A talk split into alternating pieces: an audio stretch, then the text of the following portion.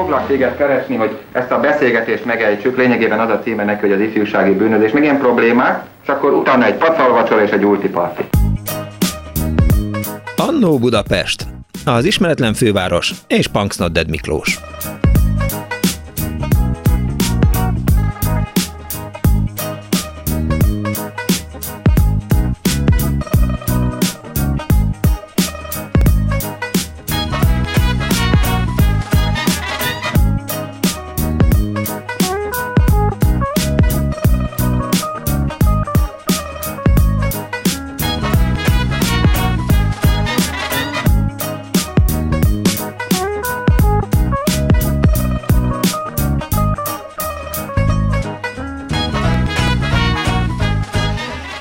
Kívánok a kedves hallgatóknak! Ez a Klubrádió benne az Annó Budapest eh, az önök alázatos narrátorával, Bájos segítőtársam Petes Vivian is itt van.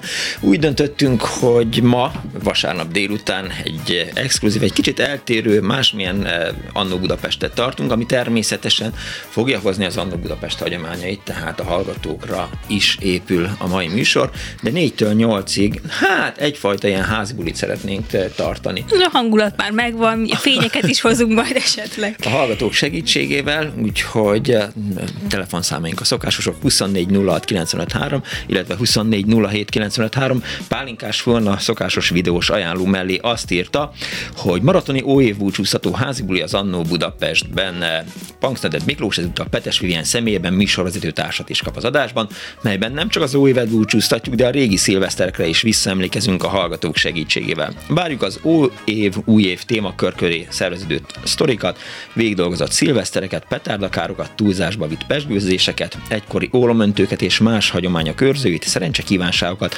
történeteket nyilvános és házi bulikról, illetve a legemlékezetesebb évzáró éjfélekről.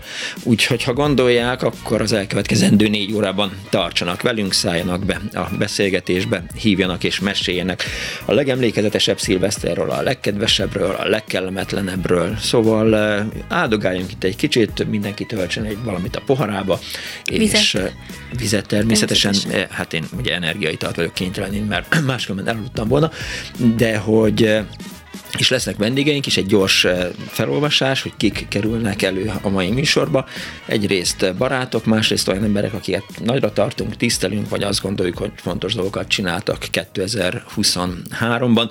Itt lesz velünk Farkas Zoltán, a HVG újságírója, eh, vele arról fogunk beszélgetni, hogy milyen az élet Máltán, mit jelentett neki 2023, és eh, hogyan szalad neki 2024-nek. Aztán ott van Bújdosó János, kiváló zenész, gitáros, az ő felvételeivel is szórakoztatjuk majd a hallgatókat, amikor János előkerül. Most egyelőre úgy tűnik, hogy ki van kapcsolva a telefonja, vagy nem veszi föl, vagy elaludt. Készül, úgy, készül még az interjúra szerintem. Úgyhogy ha valaki ott van a, a Bújdos János kedvenc kocsmája mellett, akkor az menjen már le, és szóljon neki, hogy János, elfelejtetted, hogy az Andó Budapestben kell népszerűsködnöd, és elmesélni azt, hogy hogy hogyan is sikerült összerakni azt a lemezt, amelynek a hanganyaga, hát a modern számítástechnika következtében eltűnt a, tönkrement a vinyó, és nagyon nehezen sikerült ezt megmenteni. Itt lesz a mai műsorban Oltaikat a művészettörténész, kurátor, ő nyerte idén a Super VN közéleti kategóriában a díjat, a legbátrabb nő lett. Felbukkan a műsorban Surányi Judit és Somra János. A Gömb TV volt egyszer egy ilyen vállalkozás, 30 évvel ezelőtt indult, egy ilyen fiatal srácok csináltak egy ilyen tévéhez hasonlító valamit, és eh, ma a 30 éves évfordulót ünneplik egy házibulival a Gömb TV stábjával, meg az egykori nézőkkel, beesnek majd ide a stúdióba, és elmesélik, hogy mi is volt az a Gömb TV 30 évvel ezelőtt. Nem tudom, hogy van-e a hallgatók közt olyan, aki látta, vagy emlékszik. Én most néztem meg egyébként, hogy ez 99-ben ért Igen. véget, és hát én 98-ban születtem, úgyhogy nyilván nem tudtam nézni, de, de nagyon érdekes volt. Tehát ez a Sziget híradó például, szerintem ez a mai nap is megállná úgy a helyét, nyilván ja, egy persze. kicsit új köntösbe, tehát ez nagyon izgalmas volt, hogy milyen kezdeményezés kérdések vannak. És hogy mi lett belőlük, arról is eh, beszélgetni fogunk, illetve itt lesz a mai műsorban majd Golda János, IBL díjas építész, bele is arról fogunk beszélni, hogy neki mit jelentett 2023. Biztos beszélni fogunk a Zsámbéki Öreg templom pályázatról, egyáltalán a magyar építészet milyen irányba indult most el, és eh, mire számít 2024-ben. 24 06 95 3, vagy a 24 07 95 3, aki unatkozik, és azt gondolja, hogy szeretne velünk beszélgetni ma, és felelővéteni régi élményeket, vagy vagy emlékeket, akkor mindenféleképp hívjon bennünket. És a vonal túlsó végén itt van már velünk Farkas Zoltán, egykori mesterem volt kollégám. Szervusz Zoli! Szervusz, üdvözlöm a hallgatókat, itt vagyok, egy olyan 1500 kilométerre tőle, nem tudom. Be kell vallanom, hogy, hogy olvastam egy cikketet most a HVG-n, ami arról szól, bocsánat, kicsit sok volt az elmúlt fél perc, beszédsebessége, és most próbálok levegőt venni. Szóval, hogy eh, azt gondoltam, hogy megkérdezem tőled, hogy mit gondoltál 2023-ról. Olvastam azt a cikket, amiben azon gondolkodol, hogy mi is legyen, Máltán maradjál, vagy hazajöjjél, eh, hogy hiányzik neked a szerkesztőség élet. Amikor meséltem a feleségemnek ezt, akkor mondta, hogy jó, hát vegyél föl, mit tudom én, két kirakati babát, állíts be őket a konyhába, időnként adjál nekik instrukciókat, hogy hogyan és milyen cikkeket írjanak, ők majd bólogatnak, de semmiféleképp ne gyere haza mert, mert itt nem jó. De azért inkább téged hallgatnálak. Ja, hát ez egy borzasztóan nehéz ügy. Mi úgy kerültünk Máltára, hogy a feleségem lánya már jó ideje itt élt, voltunk látogatóba, aztán egy, egy évre ide költöztünk, lejárt a szerződésünk, január 6-án hazamegyek. Egyébként én otthon éltem a szónak abban az értelmében, hogy folyamatosan HVG-ztem, és nem máltai tudósítóként, Persze. hanem szokás szerint makrogazdasági elemzőként, tehát én az otthoni dolgokat figyeltem, lestem, olvastam, néztem, és így tovább. Nagyon keveset tudok arról, ami itt történt, leszámítva néhány kulturális eseményt, amelyre eljutottunk, és hát nagyon erősen vívódtunk, hogy maradjunk, hogy menjünk, és vívódunk továbbra is, mert kétségkívül, hogy hogy otthon, amikor csak hazajöttünk, elég gyakran 4-6 ezerre hazajöttünk, egyfolytában színházban, moziban jártunk, uh-huh. koncertre jártunk, és loviszkoltunk abban, ami még megmaradt Magyarország, és ami vastagon megmaradt a főváros kulturális életéből, ragyogó dolgokat láttunk. Na most ezen a pici szigeten, ami nagyjából fél Budapestnyi méretű és negyed Budapestnyi lakosságú, ez csak nagyon piciben reprodukálható itt borzasztóan aktív kulturális élet él, mindent a helyi kormányzatok, már a települések meg a központi támogatnak, majdnem minden itt van az utcán, kint, egész nyár, nyarat végig örömködték, egyfolytában ünnepek voltak, nyílt színi koncertek voltak, de hát komoly zenében is példátlan dolog volt, hogy az itteni tavaszi fesztivál megnyitója egy Ligeti György művel kezdődött, hmm. és a Bartók Divertimentójával ért véget, tehát itt is sok minden megvan kicsiben, ami otthon. Ami nincs meg, ugye az a baráti kör, elég sokan meglátogattak itt minket, tehát nagyon nagy elementáris hiány itt sem volt, mert valóban sokan jöttek közvetlen barátok, családtagok, és a munkához szükséges dolgok, a könyvtára, meglehetősen nagy archívumom, ez mind-mind-mind hiányzik. Amikor hát majdnem egy éve lassan, hogy Bölcs István tanár úr meghalt, én éppen itt egy kisvárosban voltam nézelődni, és hát szívemarkoló volt a dolog, mert azonnal tudtam, hogy hol vannak otthon azok a dolgok, amikből nagyon szép megemlékezést tudnék írni Bölcs Istvánról, de, de, de, de, de itt nem volt. Aztán az Arkanumnak hála egy csomó mindent azért reprodukálni tudtam, és remélhetőleg illő módon el tudtam tőle búcsúzni a hvg.hu vasárjain. Tehát ezek a személyes dolgok az amellett szólnak, hogy, hogy jönni és Budapesten maradni, pontosabban falon, mert mi ott érünk, csak hát kötődöm a fővárosi kulturális élethez. Nagyon sok minden viszont ellene szól. Szóval amikor novemberben megláttam a Lázár Jánosnak ezt a remek nyilatkozatát, hogy a, a külföldi építőipari cégek húzzanak el az országból, adjanak el mindent a kormánynak, és semmi keresnivalójuk nincs, majd ugyanakkor kijön a szuverenitásvédelmi törvény, majd utána éppen hazajöttünk, megláttam ezt a remek van der Leyen soros elleni kampány, meg mindent, akkor nagyon el tud menni a kedvem. Nem azért megy el a kedvem, mert nekem nem tetsző dolgok történnek, és így tovább, hanem mert minden ilyen dolog azt jutatja eszembe, hogy bármelyik pillanatban mindent elvehetnek tőlem, amit még kedvelek. Tényleg, amikor csak kedvük szottyan, akkor megszüntethetik azt a lapot, amelyiket éppen céltáblának kiszemelnek, bezárathatják azt a színházat. Ugye én egy olyan országban élek most, ahol ahol a lakosság 90%-a római katolikus, és benne van a, a, az alkotmányban, hogy a Málta vallása, tehát államvallása római katolikus vallás.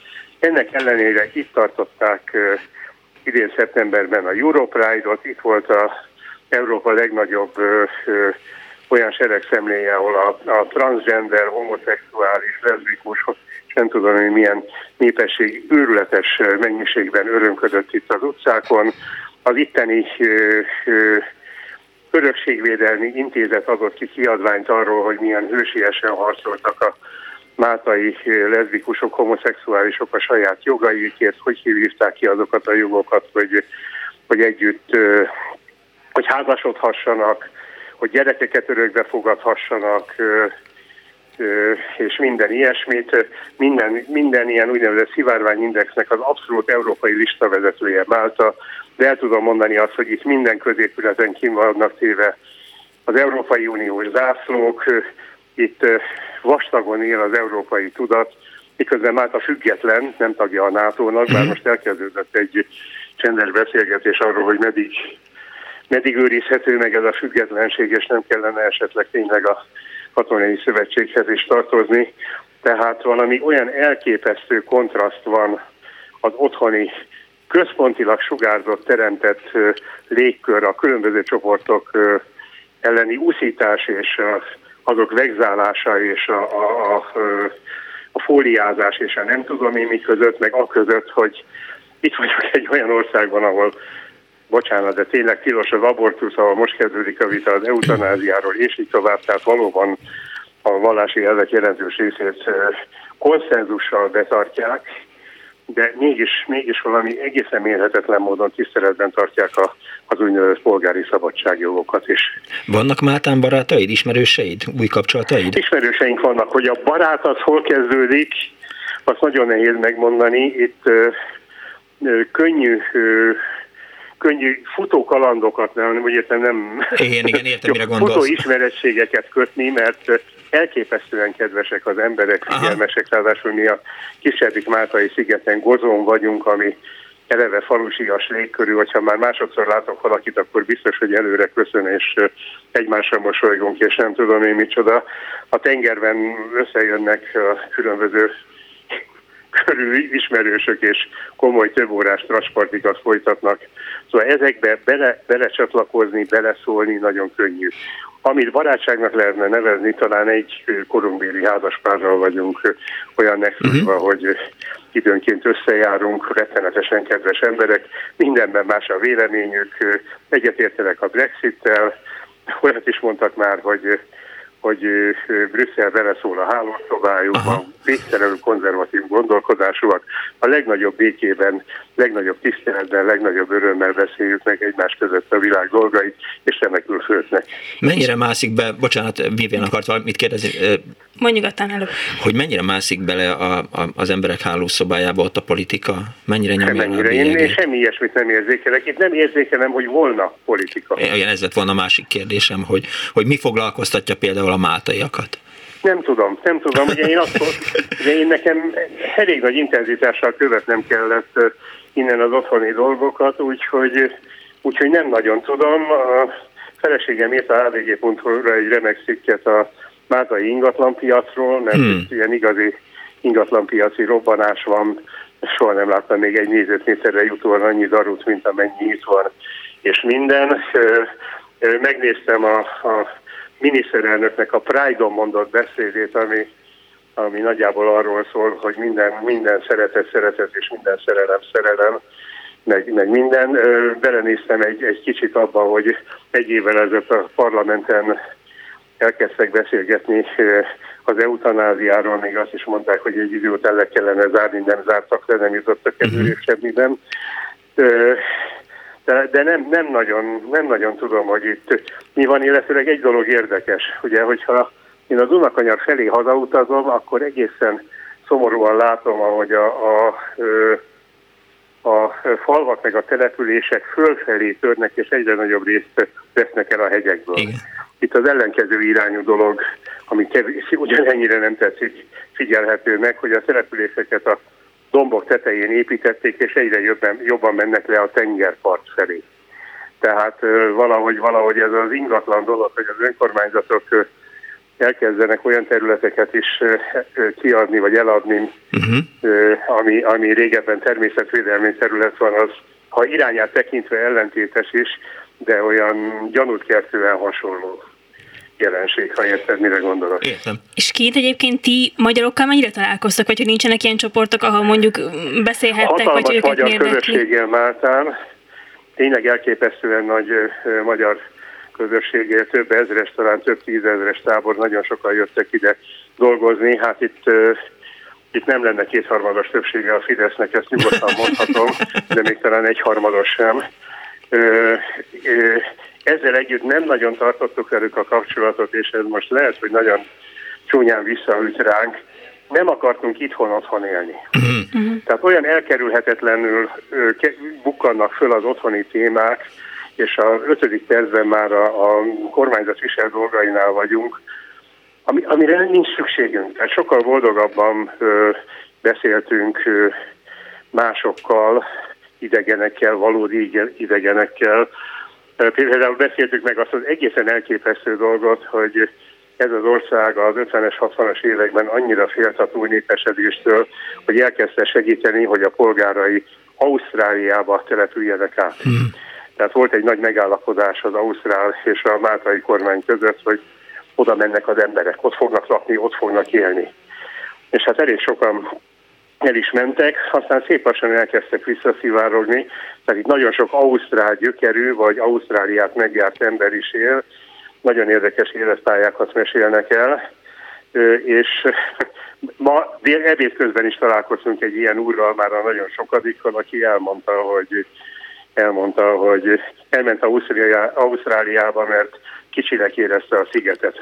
Aztán hazajött, mert nagynak, nagynak érezte Ausztráliát. Közben kettő között eltelt 20 év, tehát nagyjából 20 évet töltött Ausztráliában. Egyébként pedig Európát is ismeri.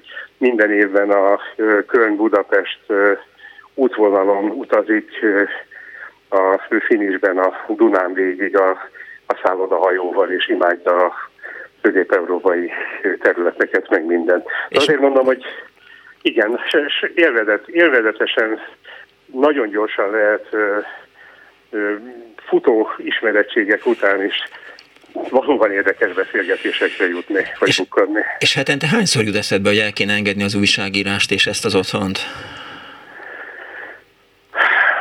Mindig, gyakorlatilag minden percemben benne van, és olyan nagyon mélyen nem rágódtam rajta. Tehát, hogyha nagyon személyesen meg szeretnék tőlem kérdezni, amit tapintatosan nem tettél meg, hogy milyen érvek szólnak amellett, hogy nem feltétlenül otthon kellene élni, akkor azt kell mondanom, hogy az első a társadalombiztosítás. Uh-huh. Nekem tavaly haltak meg a szüleim. Én láttam 90 és 91 évesen, tehát igen szép, tisztes kort éltek meg. Mentem velük mindenhova, orvosi rendelőkbe, kórházba, két vagy három évet azzal töltöttem, hogy munka mellett főállású betegmenedzser voltam. Tudom, hogy milyen az, hogyha egyedül van egy idős ember egy rendelőben, vagy egy kórházban, vagy ha ott van vele valaki, aki vele együtt megy be, és vele együtt beszéli meg a dolgokat, milyen elképesztő különbség. Azt is tudom, hogy milyen viszonyok vannak azokban, azokban a kórházakban, ahova körzetileg tartozunk. Azt is, hogy milyen az, amikor egy kórháznak a kortermében nincsen mosdó és fürdőszoba, azzal a felkiáltással, hogy néhány hónap múlva úgyis elköltöznek, ezért kár rendbehozni. Azt is tudom, hogy milyen az, amikor leteszik a korterem közepére az ennivalót, és senkit nem etetnek meg, aki nem tud fölkelni. Úgyhogy az egyik dolog, ami, ami nagyon-nagyon-nagyon súlyosan elgondolkodtató, hogy azért ebből, ettől a magyar egészségbiztosítástól igazán sokat nem lehet várni időskorban. Én 71 éves vagyok, nem készülök arra, hogy, hogy, hogy tömegesen nekem rontanak a betegségek, bár ugye semmi nem képtelenség.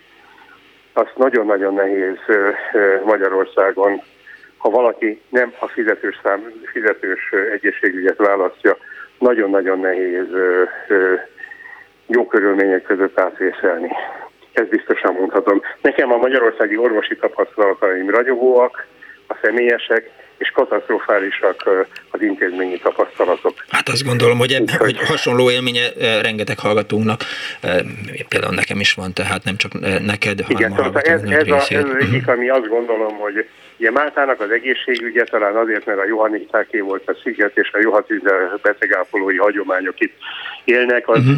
brilliánsan működik, erről is vannak személyes tapasztalataim, és más európai országok is akár közelebb a Kárpát-medencéhez léteznek, ahol, ahol érdemesebb talán az időskort eltölteni, mint Magyarországon.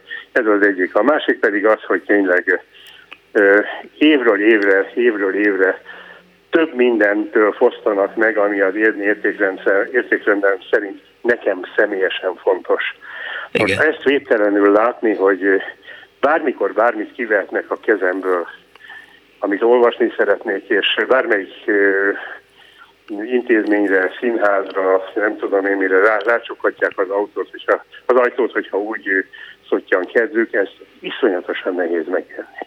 És így egyébként mennyivel nehezebb megélni, hogy kvázi nem vagy benne, vagy nem élsz ugye most itthon, hanem hogy, hogy kintről azért van benne egy picit távolság, amivel ezt tudod kezelni, vagy, vagy ugyanolyan nehéz, meg ugyanolyan, ugyanúgy felbosszan, mint hogyha mondjuk ezt itthon tapasztalnád? Mi otthon ugye mindig, mindig pontosan megterveztük, hogy mikor megyünk haza, valamilyen eseményhez, családi vagy másmilyen eseményhez kötve, és arra, azokra az időpontokra vásároltunk színházjegyeket. Egyébként ugye, magyar filmet is csak Magyarországon lehet igazán nézni, tehát színház, mozi, bármi, mhm. azt mindig, mindig minden otthon, ott tartózkodásunkat, otthon tartózkodásunkat kibéreltük efféle programokkal. Ö, nem, nem, nem, nem az az érzésem, hogy, hogy, hogy nem tudom, én holnap nem tudok eljutni az Örkény Színházba, legfeljebb az, hogy holnap után nem. Tehát nincsenek ilyen közvetlen fenyegetesség érzéseim, de valahogy árad minden, minden intézmény falátból, minden, minden körben azzal, hogy a jó ég tudja, hogy mi lesz holnap, meg mi lesz holnap után. Ha már intézmények falát emlegeted, meg szóba került Bölcs István is, egyszer nem vigyázol, hazajössz, aztán a Magyar Rádió már nem lesz a helyén, csak szólok. Hát ez, ez, ez külön fájdalmas. Ugye létezik egy Facebook csoport, ahol pontosan értesülni lehet az eseményekről, kollégákkal meglehetősen intenzív kapcsolatban vagyunk. Ott lettem volna, ha otthon vagyok. A tiltakozó akciónál igazán méltányoltam, amit egykori kollégám, a Klubrádiós Pikó András polgármesterként próbált megtenni, hogy elkerüljék a, az azonnali bontást és mindent a világon azt gondolom, hogy ott sok minden olyan, olyan érték van, ami szétverőre, szétverni nettó barbárság. Valóban nettó barbárság. Tehát nem arról van szó, hogy ezt úgy, ahogy van, be kéne csomagolni egy édes kis dobozba, és átkötni egy masnival, és, és mutogatni majd az unokáinknak, mert az unokáinkat abszolút nem érdekli, hogy ez nekünk mit jelentett, hanem az, hogy ami, ami érték ott le van, azt, azt kéretik megőrizni. Egyébként az értékmegőrzés különben sem áll olyan fényesen, meg kérdeztem egyszer, kétszer kerestem mindenfajta olyan műsorokat, amit a magam idején értéknek gondoltam, uh-huh. hogy van benne valami fajta gazdaságpolitikai érdek, meg ilyesmi, érték, meg ilyesmi, tehát kik beszélnek benne, ha másért nem azért, meg hogy mikor, milyen korokban készültek, hát ezeknek jelentős része nyoma sincs.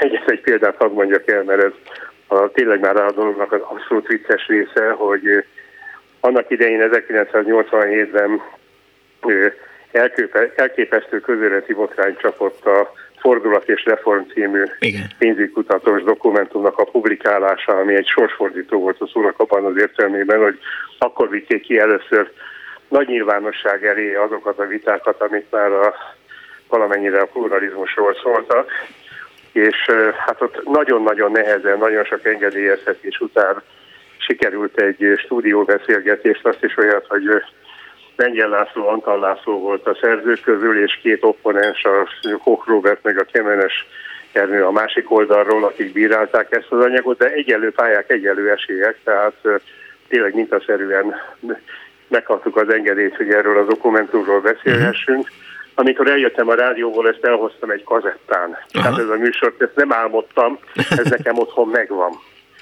nem tudtam, kellett volna a Csillag István írt egy története, vagy egy, egy könyvet a fordulat és reform történetéről, szükség lett volna az elhangzási időpontról. Miután ez műsorváltozással került adásba, senki nem tudta kideríteni, hogy mikor volt. Hmm. Tehát máig nem lehet tudni, hogy mikor volt adásban, én meg nem írtam föl. Nincs hanganyaga, nincs róla emlék, elfelejtődött. Nem volt ez olyan nagy dolog, tehát nem töldölt meg a rendszer, csak ha, ha ebben az országban már született nagyjából tíz tanulmány, ezekről az időkről, meg a fordulat és reformról, akkor talán egy ilyen anyagot nem hiszem, hogy nekem kellene otthon egy kis hangkazettát őrizgetnem meg minden. De lehet, hogy ez se ér semmit úgy, ahogy van. Se az én hangkazettám, sem az én emlékeim, sem a fordulat és reform, és semmi, amit úgy gondoltunk, hogy volt valami értelme és értéke. És mit vársz 2024-től, Zoli? Én semmit. Semmit. Én rettegek. Ugye ez a, a Ugye az európai parlamenti választás az nagyon sok szempontból perdöntő, perdöntő európai mértékben, tehát hogy mennyire erősödnek meg a populista mozgalmak és pártok, meg a szélső jobb oldal mhm. mennyire erősödik meg. Nem hiszem, hogy annyira, mint amennyire Orbán Viktor reméli, és sajnos sokkal jobban, mint ahogy én remélem, hogy nem fognak megerősödni. Az is biztos, hogy Időnként ezek más arcot mutatnak, amikor kampány mint amikor kormányoznak, leszámítva a magyar kormány, mert az kampányban is, meg kampányon kívül is, meg, meg a, a 12 év vagy 13 éve tartó állandó kampányban ugyanazt az Európa ellenes arcot mutatja. Tehát ettől én, ettől én rettegek, rettegek a kimeneteltől, és főleg attól, hogyha ha ugye nagyon erősen beütnének ezek a van és egyéb Európa ellenes kampányok, akkor, akkor egyszer csak elpattan a cérna, hogy melyik oldalon. Én tudom, hogy az Európai Unióból nem lehet kizárni egy országot. Azt is tudom, hogy Magyarországnak eminens gazdasági érdeke, hogy, hogy benn maradjon, és főleg akkor, hogyha ilyen elképesztő ázsiai, beru, ázsiai eredetű beruházásokból kezdve, aminek a végső piaca Nyugat-Európában vagyok. Minden racionális érvet tudok, hogy ami amellett szól, hogy Magyarország az Európai Unióban marad, és annak a peremvidékén. Csak azt látom, hogy, hogy ebből a, a verbális háborúból ebből már nincs visszaút. Tehát itt, itt nem lehet azt mondani, hogy bocsánat, 12 éven keresztül hülyeséget beszéltünk, igenis a centrumban szeretnénk lenni, és eurót akarunk. Ezzel a felállással ilyen, ilyen fordulatot nem várok. Azt viszont igen, azt viszont igen, hogy szemernyit nem, megyek elő, nem, megy, nem megyünk előre. Tulajdonképpen 2010-11 óta Magyarország ugyanott van az Európai Unióban, ahol, ahol korábban volt. Nem vesz részt a bankunióban, nem vesz részt a egységes szanálási alapban, nem vesz részt a, a jogkörök bővítésének semmilyen rétegében. Hát ott van, ahol, ahol, ahol a 2010-ben Orbán Viktor megnyerte a választásokat, ha ő megfogalmazások szerint semmit nem adott fel a szuverenitásából. Na most azért ez, ez, azért ez nem, nem, nem, nem, nem, nem ilyen egyszerű, hogy mi egyben járunk, a többiek meg azért haladgatnak, ha nem is őrületes tempóban. Én nem nagyon látom, hogy ennek bármilyen feloldása lenne. Ja. Ez is egyébként, ez is egyébként megfontolásra készít, hogy mégis csak bent kellene maradni az EU-ban valahogy. Szóval ha az ország kimegy, nekünk akkor is maradnunk kéne. Nem mondanám, hogy optimista végszó lesz, valami jót is mondjál már a végére. Mi lesz a ma esti szilveszteri buli? Hát most itt, most itt ha jól látom, 16-17 fok van, szépen süt a nap, egy kerthelyiségben, egy kerthelyiségben evédeltünk, bolonyai spagettit, kifejezetten jó volt, és hogy valami elborzasztót is mondjak, Gozó fővárosában Viktóriában a szilveszteri bulin a holland Európop együttes a Venga Boys fog föllépni. Őrület. Na most azt nem akarom mondani, hogy annál szörnyűbb zene kevés létezik a világon, de erre fogunk csápolni nagy valószínűséggel. És valami máltai szokás egyébként van itt szilveszterkor, ugye nagyon sok helyen vannak ilyen tányértörés, vagy Olaszországban például a bútorokat kidobják az ablakon berúgva. Nem tudom, ez az első szilveszterünk, a Máltai konyha eddig nem ízbözött le minket, Aha. leszámítva azt a részét, amelyik elég erős olasz hatás alatt áll, mert az rendben van meg minden, de ami originálisan Máltai lenne, az, az, az, az, az, az egy, ugye itt a fő nemzeti étel a nyúl, Én ezt megkóstoltam. Gyerekkoromban ettem egyébként nyulat többször is megkóstoltam itt is az itteni elkészítési módot, hát nem leszek függő. Jó, de nem akkor... Függő, ezt biztosan mondhatom. Egyébként meg nem tudom. Egyébként egy jó magyar konyhát tudom, érdemes ott nyitni? Egy jó magyar éttermet, vagy van? Van itt, van magyar étterem, természetesen Slimában van magyar étterem. Van egy nagyon ügyes fuvaros, aki hetente, két hetente fordul meg Budapest és Málta között, és hozza az otthoni dolgokat. Ismerőseim mesélték, hogy az itteni magyarok tartanak gulyáspartit, meg rakott krumplipartit, meg hasonlókat. Tehát van, van hiány otthoni ízekből valóban. Miután, miután mondom, mi, mi minimális mértékben tartunk csak egy-két személyen kívül senkivel nem tartunk kapcsolatot az itteni magyarok közül, ezért, ezért ezekre nem, nem nagyon járunk Hát, de miután mi sűrűn hazajövünk, azért, azért a Szentendre környéki éttermekben Dunabogdánytól a Papszigetek így olyan jól esik bepótolni a hazai ízeket. Nagyon jó. Farkas Zoltán, nagyon szépen köszönöm, hogy itt voltál velünk. Legjobb döntést kívánom, meg boldog új évet az egész családnak, meg mindenkinek. Boldog új évet nektek, a klubrádiódnak és magunknak is, bár sok esélyt nem adok rá. Minden jót. Örülök, hogy hallottalak benneteket. Szia! 24 07 a 24 bármilyen meglepő, ez az Annó Budapest, Petes Lüvénel és Pálinkás Szűcs Robertel, és hát, ahogy terveztük, sikerült felébreszteni Bújdosó Jánost, úgyhogy még nem kell, mert még egy kicsit azért beszélgetünk, meg meg nem tudom, hogy a végére értünk, igen, hogy azt elmondtuk már, hogy, hogy kik lesznek. Te hogy tervezed a mai szilvesztert? Ó, hát én már megöregettem. Szóval, Ó, jó, szóval én, én társas este megyek a barátaimmal. Szóval ezt ez a parakovácsnak így be tudod adni, de... Igen. nem, de most tényleg én ilyen társas este megyek, tehát én, én nem szeretem azért annyira a szilvesztert, mert valahogy akárhányszor próbáltunk bulizni, vagy akárhányszor próbáltunk így nem csak házi bulit tartani, hanem elmenni bárhova, vagy zárva volt a hely, vagy nem úgy sikerült, tehát hogy nekem az összes katasztrófális volt, azok sikerültek jól, amikor vagy elutaztunk, vagy és akkor elaludtunk. Igen, vagy, vagy pedig tényleg az, hogyha átmentünk valakikhez, vagy hozzám jöttek át így páran, és akkor ilyen nyugodtan, kedvesen megvártuk az éjfélt, boldog új évet kívántunk, és elaludtunk. Mi most a menő társas játék? Fú, hát van ez a fedőnevek nevű, Igen. amit szoktak, ami, ami nálunk még nagyon népszerű, az nem tudom, ismered a Doble, az a cím, az a neve. És szegény gyerekek is nagyon könnyen játszák, szóval tényleg ez ilyen 10 évesek szokták körülbelül. mert, mert itt ilyen képek vannak a ilyen kör alakú kártyákon, és akkor mindenki kap egy kártyát, és aki a középső kártyán be van rakva, észreveszi a saját kártyáján lévő motivumot, annak rá kell csapni, uh-huh. és akkor be kell kiabálni annak a, annak a motivumnak a nevét. És egyébként borzasztó egyszerű játék, de hogyha az ember egy kevés alkoholt fogyaszt, akkor rettentően vicces tud lenni. Tehát van olyan, aki, aki például csak csapkod, de egyáltalán nem tudja azt, hogy már, hogy már mire mondja azt, hogy Úgyhogy hiszem ez, ezek, meg az activity az mindig egy ilyen És megvárjátok az éjfélt? Meg, de hát én nagyon nehezen bírom most már. Tehát akárhányszor hívtak, most voltak ugye ilyen karácsony előtt, ilyen karácsonyi bulik, meg hasonló, uh-huh. tehát én azt, hogy az éjfélt megvárjam, hogy az ember azért viszonylag sokat hajnalozik hetente, akkor azt így már nehéz kibírni, és így számolja vissza a perceket, hogy jó, éjfél, fél egykor már lövik a pizsit. Tehát akkor neked sokkal több az, az ilyen rossz emlékű szilveszter, mint a jó? Én nekem szilveszterből szerintem igen. Tehát, hogy valamiért nekem sokkal, vagy én sokkal jobb bulikban, meg sokkal jobb időtöltéseim voltak szilveszteren kívül. Szóval a szilveszter az uh-huh. mindig olyan volt, hogy valahogy egy ilyen kötelező bulinak éltem meg, és hogy persze mindenki nagyon jól akarja magát érezni, de valahogy soha nem sikerült. Igen. Igen. Uh-huh. igen, én évek óta, hát volt egy időszak az életemnek, amikor minden nap buliztam, és akkor is leginkább a szilvesztert hagytam ki, mert azt gondoltam, hogy azt meg, hogy meghagyom az összes többi embernek, de hát eh, ahogy így visszaemlékszem, talán volt olyan, hogy egyszer elutaztunk az elmúlt 30 eh, évben eh, baráti társasággal, de az biztos, hogy az elmúlt pár évben biztos, hogy otthon voltunk, és, és otthon töltöttük. Volt egy talán, amikor még Egyiptomban voltunk, akkor karácsonytól január 1 voltunk, és, és az jó volt, mert...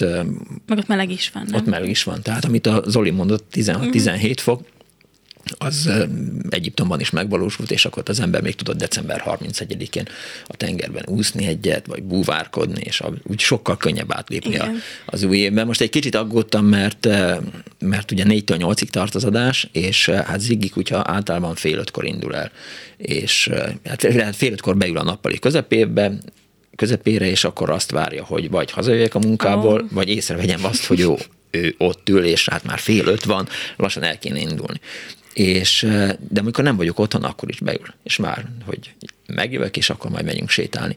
Nem bulizik veled egyet este. És, és most meg az volt, hogy, hogy megkértem a, a középső lányomat, hogy, hogy ő menjen bele egy kört, mert 6 órától elkezdenek petárdázni. Mondjuk a Barostéren és a környékén már tegnap is elkezdték, ami egyrészt a kutya, Zigi kutya azért meglehetősen nem túl bátor, és félénk kutya az ajoktól különösen, tehát elmegy mellette egy troli, akkor, akkor nagyon megijed, hangos autótól mm. megijed, mindentől megijed, petárdáktól meg különösen, és már előre látom, hogy az lesz, hogy, hogy amikor elkezdik az udvaron, vagy a vagy a Barostéren a, a petárnázást, akkor ő be fog vonulni a lakás legtávolabbi helységébe, ami mondjuk a, az utcai abaktól távol van, és akkor ő ott lesz. Tehát még ez továbbra szépen. is népszerű a petárda meg a tűzijáték, melyiként amikor én gyerek voltam, akkor emlékszem, hogy még Dömsödön is rengetegen vettek tűzijátékot, és nem csak 31-én, hanem 30-án, meg még elsőjén is ellövögették. Viszont mostanra már én azt láttam, hogy talán kevesebben, meg kevésbé népszerű. Van egy barátom, aki így bírja ezt, ördögi az állandóan vesz tűzijátékot, én nem értem, hát eszembe nem jutna egy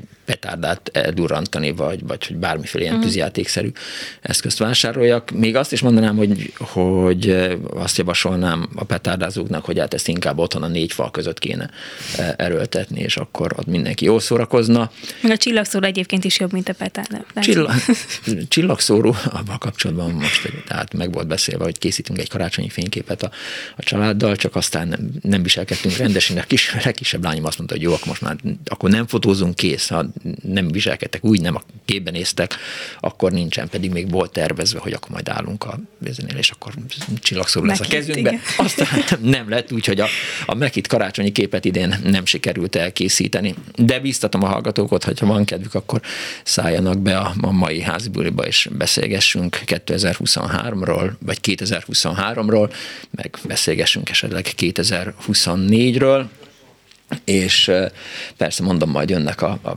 fiatalos gömbtévések, és elmondják, hogy, hogy mi is a helyzet, és hogy mire számíthatnak abban a házi buliban, amit ők terveznek. Most egy könnyű zenei felvétel kedveskedünk a hallgatóknak, mert lassan már három órája folyamatosan beszélünk. És nincs zene, nem indul be a buli. Zene nélkül nem lehet. Hát én azt mondanám, hogy, hogy vagy figyelj, legyen a Hungária, aztán majd amikor Bújdosóval beszélgettem, akkor vagy beszélgettünk, akkor majd utána megmutatjuk, hogy, hogy milyen az új albuma, csak hogy, hogy legyen valami kis lendület is, jó?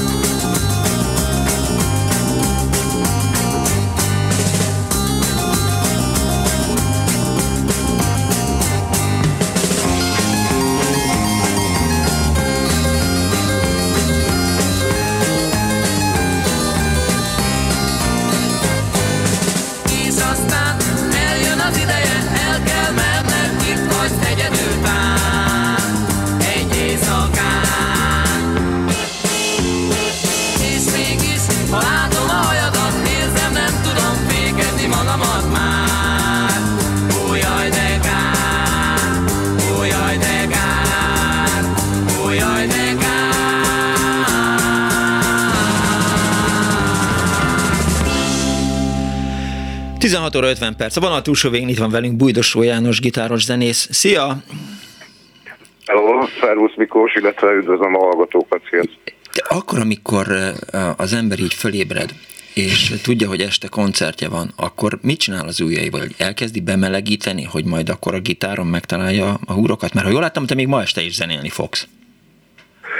Igen, fogok zenélni, de én nem, nem szoktam ilyen különleges elő, előkészületeket tenni. Hát annyi, hogy ugye ez egy szilveszter is, és hát sok, sok egyéb helyre várnak még előtte, ahol, ahol a, a mértékletességnek az erényét kell majd így, így gyakorolni így elég erőteljesen, hogy maradjon még hát energia. De most ideig aludtál? a koncertre. Ideig aludtál? Ez, nem, ez egy délutáni, ez egy úgynevezett délutáni alvás Beauty volt. sleep, igen. Power mi, mi is így hívjuk ezt a úgynevezett siestát. Be kell vallanom, hogy én is, eh, miután hazatértem a futásból, ettem valamit, akkor én is egy kicsit így rápihentem a ma esti eh, rádióműsorra, és eh, azért is aggódtam, hogy esetleg túlalszod magadat, és akkor nem fogunk tudni beszélgetni. De hát sajnos ez a veszély, ez általában nem szokott fenyegetni.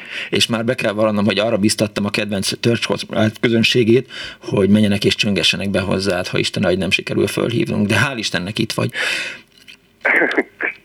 Igen. Ma Európa kiadóval fogsz játszani? Nem a Balaton zenekar. Ja, Balatonnal, igen, igen, igen, igen. Balaton plusz Deepart.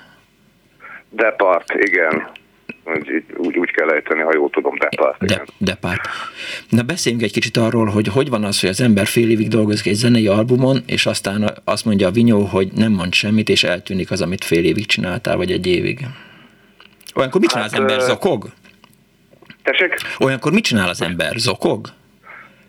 Hát ez egy kicsit olyan, igen, szóval elég, elég, eléggé bosszantó és kétségbejtő dolog, de hát ugye vannak ennek ilyen útja és módjai különböző adatmentő cégek, és akkor ott, ott akkor itt le, el lehet kezdeni izgulni, miközben persze valahányszor elmeséli az ember ezt a történetet, meg kell hallgatni minden egyes embertől azt, hogy ugye miért nem csináltam bekapott, tehát meg... hogy miért nem csináltam biztonsági Mentést, miért nincs felhőbe feltöltve, mindenki iszonyatosan okos egyébként, hál' Istennek a baráti igen, körünkben. Tehát, igen, tehát ilyenkor jön ez, és akkor már inkább bele se kezdek.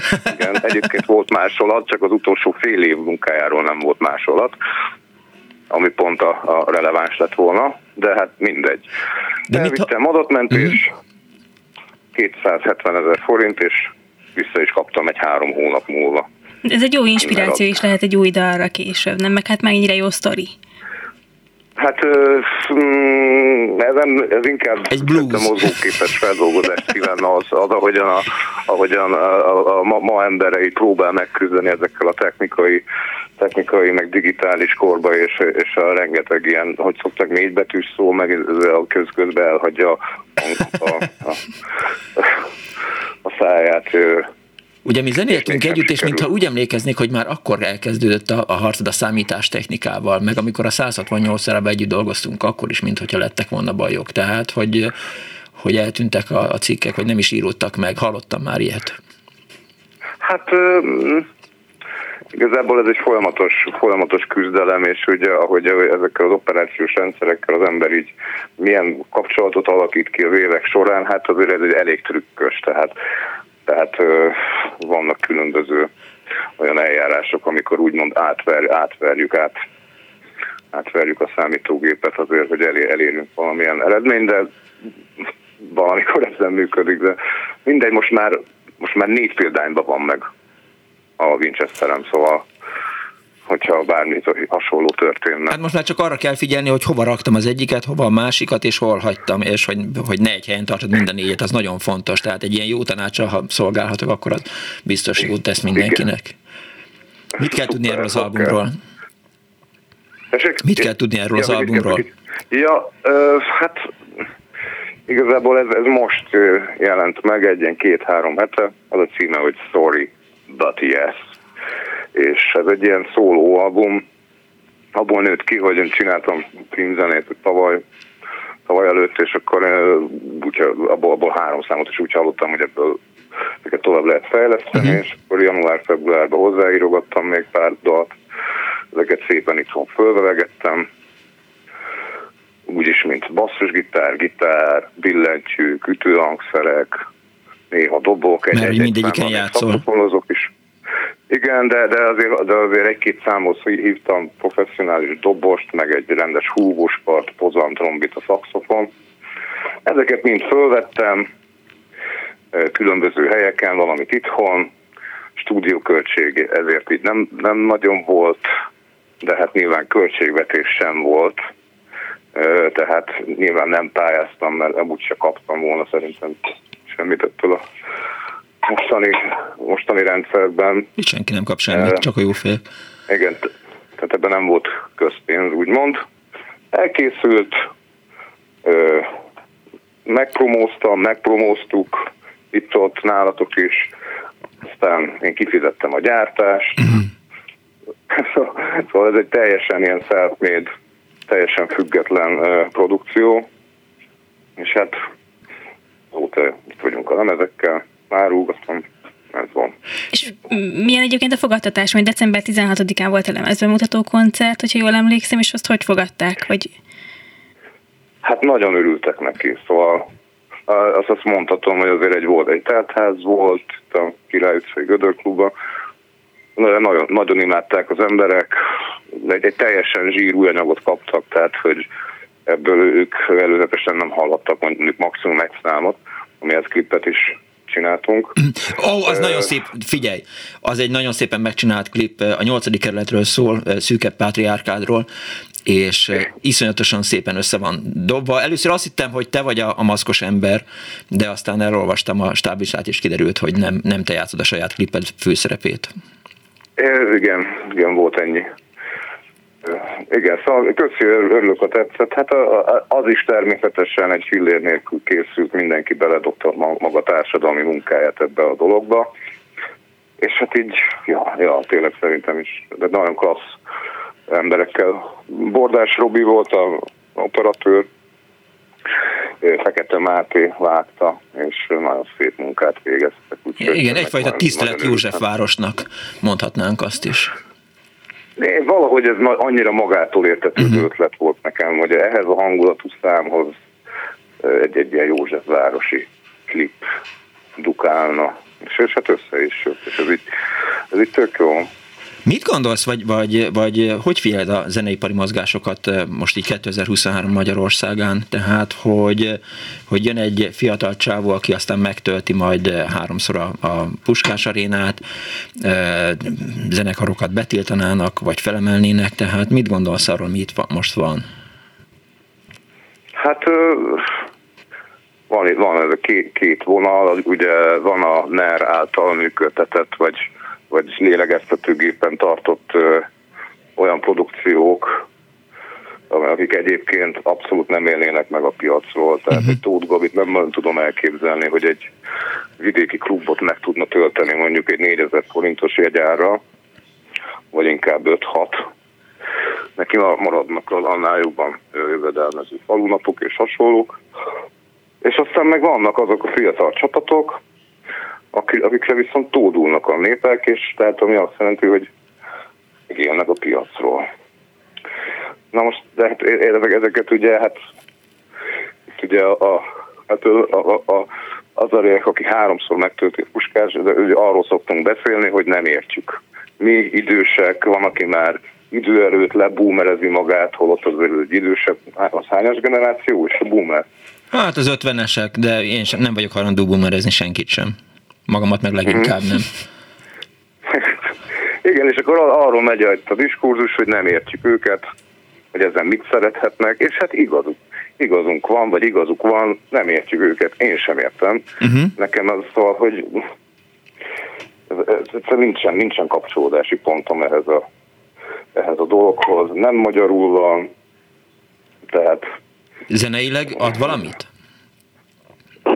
Zeneileg sem, tehát uh-huh tehát engem általában nem a zene szokott idegesíteni egy magyar produkcióban, mert, mert valahogy nem ott bántja leginkább a fülemet, hanem a szöveg, és mondjuk ott borzasztó szövegelések vannak, tehát hogy, hogy nem, nem magyarul van, tehát hogy azt nem tudom elfogadni, hogy, hogy egyes szám második szemébe kezdődik a mondat, és több szám harmadik szemébe ér véget. tehát hogy nincsen egyeztetés, azt, azt én valahogy azt nem tudom. De nem tudom kreatív nyelvi innovációnak uh-huh. tekinteni ezeket a dolgokat. És te egyébként valamiben próbálsz idomulni így a különböző innovációkhoz, így a zenétben, vagy, vagy inkább azért a szokásos régi stílusodat képviseled, és hogy hiába telt el húsz év az előző lemezed óta, azért azt a stílus szeretnéd folytatni, és kicsit utat törni így az egész művészetednek.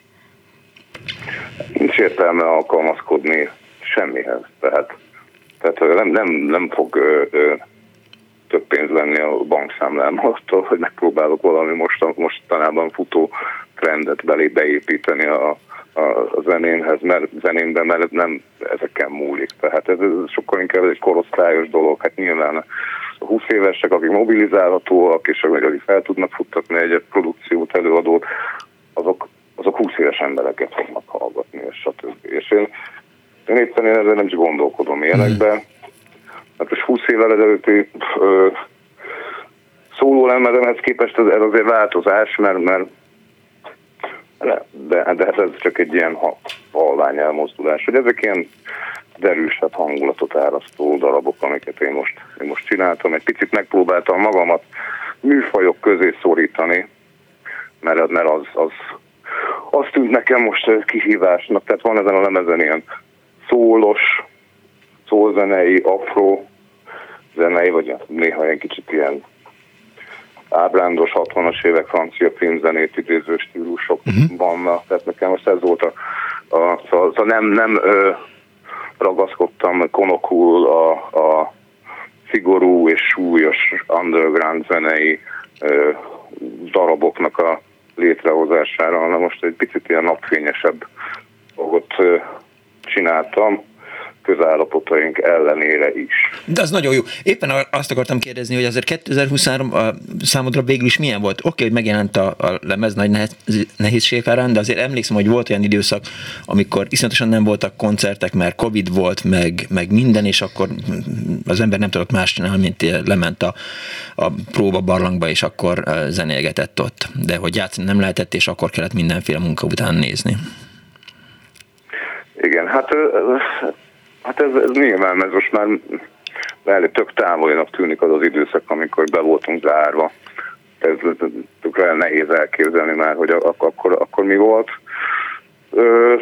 Hát ez az év, hát so, sok, sok meló volt, mondom én, leginkább ezzel a lemezzel küzdöttem, de hát esetleg páran tudják, hogy én közben így újságírók is a nyolcadik kerületben. Áruló.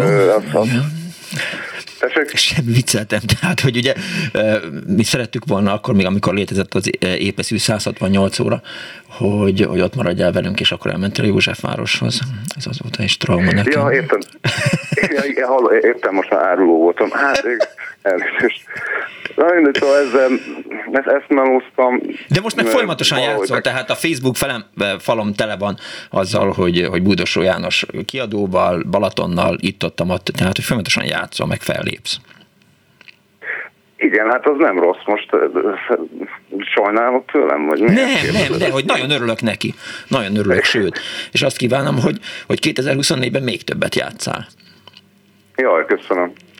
Hát most a Balatonba így valahogy bekerültem a nyáron, az is elég vicces volt egyébként, hogy, hogy ez hogy történt. Mm. Tehát, hogy volt ördögkatlan egy szólókoncertem. Igen? Ami előtt borzasztóan izgultam, mert új számokkal készültem, milyen premier volt, meg minden. Tök jól lement, és akkor kezdenék lepakolni, utána a Balaton zenekar. Húzom szét a tudtomat, és akkor a hangmérnök kollega mondja, hogy azért annyira ne húz szét a tudtodat mert a Balatonba is te fogsz játszani. Mondom, igen? Tényleg? Ez tök jó. És így valahogy, és tényleg és a Balatonba játszottam. És így, így, így, így alakult ki ez a ez az együttműködés, igen. Jól van, János, köszönöm szépen, hogy hallhattunk, jó koncertezést kívánunk, mindjárt játszunk egy kis egy-két számot a lemezedről, és a legjobbakat kívánom neked. Boldog új évet! Jó, köszönöm szépen, nektek is hallgatóknak minden jót Szia, szia! 24 3, 24 3, az elmúlt néhány percben Bújdó János volt a, vendégünk, szóval amikor elmondta azt, hogy ő gitáron, uh-huh. ritmusgitáron, basszusgitáron, zongorán, meg, meg ütőhangszereken, tehát ő minden hangszeren játszik. Teljesen elképesztő. Akkor, amikor játszottunk együtt a Parakovács zenekarában, akkor ő is volt gitáros benne, és volt olyan, hogy így megült, hihetetlen jó zenész, hihetetlen füle van. És akkor így játszottuk a, mit tudom én, valamelyik számot a, a Parával, meg a, a Viktorral, és, és egyszer csak így vége van, és akkor azt mondja, hogy hát itt, mit tudom én, valami négy másodperc eltérés volt a, a ritmusban, uh-huh. és akkor ezt így meghallotta. Én nem wow. értettem, hogy, hogy ezt hogy csinálja, de hihetetlen jó zenész bújdosó. Mindjárt megmutatjuk most. Música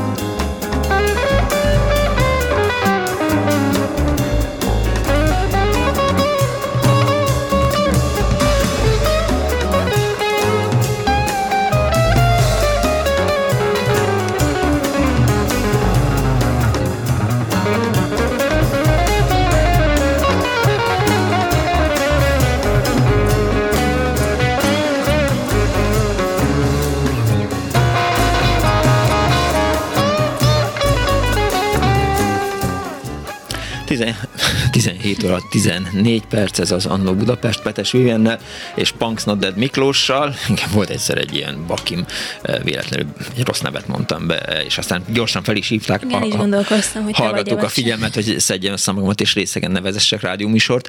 Eh, Sikító Fűrész is írt, illetve egy másik hallgató a 2023-mal kapcsolatban írta, hogy hagyjuk már ezt a okoskodós 2023-as csá.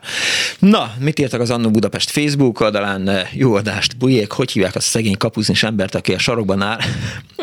Vicces a kedves hallgató, az az én kabátom, ami a légtisztítóra van rátéve.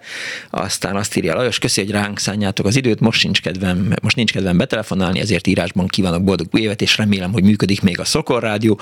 Ákos azt írja, felkeltem, majd egy magamnak kiadott reggeli után közleményt adtam ki, amely ez szerint nagyszerűen kezdődik a napom, és a mai nap folyamán egész nap szűzijátékok, és így is fejeződjék be.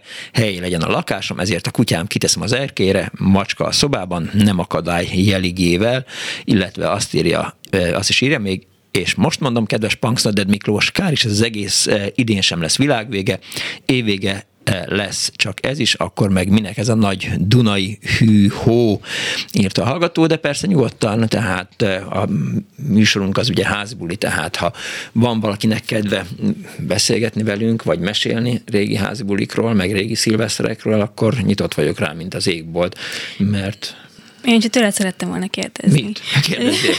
hogy neked volt valamilyen emblematikus házi buli, ami mondjuk nagyon megmaradt, és ezt így kicsit visszasírod. Hát... Vagy borzalmasan sikerült nem, is, nem, nem, nem. A szilveszterbulik azok, azok, azok nem. Egyszer így arra emlékszem, hogy így nagyon siettünk haza, hogy, hogy éjfélre hazaérjünk a, a Krasónak a fő utcai lakásába, ez nyilván 87, 88 vagy 89 volt, de házbulikból hát rengeteg emlékezetes van, úgyhogy én nagyon jól tudtam érezni magamat házbulikban, és aztán hajnalban. Jó, hogyha minden nap bulisztál, akkor végül is És nagyjából az volt valóban 1982 és 1989 között, vagy 1990 között, meg 1991 között, hogy... Ja, emlékszem, hogy, amikor hogy... együtt szolgáltunk még.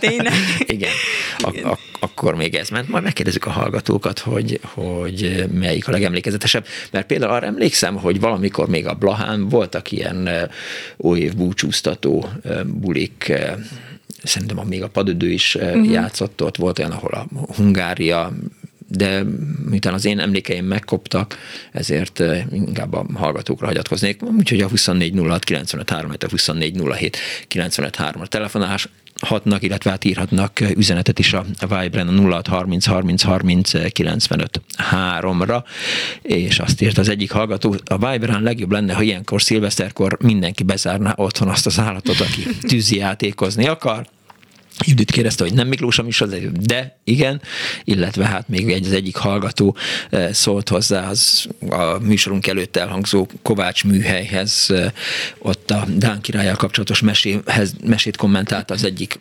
hallgató. És ha jól gondolom, vagy ha jól hallom, akkor a vonal túlsó végen már itt van velünk eh, Oltai Kata. Hello Kata, szia! Hello! Ott egy a művészettörténész kurátor van itt velünk, mondhatnám azt is, hogy, hogy kolléga, mert hogy műsorvezető volt a Klubrádióban, illetve a Tilos Rádióban. Hallgattalak benneteket kedden reggel, és hát nem vagyok egy rádióban betelefonálós, de nagyon szerettem volna szólni, hogy hát sajnálom, hogy most egy kicsit szétmegy ez a csapat. Megértem természetesen, hogy a, a Juhi most elmegy egy kicsit e, megszorongatni Szent György Völgyi Pétert a, a önkormányzati választáson, de nálad nem pontosan értettem azt az indokot, hogy, hogy miért is engedted most el a tilost. Meguntad?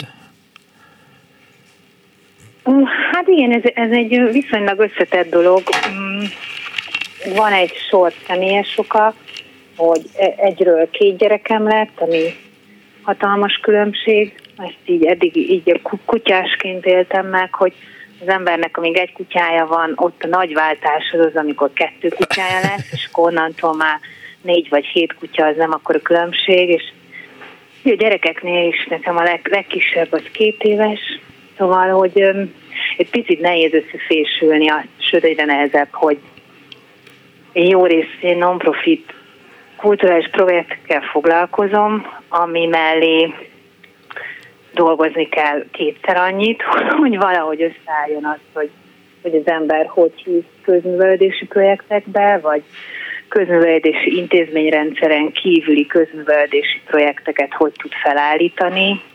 Szóval, hogy el, emellé jön még egy kisgyerek, meg minden más, úgyhogy ezt nagyon régóta próbálom valahogy összefésülni, hogy azok a, azok a munkáim, meg elfoglaltságok, amik, amik így úgy kötnek, és az ember nagyon szívesen csinálja, főleg azért, akikkel csinálja, meg, meg mondjuk a platform pont a Tilosnál ez egy olyan, olyan ilyen informális szellemi közösség, ami szerintem nagyon fontos, vagy nekem nagyon fontos, de hogy valahogy egy idő után mérlegelni kell már az egész túlvállalás, meg, meg, meg, meg ilyen balanszírozás abban, hogy hogy tud kijönni az, hogy, hogy a szakmáddal is hogy tudsz foglalkozni, és azért egyre több kihívás jön ebben, az valahogy azt szülte meg, hogy egyszerűen nem tudok annyit vállalni uh-huh. a különböző fizetetlen munkákból, elfoglaltságokból, kötődésekből, társadalmi ügyek, meg egyéb mellett, mert mert hogy jó részt a munkám is ilyen típusú fizetetlen munkából áll, és ezt a balanszot valahogy ott jobban meg kell tartanom most. Szóval valami ilyesmiből adódik össze egyébként, meg, meg abban is nagyon hiszek, hogy szóval, hogy én azért mindig ezt egy ilyen elfként tartottam, hogy nem szabad azért nagyon életformát csinálni bizonyos helyekből, meg, meg formációkból, meg platformokból, hanem sokkal jobbat tesz az ember személyes vérkeringésének is, gondolkodásának, mozgásának, meg egyáltalán van egy ilyen ritmusa szerintem a kulturális tevékenységnek, hogy, hogy akkor helyetted jön más, és ez egy tök fontos ilyen ritmustartás, hogy, hogy az ember kilép helyekről, és akkor oda beléphetnek mások. De, de azért te ilyen... egy kicsit. Uh-huh. De azért te ilyen nagy kilépő-belépő vagy, nem? Tehát azért néhányszor így Igen. fejetetére állítottad az életedet, meg, meg mindent magad körül munkában hát elsősorban. Hát igen, én abban hiszek, hogy egy, egy életem van, tehát hogy ez a, ez a fizikai dimenzió van, ami, amiben az ember elkezdett gondolkodni valamikor a kamaszkorában, hogy mit kezd vele, és akkor ebben így megpróbálok elég sok mindent belepakolni, és igazából nekem ez a, hogy ez a, ez a tudat hozza azt, hogy, hogy kevésbé izgat ez a lineáris karrier, ami, ahol egy, egy valamit ö, épít az ember nagyon uh-huh. konzekvensen, és, és akkor az tényleg a, a nagyon, nagyon egyirányú és nagyon egyébként szintén izgalmas elmélyülés, de hogy én sok, sokfajta közegbe érzem jól magam, meg sok, sokfajta közeg érdekel, meg pozíció, meg alul fölül, meg visszafelé, szóval, hogy számomra ez mindig izgalmasabb volt, úgyhogy igen, én ilyen változtató vagyok, de szerintem ez egy legalább annyira érdekes dolog, mert a sokféle pozícióban is lehet egy konzekvens utat találni, hogy azok hogy, hogy rendeződnek egymás mellé. De nem félsz ezektől a változtatásoktól? Nem gondolod azt, hogy ú, egyszer, ú, lehet, hogy most ezt elnéztem, nem kellett volna felrúgni?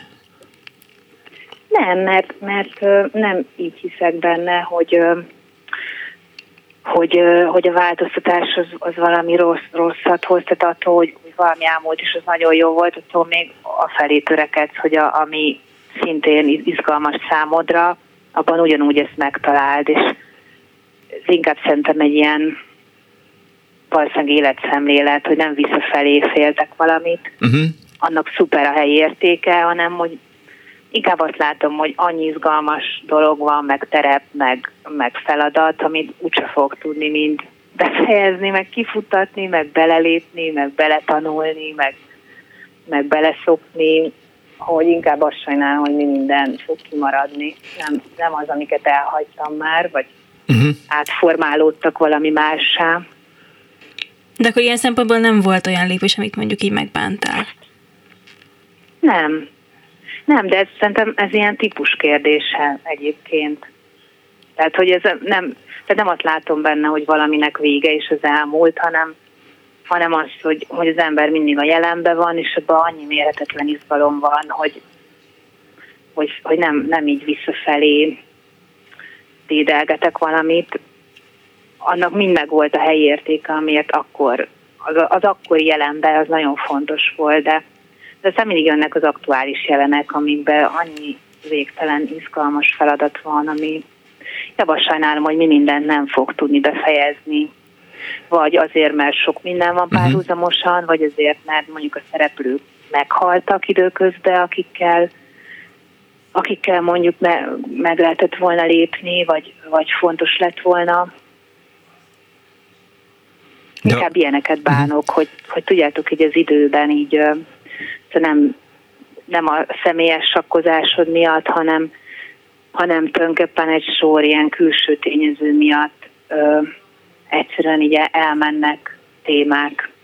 Uh-huh és ráadásul ez év tényleg olyan volt, hogy nagyon sok, eh, hogy is mondjam, hasonló gondolkodású, eh, velünk egykorú eh, pajtásunk szállt ki valamilyen okból az életből, kezdve Szirtes Andrástól, Medvi Gáboron át, odaérkezünk Palotai Zsolthoz, Osztos Pistihez, tehát hogy, hogy valamiért ez ilyen nagyon, nagyon szomorú és nagyon sok veszteséggel járó év volt.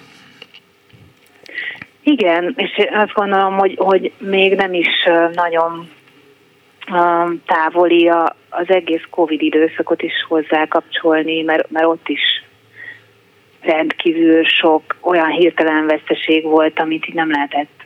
Szóval nem volt egyszerűen idő, meg tér, meg hely, meg egyszerűen alkalom feldolgozni, meg sok minden félbeszakadt, meg megtörtek ritmusok. Szóval igen, ez, szerintem ez az utóbbi mondjuk ilyen három három év, ez biztos, hogy én, én nekem ez így egy ilyen szekvencia, amiben, amiben igen, sokan, sokan kiszálltak. De az, hogy nem le fogsz a rádióban beszélni, az nem azt jelenti, hogy nincsen mondani valód, ugye? Például, ha most belegondolunk abba, hogy művészettörténész vagy, e, és akkor jön egy, egy elmebeteg, aki azt mondja, hogy a művészettörténetet, művészettörténelmet ne kezdjük el e, ezután tanítani. Tehát hagyjuk ez egészet a francba, olyankor az ember csak azt gondolja, hogy hello, álljunk már meg. Igen, ez most gondolom, hogy arra gondolsz, hogy, hogy kikerül a, egyáltalán a, nem is tudom, ne, most az egy dolog, hogy esetleg hogy csempészi bele az, aki arra méltónak gondolja, hogy a vizuális kultúra, ami amúgy is eléggé háttérben van szorítva a verbális kultúrával szemben, mennyire fontos lenne, hanem hogy, hogy egyszerűen ez úgy, úgy le van söpörve, és akkor ez így ki van mondva, hogy mostantól erre nincs szükség, vagy nem kell tanítani. Így se volt nagyon hangsúlyos, de igen, ne, nekem ez egy fájó dolog, meg így ez már egy pár éve így úgy napi renden volt, és akkor ugye szakmában mm, beszéltek, vagy féltették, vagy, vagy, vagy futottak uh-huh. ilyen plegykák, uh, és tudom, hogy most készülnek is mm, bizonyos akciókkal, de ez is inkább talán így a saját közegünknek szól, hogy nem mint hogyha el lehetne vele érni valamit, de de azért én, én azt azért nagyon sajnálom, hogy szűkül be az, amit egy ilyen közös, vitathatatlan kulturális minimumnak gondolunk. Az, az azért láthatóan szűkül be az elmúlt 10-13 évben. És, és ennek, ennek mondjuk egy ilyen ártalmatlan szelete, ami a, ami a rajzoktatás melletti minimális művészettörténet, ami a kultúra történetnek egy nagyon fontos része, és hogy azért látható, hogy, hogy egy csomó platform és a képi kommunikációra megy rá, ez egy, egy sokkal erősebb, vagy legalább olyan erős forma, amiben nagyon sok lehetőség lenne, hogy hogyan beszélnek fiatal embereknek, gyerekeknek, kamaszoknak arról, hogy mi a, mi a tétje, milyen új szempontok jöttek fel, mik voltak nagyon hasonlóan jelen korábbi korszakokban. Szóval én azt gondolom, hogy ez ez, ez azért lehetne egy ilyen közös intelligencia minimum, de valamiért ez egy én nem tudom, hogy érdektelenség, vagy veszélyessége okán, vagy mi, mi a pontos eredője annak, um, hogy ez nem számít egy ilyen, egy ilyen fontos, fontos bázisnak, amit egy fiatal ember megkap. De egyébként szerintem az nagyon érdekes, hogy már mondjuk én sem kaptam olyan oktatást, mint ugye régebben az emberek, meg ugye a tanulók, most meg ugye főként nem, mert tényleg egyre jobban szűkülbe, viszont én azt látom, akár már ugye a saját közegeimben is, hogy azért egyre nagyobb teret hódít a, a kortárs művészet mondjuk főként, és a különböző körökben, bár lehet mondjuk Budapest egy ilyen buroknak számít ilyen szempontból, hogy valahogy van igény az embereknek arra, hogy, hogy minél több információt megtudjanak tényleg így a, a művészetről, meg az egész kultúráról, csak hát ugye nem kapták meg azokat az alapismereteket, amik ehhez kellenének. Igen, ez, ez, ez egyébként szerintem az egyik leg, legjobb vagy legreménykeltőbb dolog, hogy én is azt tapasztalom, hogy a kíváncsiság, meg a tudásvágy, és itt, itt a, legfiatalabbtól a, a legidősebb korosztályig mindenféle társadalmi és nem tudom, etnikai és iskolázottsági határt is ö, Szóval ez a fajta alapvető kíváncsiság, ez még mindig megvan. Egészen fura módon ezt nem lehetett így le, leépíteni. Lehet, hogy majd sikerülni fog egyébként szépen lassan, de, de abszolút így van. Uh, viszont ebben én elég, elég ortodox vagyok, ha tetszik, szóval én azt gondolom, hogy, hogy nagyon fontos az a történeti alap, és, és az egymásra épülő történeti alap, amitől meg lehet érteni azt, hogy miért alakult ki a jelen. Szóval én is egy történettudományos indítatásból jövök, amiből elléptem egy, egy másik típusú uh, ilyen kultúrakritikai, ez egy kicsit hogy összetettebb, meg más az eszközöket használó kultúra vizsgálat, de, de az az alap, amitől az ember megérti azt, hogy, hogy a történelem során és a kultúra történet során explicit a művészetek története során, hogy épültek egymásra bizonyos dolgok, az, az szerintem nagyon fontos ahhoz, hogy releváns meglátásokat tegyen a jelenről. Szóval ez, ez szerintem ebbe ez, a, ez az ortodoxiát, ezt teljesen tartom, hogy, hogy, hogy ez a fajta, és ez, ez ugye egy nagyon, ez egy ilyen elit szak volt, meg egy ilyen elit tudomány, ahol nagyon sokat kellett magolni, uh-huh. meg rendkívül sok adatot, amit akkor talán ember az egyetemen nem is feltétlenül látta az értelmét, de de elképesztően más képességeket épít ki, mint amikor csak egy-két-három évet valamilyen design vagy akár csak kortás vagy kurátori szemléletből kapsz, és nincs meg az a, az a nagyon masszív viszonyrendszer, ami, ami egy ilyen történeti mélységet ad. Szóval én mindig is, is iskola és, és intézmény és tanulás párti leszek szerintem. Um, és remélem, hogy, hogy ez a fajta érték, az, hogy, hogy szisztematikus és konzekvens szellemi műhelyekhez kapcsolódjanak fiatal és idősebb emberek is, ez, ez nem fog elmúlni. Mi foglalkoztat hát most ez is, ez is nagy sebeket kapott az elmúlt egy, meg két-három évben itthon, szóval ezt nem lehet letagadni, nem csak a nem csak az általános pedagógiai válság, hanem ugye az egész egyetemi átalakításokkal, megosztással, óriási infrastruktúrális különbségekkel. Szóval ez, ez azért nagyon nehézé teszi, hogy azokon a egyetemeken, ahol nincs meg az óriási privilégium, amit beletoltak állami szinten, hogy kik, kik tudnak egyáltalán még elmenni tanítani, hogy tartanak ki a mellett, ami számukra fontos. Szóval ez, ez is ugye egy nagyon nagyon kemény terep lett. Milyen ügyek foglalkoztatnak most? Tehát tudod már, hogy mit fogsz csinálni most azzal, azzal az idővel, ami felszabadul a, a tilos után?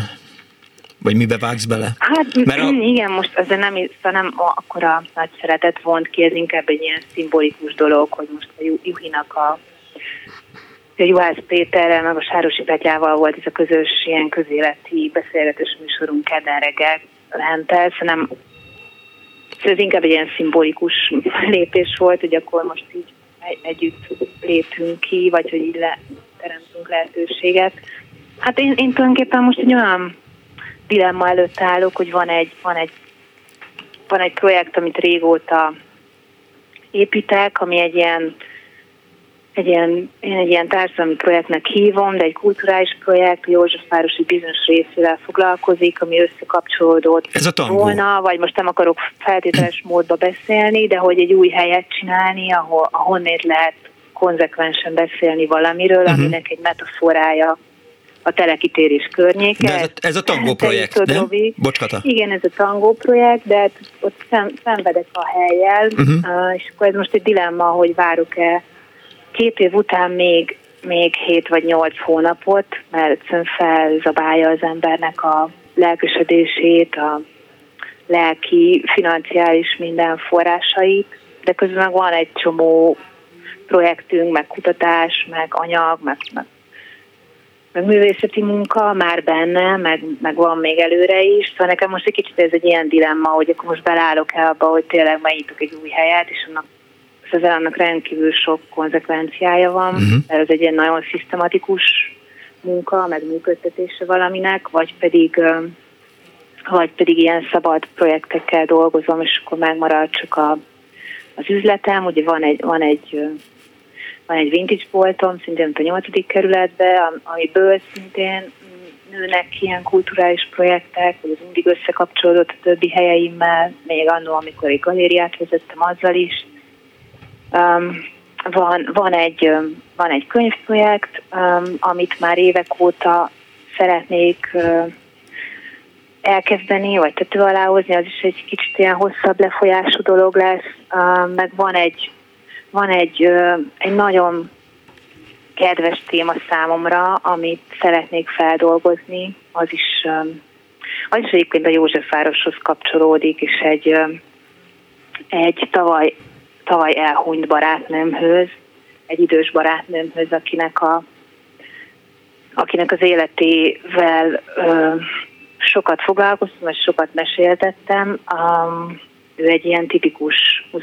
század második fele a női történet, uh-huh. egy, egy 40-es évek közepén született ö, roma nő, aki, aki ott élte le az egész életét a nyolcadik kerületbe, és, és valahogy így a szocializmus ilyen egaliter, vagy fals egaliter politikájába um, annak a kvázi előnyeit is, hogy, hogy dolgozott, hogy, hogy, hogy bizonyos dolgokat nem ismert fel, ami rasszizmus vagy szexizmus. Uh-huh. Nagyon érdekesen bontakozott ki, hogy, hogy mi a, az Éva néni története, közben meg egy ilyen elképesztő um, vadregényes sztori, ami ott a Fecske utca, Rákocsi tér, meg Gutenberg tér között lejátszódott, de közben az is egy ilyen metafora valahol, egy ilyen nagyon tipikusan mm, magyar mm, női történet, amiben van egy csomó mm, politikai, társadalmi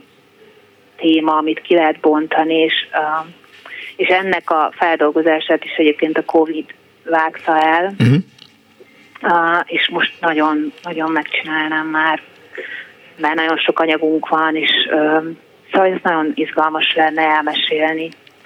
És mi a helyzet azzal a projekttel, amiről én így, így hallottam a városban, hogy a minden okoskodó rock and roll star mögött egy, egy okos nő áll. Hogy mi, mit is jelent ez pontosan? Mm, igen, ez, hát egyrészt ugye nekem van, van ez a, szóval én, én egy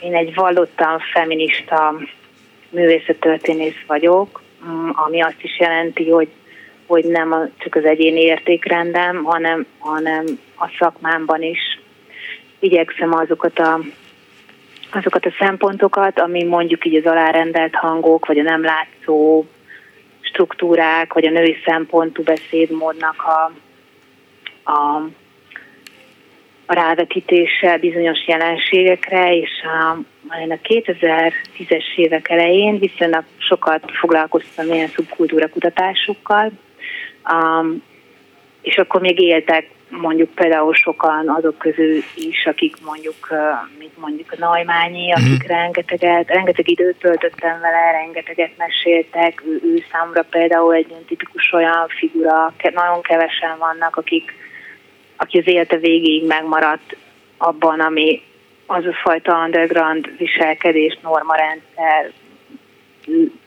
kötetlenség, ilyen sziporkázó tudás, stb. mondhatnám ezt.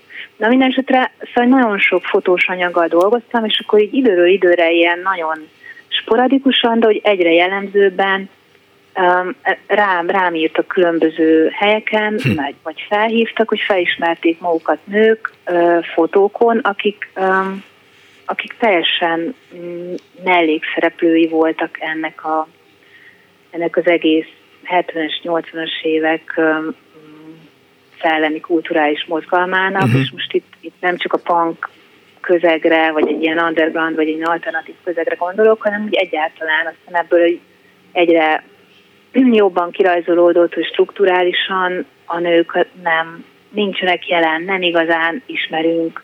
Most, hogyha így általánosan tudjátok így a kulturális, tehát nem a nagyon szakavatott, vagy akár a, a ennek a szubkultúrának a részvőiről beszélünk, hanem úgy általánosan hány nőt tudnak megemlíteni a saját nevén, um, tudni, hogy mit csinált, hogy mi volt a valós uh-huh. szerepe, hányan tűntek fel itt-ott, hányan szerveztek dolgokat, hányoknak volt elvetélt ötlete, próbálkozása, szóval egy olyan, egy olyan téma rajzolódott ki, ami szerintem barom izgalmas, meg fontos lenne, és mondjuk egy, egy ilyen másod-harmad generációnak, ami én vagyok, akár lehet ez a felelőssége is, hogy hogyan szedi még össze ezeket az emlékeket, um, hogyan láttatja, megszólaltatja meg, és, és világít rá ennek a strukturális problémájára, um, hogy miért nem látszottak nők, hogy miért, miért aztán miért öröklődött ez tovább később a rendszerváltó ellenzékre, a 90-es évekre, szóval, hogy, hogy miért öröklődtek meg ezek a strukturális láthatatlanságok, és ez egy ilyen, szóval ez egy nagyon um, izgalmas projekt, mert ilyen szempontból nagyon sokfajta attitűdöt lehet megmutatni, nem csak azt a, azokat a nőket, akik mondjuk így ismertebbek lettek, főleg zenei, vagy akár képzőző uh-huh. vonalon, hanem azokat, akiket egyáltalán nem ismerünk, és mondjuk pont nagyon izgalmas szerintem, hogy hányan voltak a, a különböző ilyen műfázak, meg, meg különböző ilyen kulturális szervezeteknek a, a motorjai. Vagy éppen csak uh, tényleg ilyen, ilyen, um, ilyen, ilyen próbálkozás szinten uh, lepattantak a felületekről, mert ez nem volt érdekes, az, hogy, hogy ők, ők mit akarnak, hogyan, vagy nem, nem, nem volt útja, módja ennek. Szóval um, nagyon sok aspektus van, hogy ezt hogy lehet izgalmasan megfogni. Én azt hiszem, hogy... Ben... Akkor innentől azzal el kell kezdeni, hogy, hogy az ember mögé rak valahogy költségvetést, uh-huh. vagy hogy adja ki kiadóval, vagy... Ez könyv lenne, vagy film lenne? Könyv film lenne, vagy film? Hát az is izgalmas lenne, de az meg egy még drágább műfaj. Ja. szóval... De... Persze, de például volt, volt egy olyan pár évvel ezelőtt, uh, hát ha megcsinálja valaki, az is utolsó percek, nagyon, nagyon izgalmas sztori, és még jobban a zenei közekhez kapcsolódik, hogy, hogy a ródokról, akik egy ilyen fantasztikus, megint csak egy, szerintem egy kultúra, um, hogy, és ők, ők még egy ilyen összejáró, nekem is volt szerencsém többükkel találkozni, beszélgetni, elképesztő tudású emberek, és közben iszonyatosan izgalmas ez a kvázi underdog szerep, hogy, hogy, hogy mi minden be voltak benne, és még most még azért élnek sokan, akik, akik mesélhetnének 70-es, 80-as, 90-es évekről, az oriról, a zenekarokról, ja. a munkájukról. Szóval, hogy ezt hát valaki megcsinálja, mert ez például nem pont egy doksi sorozatba, vagy egyszerűen egy leletmentésbe iszonyatosan fontos lenne. Persze, hát ott, volt, a, ott volt a béka is talán. Rengeteg ötlet van egyébként, ami szerintem nagyon fontos lenne, hogy nem valaki megcsinálja, hanem is én. Volt a, a, a tévének egy ilyen nagyon, tévéirodónak egy nagyon híres gyártásvezetője, a, a Béka, aki... Eh, kor, igen, aki, hát ő is egy fantasztikus igen. figura. Elkezdett vele beszélgetni, és, és egyszerűen rá lehetne építeni, nem tudom, öt óra me- mesélést, meg ha. egyáltalán. Szóval, én, szóval mindegy, szóval tele van, a, tele van még, még így a a jelenlegi kulturális életünk szerintem meg csomó izgalmas témával, amivel lehetne foglalkozni, úgyhogy meg kell is. Milyen... Attól nem félek, ez a nehezebb eldönteni, hogy az ember egy ilyen kötöttebb uh-huh. fajba száll bele, vagy pedig, vagy pedig ebbe a szabadabb projektépítésbe. 2023-nak hanyas osztályzatot adnál? Én mindig ötöst adok. Én mindig, mindig ötöst adok. Német vagy magyar ötös, nem? hát ilyen örök idealistaként nem, nem, nem szóval én nem, nem tudok. Nem, nem, nem akarok rosszat mondani, mert egyrészt vagyok annyira pragmatikus az ember, amit kihoz szituációkból, az, azért sok múlik saját magán, meg azért az is, hogy hogy, hogy tekint rá dolgokra. Szóval um, nyilván egyre, egyre nehezebb azt látni, hogy itt, itt, itt valahogy izgalmasan lehet építeni egy szellemi közeget, de közben azért még mindig azt gondolom, hogy nem, nem annyira nem annyira veszett, veszett a helyzet. Csak nehezebb, nehezebb, készségtelen, sokkal nagyobb az apátia, meg a szomorúság, meg azt, hogy nem maradnak itt fiatalok, az is egy nehéz ügy, hogy az ember aztán hogy tud tovább dolgozni fiatalokkal például, de, de azért ötöst. Közben, bocsánat, már itt a legkisebb gyerekem már nagyon sír. Szóval Akkor lehet, hogy... Akkor elengedünk, Kata. Igen. Nagyon boldog új évet nektek. Majd még beszélgetünk máskor is. Mindenképp, szívesen. Köszönöm szépen. Sziasztok. Mert még beszélni kellett volna a, a bátorságdíjról, de majd máskor beszélünk. Boldog új évet kívánunk az egész családnak. Szívesen beszélek máskor. Sziasztok. Ciao, ciao. 24 24 Te hanyast adnál ennek a 2023-as évnek? De nehezet kérdeztél. Nem, nem is. Tőled vettem. Kérdezzük meg a hallgatót, mert itt van a vonalban. Jó napot kívánok! Halló! Halló, halló! Szervusztok, Zoltán még mindig Velszből. Hello, Nem felejtettem el a, azt, hogy szilveszter van. Elég nehéz megszólalni mondjuk egy ilyen jó vendég után, azt kell, hogy mondjam. Hát ugye a kérdés az volt, hogy hanyast adnék az évnek? Igen. Hát Velszből. mondjuk a, a, a személyes részemről ez egy nagyon erős hármas, de, de egy hármas alá, leginkább azért, mert ugye az év vége felé történt itt családon belül egy komolyabb tragédia. Ettől függetlenül, ha egyébként most a közéleti és politikai részét nézem, az egy erős hármas volt. Én nagyon remélem, hogy 2024-re ebből nem lesz kettes, már várjuk meg az áprilist, meg a májusra. Emlékszem, talán áprilisban van az EP, meg a, az önkormányzati választás, ugye? Igen. Na, hát nagyon-nagyon remélem, hogy azért azt sikerül valahogy egy, egy hármasra visszaküzdeni, mert ahogy nézem itt, elég csúnya bukta lesz mindenkinek, hogyha nem, nem készülnek föl. Igazából, uh-huh. amiért telefonáltam, no. ö, hát nem, nem gondoltam volna, hogy itt nagyon föl kell dobni a hangulatot, de azért megpróbálom. Egy régi szilveszteri történet, mert hogy elméletileg most ugyanazokról van szó. Ö, életem egyik legvadabb szilveszterét mesélem el. Na. Emlékszel rá, akkor az nem volt vad? Hát figyelj, attól függ. Hát azt mondom, hogy a sztorinak az lett a vége, hogy január 3-án a társasággal közölték, hogy Szentendrén minket nem szeretnének meglátni. Akkor nem az, hogy soha többet, de az elkövetkezendő öt évben semmiféleképp sem. Ezért mentél ez be később. Így van, így van, így van, hogy, hogy, hogy még a közelébe sem menjek a településnek. És az egész dolog úgy indult, hogy teljesen normális szilveszter, este nyolckor találkozás Moszkva téri óra alatt, uh-huh. és nekem van egy ilyen baráti társaságom, akikkel mi együtt nőttünk föl. Azt azért tudni kell, hogy Budapestnek az a része, ahol én éltem Buda, Igen. azt nem véletlenül hívják nagyfalunak, ugyanis a szülőknek, főleg az én szülői generációmnak mániája volt az, hogy a gyerekeket egyik iskolából a másikba irattak.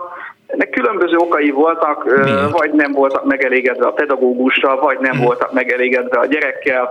De lényeg az volt, hogy nagyjából mindenki ismert mindenki. Tehát mondjuk az ugligetisek azért összejártak a városmárosokkal, a, akik az Istenhegyen laktak föl, azok is nagyjából ismerték azokat, akik mondjuk az Orbán-hegyi kollégiumban töltötték a napot. Szóval Nagy volt az átjárás. Kis, Hát elég nagy volt az átjárás, most gondolj bele, hogy azért nem volt sok iskola. Uh-huh. Na most innen, és mivel mindenki járkált körbe-körbe, ezért nagyjából mindenki ismert mindenkit. És pont az ugligeti srácokkal gondoltuk, hogy na, akkor belecsapunk az éjszaka közepébe, és ott az egyik srác az már nagyon-nagyon jó volt egy másik buliban. Elmentünk hozzá Óbudára, hogy összeszedjük, hát szomjas már nem volt, az biztos, fölültettük még a hévre Szentendre felé. Leszállunk Szentendrén, és hát kiderült, hogy hát a házi buli az a domboldalon van. Mondom, ez marha jó, most még már bennünk van négy sör, és még másszuk is meg. Megmásztuk, kiderült, hogy ez egy három emeletes kis családi ház, ami úgy nézett ki, hogy a három emeleten három különböző család lakott. Uh-huh. Földszinten volt egy terasz, ennek majd még később lesz szerepe, a középső szinten, tehát az első emelet volt, ott francia erkély volt, és volt egy rendes erkély a tetőtérben, ez egy beépített tetőtér volt, ami ilyen dupla tetőtérként működött, tehát hogy a beépített tetőtér részben volt a nappali fürdőszoba, stb. És volt még egy rész erre ráépítve, ahol hálószobák voltak. És fölmentünk a legtetényre ennek az egész csodálatos épületnek, nyitom ki az ajtót, hát a minimális 30 négyzetméteres amerikai konyhás nappaliban már tömeg, Mondtam, hogy ez így marhára nem lesz jó. Uh-huh. Fürdőszobába benéztem, hát az se volt valami túl nagy.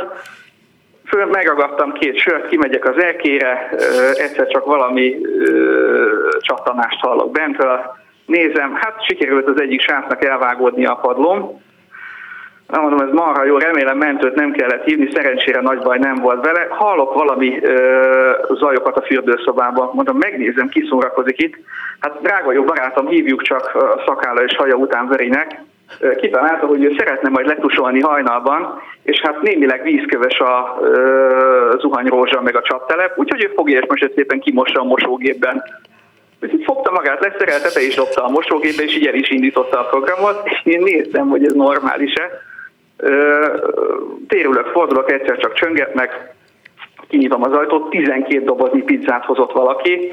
Gyorsan kerestem valami aprót a futáknak, hogy uh, szerencsétlenje ne hiába jöjjön ki, kapott egy ezrest, bontom ki a pizzákat, hát természetesen mindegyik csípős paprikás, na most rólam egy dolgot kell tudni, én nagyon nem bírom a csípős Aha. paprikát, és akkor sem bírtam.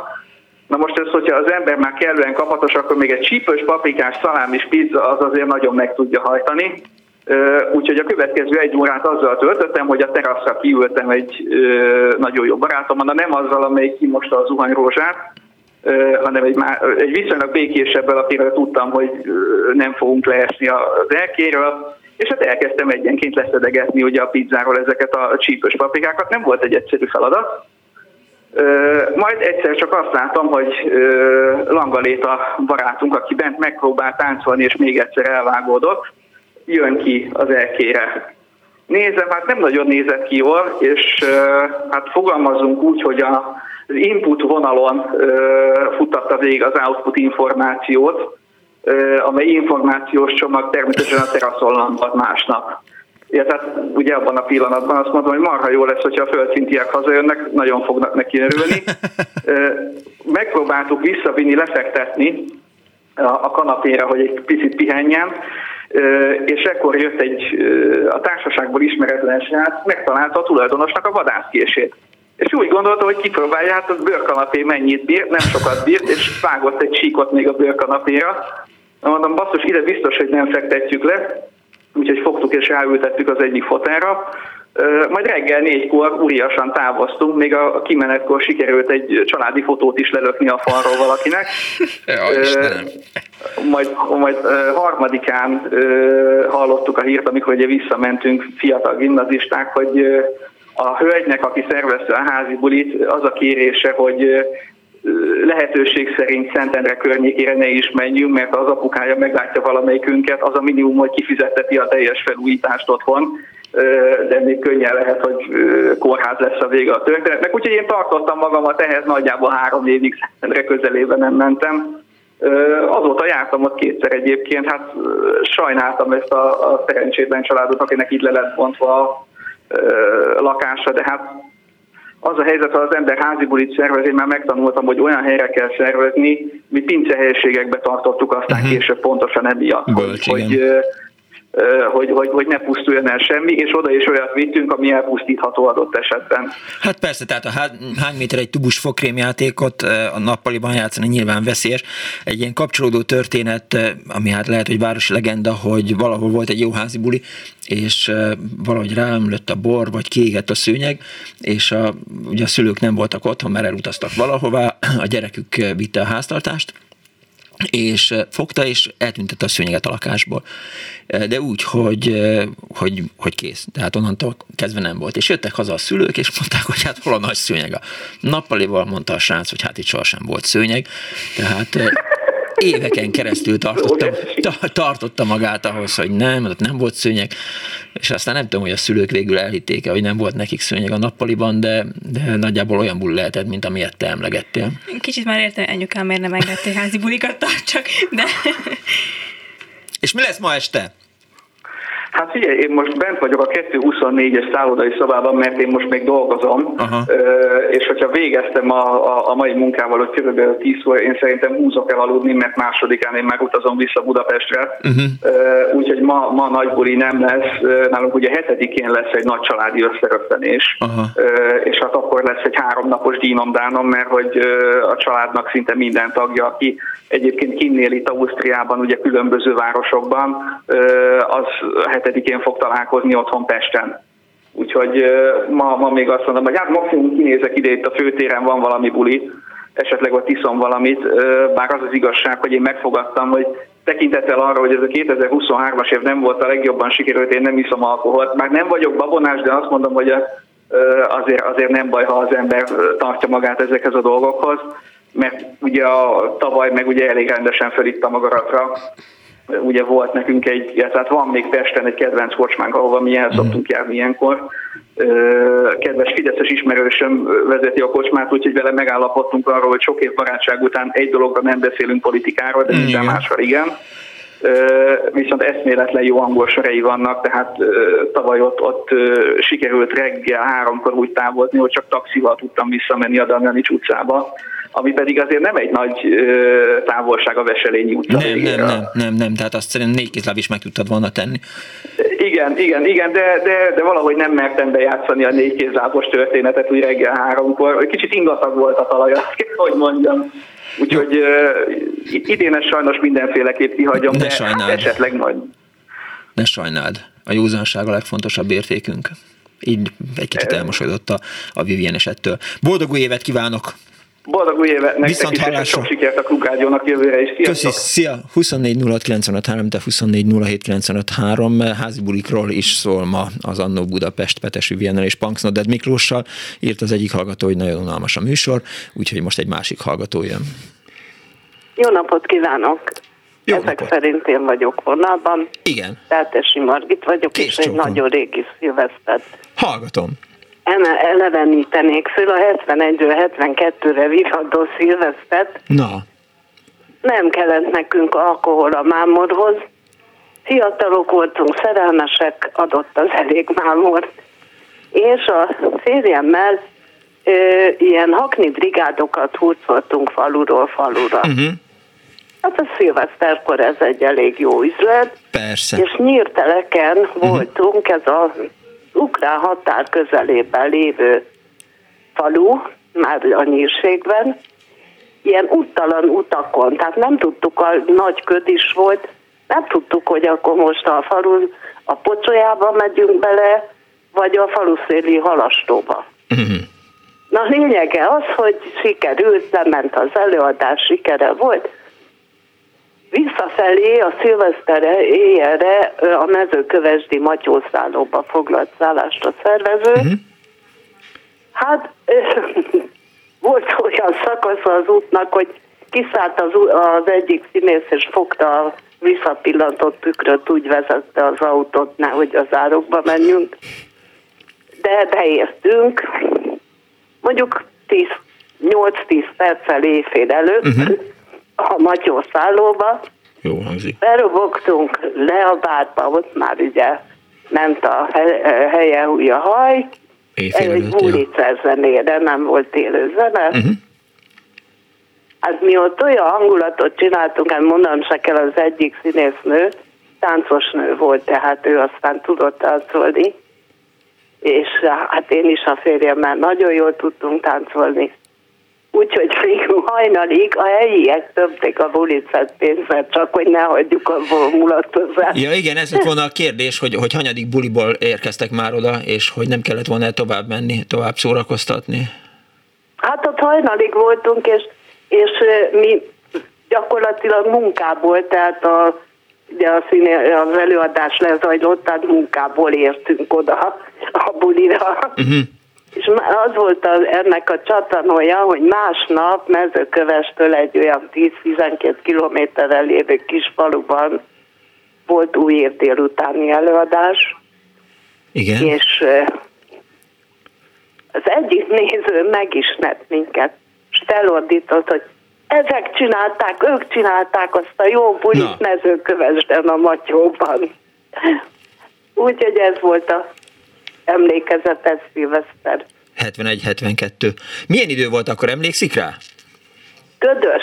Uh-huh ilyen csúnya, ködös, nyúlós, úgyhogy alig láttunk, mondom, helyenként ott az utalan utakon. És vélhetően egy ilyen fáradt verda lehetett az 71-72-ben, ahogy a magyar gépkocsi állományt nézem, nyilván egy jó Warburg vagy egy Skoda. Egy turista mentünk, mert ugye díszletet is mi vittük, meg Aha. egy zsigulival. És egy ilyen... A hat személyes szereplőgárda, meg a díszletek, az igen. tehát mindent mi vittünk, díszletet, világítást, hangosítást, Úgyhogy ez ilyen hakni. Én, én azt én abszolút átlátom, és egy estébe hány fért bele? Mondjuk ebbe a szilveszter estébe? Úgy, úgy emlékszem, hogy ebből, hogy délután volt egy előadásunk, Aha. és este, és az estiről az volt nyílteleken, és az estiről az olyan, mit tudom én, olyan 9 10 körül ért véget, és alig bírtunk, pedig nincs messze onnan mezőköves, talán 50-60 kilométer, de tejködben és úttalan utakon. Úgyhogy alig értünk be éjfélre. Úgy mondom, másnap onnan egy tizenvalahány vagy 20 kilométer elő kis faluba megismertek minket, hogy mit csináltuk azt a jó hangulatot. És szerint, szerintem azóta is emlegetik. Azóta is emlegetik ezt. És a mai szilveszter az hogy fog telni? Csöndesen, magányosan egyedül vagyok most már sajnos, illetve hát természetes. Nyolcadik évtizedembe beleléptem, úgyhogy még nem vagyok 80, csak a 70 túlléptem. Uh-huh. Úgyhogy gyerekek nem, nem lakunk együtt. Igen. Úgyhogy majd jön éjfélkor testvéreim, meg a fiaim, fiaméktól jönnek éjfélkor a telefonok. Hogy vagyunk, aztán holnap valószínű be is néznek ja, egy ja, ja. Nagyon szépen köszönöm, hogy hívott bennünket. Boldog új évet kívánunk. Köszönöm szépen. Viszont hallásra. Önöknek, önöknek is, és sikeres jövő esztendőt. Azt ránk fér. Köszönjük szépen. Viszont, Viszont hallásra. hallásra.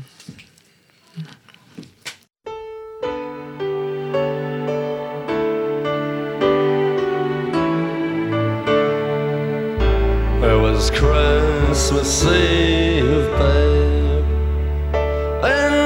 drunk tank. An old man said to me, Won't see another one. And then we sang a song, the rare old mountain tune. I turned my face away and dreamed about you. Got on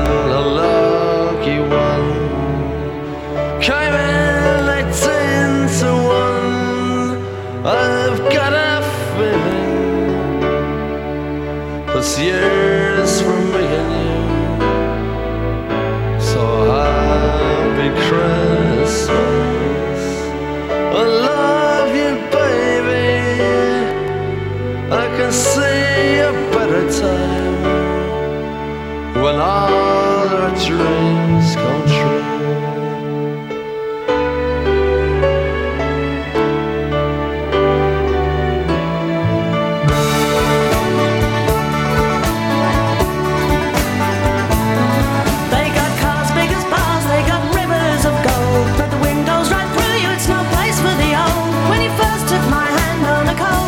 Eve. You promised me Broadway was waiting for me. You were handsome. You were pretty queen of New York City. When, when the band finished playing, they held out for more. Sinatra was swinging, all the drums they were singing. We kissed on the corner, then danced through the night.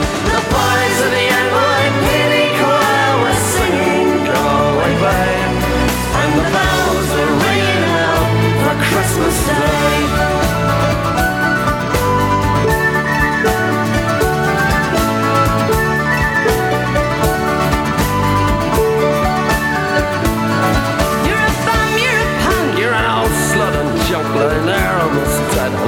weapon I butt. You sky-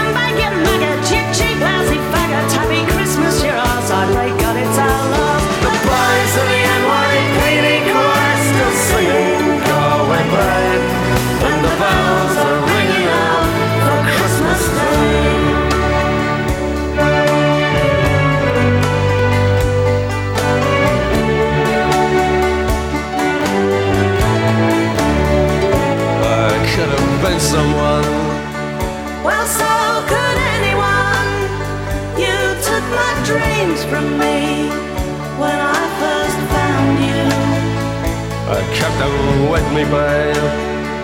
I put them with my own. Can't make it all alone. I built my dreams around you.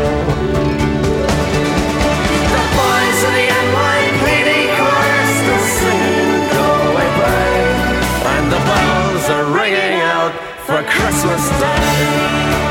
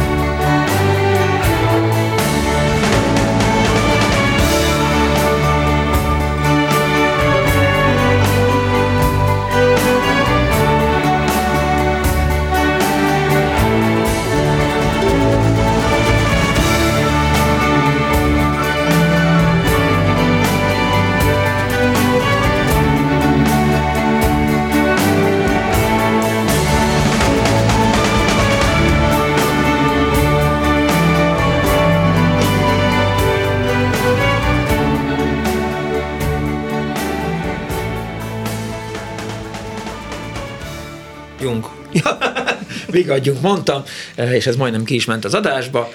Eh, üdvözlők a kedves hallgatókat. Ez a Klubrádió benne az Annu Budapest, Petes Viljánál és Punksnaded Miklóssal, és ahogy megértük, eh, itt van a stúdióban két vendégünk, Surányi Judit és Somra János. Jött volna még Buk Miki is, mert ő is gömtévés volt, de délután bejelentette, hogy sajnos betegeskedik, köhög meg minden, úgyhogy innen kívánunk neki jobbulást. És akkor, amikor az egy barátommal ma futás közben beszéltünk, és mondtam, hogy jönnek a gömbtévések, akkor ő halálpontosan emlékezett rá, hogy, hogy volt egy ilyen próbálkozás. A beszélgetésünk apropója az az, hogy egyrészt a régi szilvesztelekről szól az Annó Budapest ma, meg, meg régi mindenről, és most ti ráadásul elmentek majd innen, és a 30 éves gömbtévét fogjátok ünnepelni. De azon kedves hallgatóink szám kedvéért, akik nem tudják, hogy mi volt ez a gömbtévé, mert nem futottak velem ma együtt a, a hajógyári szigeten, azoknak el tudjuk mondani? Bár a hajógyári sziget ráadásul még kapcsolódik is.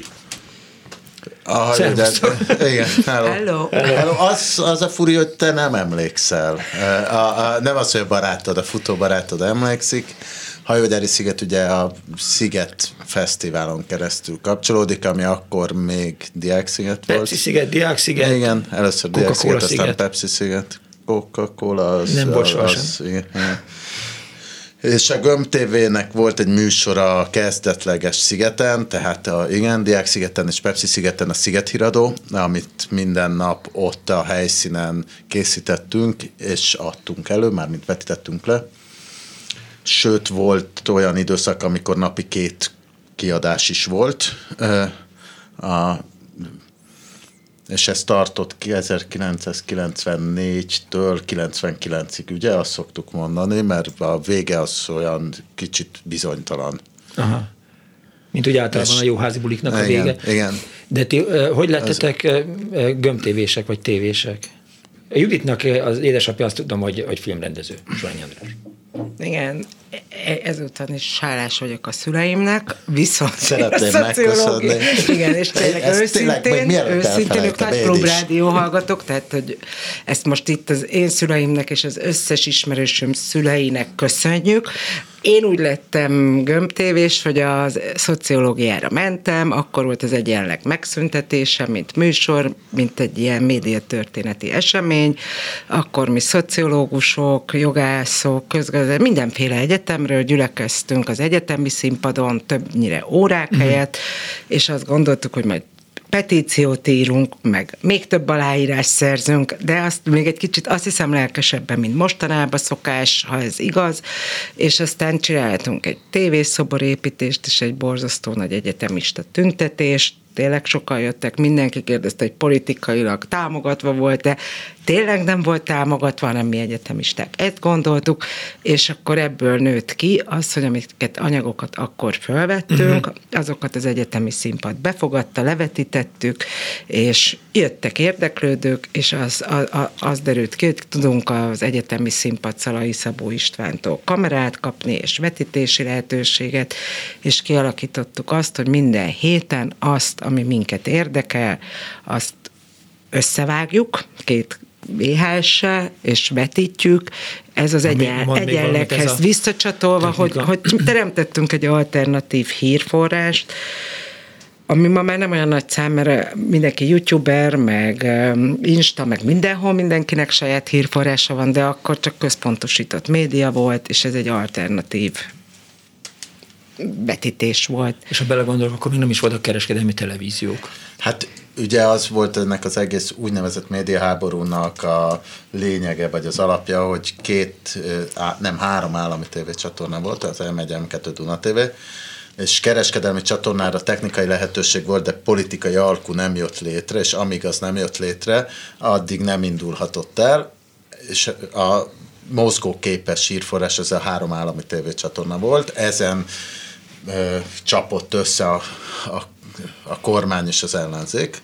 Ö, Ez ellen volt az a, politik, az a tiltakozás, amiről most az előbb a Jutszó uh-huh. beszélt, és ebből a politikai sztoriból nőtt ki a, a vetítés, ami ugye akkor először eldőlt, és a kormány elfoglalta, tehát mint ma, ö, ö, csak még sokkal kevesebbet. jött Náli És, Gábor. ö, Igen, Náli Gábor, Csúcs László. László Igen. ugye A TV rádió, rádió, igen. És A hangkis és- gombár párosra. igen, igen. És az, az a, igen, tehát ezek a mozgások, ezek hozták létre a vetítést, ami egy alternatív hét volt először, tehát uh-huh. volt a, mi, a Hét című tévéműsor minden vasárnap este hétkor, és ehhez képest egy alternatív vetítés volt, kifejezetten ilyen szabad sajtó megteremtésének szándékával, de azért közben nyilvánvalóan egy nagyon szűk rétegnek bemutatva, hiszen annyinak, ahányan az egyetemi színpadon azt megnézték, meg aztán ez még mutálódott, és eljutott még azért más volt Artmozik, még vetítés, artmo- artmozikba eljutott ilyen filmek előtti hi, kvázi a régi híradók funkcióját Mondhatni azt, hogy Gömb betöltő. TV volt az egykori partizán? Köszönjük.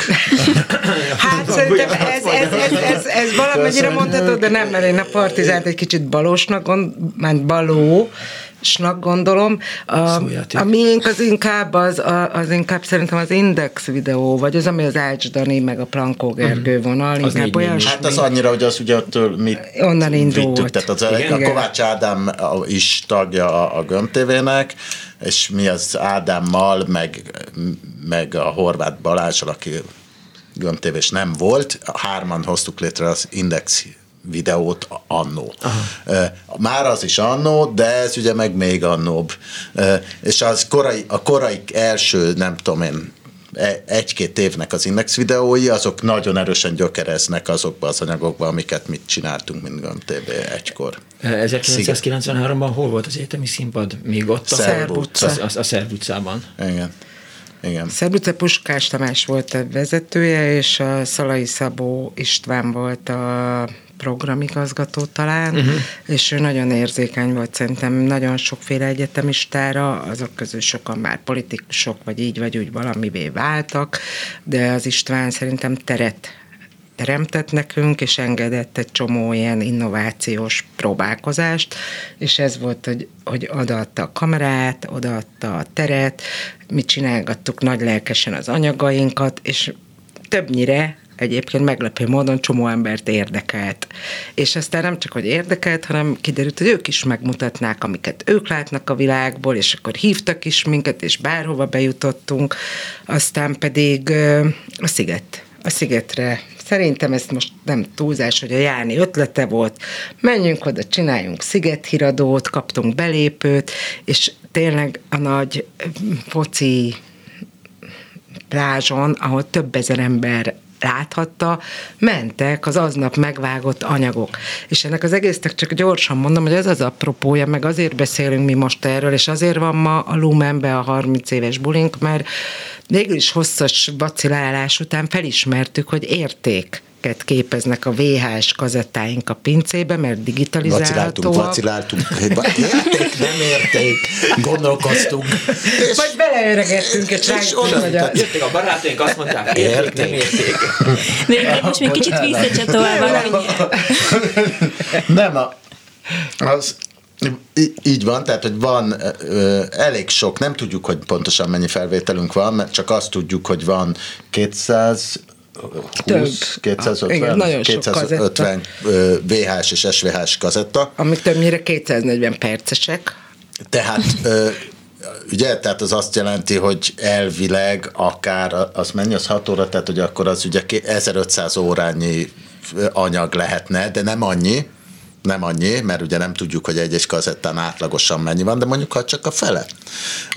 Az is sok és ebből az időszakból, és döntően, tehát azt hiszem, azt gondolnám, hogy jóval nagyobb rész sziget, mondjuk uh-huh. ennek a kétharmada sziget, de még az egyharmada, ami még mindig száz órányi, vagy uh-huh. sok, az meg ö, évközben, vagy szóval nem sziget, és ö, magyar közélet, meg kultúra, meg mit tudom, meg mindenféle politika. politika felvétel. Ugye az az érdekessége van még, hogy ez ö, 5 perccel az nem, hogy az, a, a, nem az okostelefonok, a mobiltelefonok és az internet előtt van. Tehát 93, most 30 éves nem 93-ban jött létre, és 94-ben volt nekem először e-mail címem. Uh-huh. A, a, a, még az még csak e-mail, tehát, és tudod, és akkor mentünk a, egy, az egyetem számítástechnika termébe, ugye e-mailezni külföldre, ott megismert akárkit, és akkor ugye ez, ez, na most még ez előtt vagyunk egy öt perccel, de tényleg csak öt perccel, és amikor mondjuk már sziget van, akkor van már e-mail, de hát az e-mail azt jelenti, hogy odafáradsz egy asztali géphez, és ott azt használod, tehát nincs, és mobiltelefon sincs. És, a, és ugye viszont van az egyetemi színpadnak egy kamerája, meg van már néhány olyan, szóval hozzáférhető a kamera. Tehát nem az van, ami azt megelőzően 5 perccel bezárólag gossan, hogy a kamera az, az egy olyan érték, mint meg egy olyan lehetőség, mint ma a, nem tudom, tehát érted, a nem a drón, micsoda, a magá, a helikopter. Tehát a, a helikopter. És ezek az anyagok, amiket felvettetek anyagokat, ezeket valaki egyébként felülvizsgálta, vagy ti voltatok, akik végül is ezt adásba tettétek, vagy volt egy konkrét szerkesztő, no, igen, aki elmondta semmi. Semmi cenzúra nem wow. volt. Mi magunk, hát. És ez nagyon uh-huh. jó mhm. kérdés, mert ez volt talán a lényege, uh-huh. hogy nem volt cenzúrázva, és a, már az egyetemi színpadon vetített anyagoknál is a, hívott minket a korai öröm, ami akkor még sokkal fiatalabb volt, de már akkor is baromi menő, és menjünk, menjünk a tilos, a fekete lyukba felvenni őket.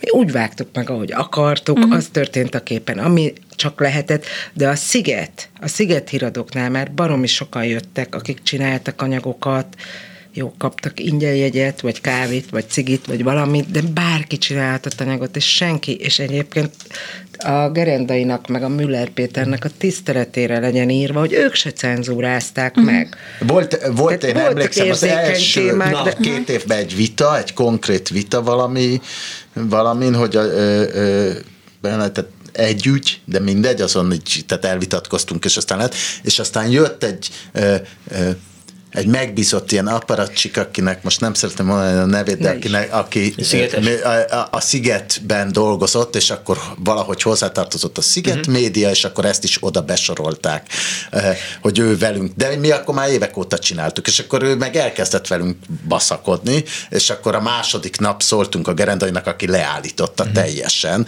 tényleg, tehát, hogy tök rendben volt, és ugye úgy kezdődött az egész, és ez is, ez is tényleg a szép, hogy mi bementünk hozzájuk az, az, az irodá, a Lónyai utcai irodájukba, mert ez már a második sziget volt, tehát nem a leges-legelső, hanem a második, amin először volt szigetiradó, hogy hogy akkor hello, és akkor ezt csinálnánk, és akkor mondták, hogy hát tényleg itt lesz most akkor Sziget Rádió, mert akkor még így a rádió is volt, Sziget Szán nevű újság, amit megírtak és kinyomtak Igen. és osztogattak papíron ott minden nap, de hát híradó ez, ne, ez nem jutott eszükbe, hogy akkor ilyen izé, videós dolog is legyen, és hát ott a mozi, ahol meg ugye elvetíteni el lehet, nyugodtan a filmek között, és legyen, és akkor mondtuk, hogy és még kéne egy kis pénz kazettára, tehát hogy tényleg annyi pénz, amiből a, a sok kazettát megvesszük, tehát hogy semmi más, de az igen, és akkor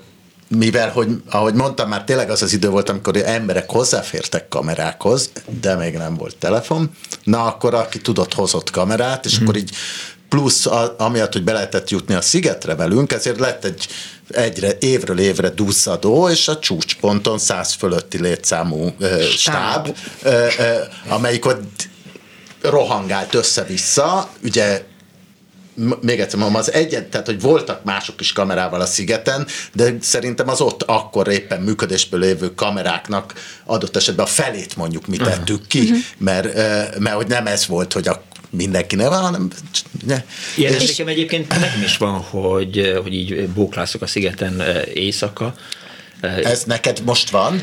Nem, nem, nem. nem, Ilyen felvételed? Nem, nem, nem, nem, nem. Hát azért... Nem, hanem hogy oda rohan egy szigetiradós, és őt nem, is, nem is, hogy oda rohan, hanem az, hogy amikor elkezdték ott a, ez a Bachia sátornál, vagy a Tilas sátortól volt néhány lépés az, ahol vetítették Aha. a szigethíradókat. Hát nagyon nagy, tilos, a focipályán. A a, a, ahol tényleg a, kurva sok a, a, néző, döbbenet. Igen, hát igen, volt közel valamelyik sátor, amelyikre aztán jártunk utána igen. Egyébként igen, délelőtt ott voltam. Igen, igen.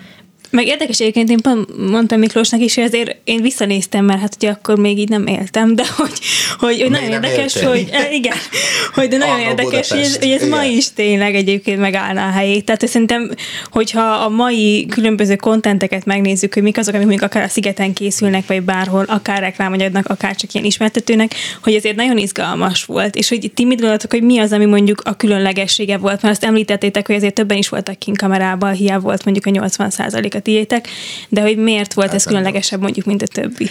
Ez nagyon jó, amit mondasz egyébként, mert hogy hát tényleg az én gyerekeim, azok most a 20-18 mm. évesek, és ők se éltek nyilván akkor, és most belenéztek, mert hogy hála Istennek digitalizálódott, és imádják. De egyáltalán nem azért le nekik, azt hiszem, mindeket, hogy, hogy, hogy ugyanúgy érdekes, mert nagyon kurvára más volt a világ. Mm. A slang, a divat. De ő most, a, de ő hogy, most azt kérdezte, hogy más felvételekhez képest. Igen, azt értem, hogy mi az unikális, de hogy, hogy, hogy szerintem pont úgy kordokumentum, hogy nagyon megvál, hogy, hogy tapinthatóan megváltozott a világ, ami most a szigetre kimennél kamerázni, és a, a között. Ami, ami szerintem a mi szigetiradónkban az unikális volt, az az, hogy, hogy mi tényleg az embereket szólaltattuk meg, és az lett összevágva. De hát ezt csinálják most is, most mindenki ezt csinálja. Igen? Hát, igen, csak a részek hát most érted, sátorban most nem düllöngélnek már ezek kannásborral a kezükben. És nem keresnék dualipa hasonlásokat. Mert, már nem kannásbor van, hanem már gazdagabb holland gyerekek Igen, és a pankok nem jutnak be, és Krisnás sátor nem tudom, hogy van. Ja, hogy ez, de ez a sziget és a, a, a, a temnek az változása, Igen. Alak, a sziget alakváltozása, az jelentős, igen. Hát nem tudom, mert én a Szándról csak ugye az, a, az Ács Daniék felvételeit láttam, és ott nem lehet kamerázni. Ja. Tehát, hogy amit, amit láttam a 444-en, az nem az volt, igen. hogy akkor bárkit megkérdezel és válaszol, és őszinte a szitu, és megmutat tudhatod, hanem szétrugják a fejedet, ha oda mész kamerával. Ez volt, hát csak szólok. Na, ez most csak így, azért mondom, ha már így de... hogy nekem akkor volt döbbenet, hogy mi ott járkáltunk, senki nem csesztetett minket, és ami volt, azt megmutathattuk. Hát ez még döbbenetesebb volt egyébként, az nem sziget, hanem az egyéb politikai felvételeken, vagy helyzetekben, eh, amit így évközben csináltunk ebben az egyetemi színpados heti műsorba, hogy oda mentünk bár, tényleg bármilyen top politikushoz, és egyszerűen önmagában attól, hogy ott jött valaki, és a vállán volt egy ilyen VHS kamera, és azt mondtuk, mert emlékszem, azt nem azt mondtuk, hogy Gömb TV, amit nem értettek volna, hanem hogy volt egyetemi színpad. Elnevezés. Az elnevezés? Igen, hát azt, azt én dobtam be, Lehet, de hogy ott van egy re- reflexió, ugye, egy utalás, a mai... Mert az esti egyenlegnek nem, volt a, a gömb... Nem, hanem a, a, Vákum, a Vákum TV. TV. De igaziból az volt, hogy mi most úgy felsorolom, mert nem hagyok úgy csak is mint a Kovács Ádám, a Bukmiki, a Poroszlai Eszter, a Sterk Barbara, a Jáni, meg én. Uh-huh. Szerintem mi voltunk egyfajta szerkesztő, vagy ilyen nagyon akik akartuk, sokat gyülekeztünk olyan helyeken, amik már nincsenek ma, Hunni a kávézó, meg egyetemi színpad, és azt a nevet találtuk, hogy Vakapád. Az nem, az az Ádáméknak a családi BT-je volt. Nem, de az volt a mi nevünk is először. Azért, mert az, az, az, de az csak izé- azért, azért mert hát nekik, hogy azért, nekik, de aztán tényleg, jött a Vákum TV, amit imádtunk. Megoldás egy BT, tehát kellett egy BT, és tud, a három millió családi BT országában akadt egy a csapatban, és ez az a csak azért volt. Azt tényleg nekem nem esett le, de olyan szexinek tűnt, hogy rejtő Jenő, és legyünk az, és akkor közben meg a Vákum TV is a Tilos az nyomta a felvételeit, ők egy kicsit szerintem inkább a, a, Tilla, Tilla, a mellé vonalat nyomták. Csernátony Dóra. Igen, meg a Donáta, meg a Kis Tamás. A Donáta. Igen. Igen. És ők, ők inkább szerintem a, a, a feature, szóval nem a dokumentum, hanem hát inkább a, a kísérlet, a színház. Ők voltak a színház, mi voltunk a sajtó, de ugye úgy voltunk Igen. sajtó, hogy e, nem tudom, hát e, szubkulturálisan. Nyilván, de azért mi a sokunk a szociológiáról jött, ami valamilyen szinten vagy politológia, vagy társadalom, uh-huh. vagy igen. valami dokumentalizmus bennünk jobban volt. Igen, igen, igen, igen, igen. Vegyünk egy levegőt, Nikotinista és, és a, igen. igen, tehát veszünk egy levegőt, egy könnyű zenei felvétel Nem áruljuk el, hogy milyen cig típusú cigarettát és, szívunk, és akkor úgy nem számít reklámnak. Elektromos. Igen borzasztó Somlai János és uh, Surányi Judit a Gömb TV képviseletében itt a, az Annó Budapest stúdiójában. Azért majd érdekel, hogy, hogy kik voltak azok, akik így szobáltak veletek, és mondjuk az is fura, hogy, hogy már digitalizálva az 1500 óra. Meg nem az egész. Most de... digitalizálják folyamatosan, az OSA, OSA.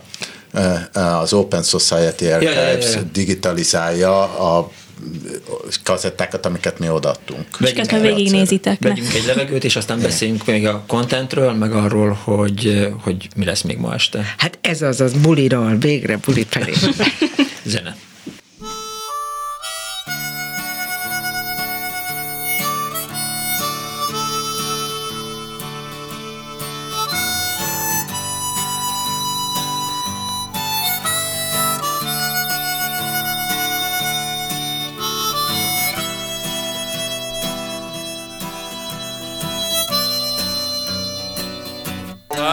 My love by the gasworks wall.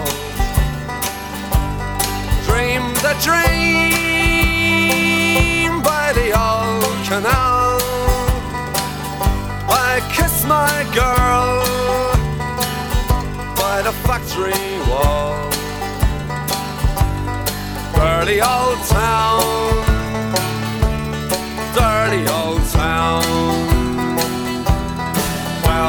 drifting across the moon. Cats are prowling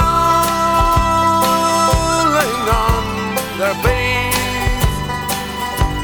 Springs a girl from the streets at night. Dirty old town, dirty old town.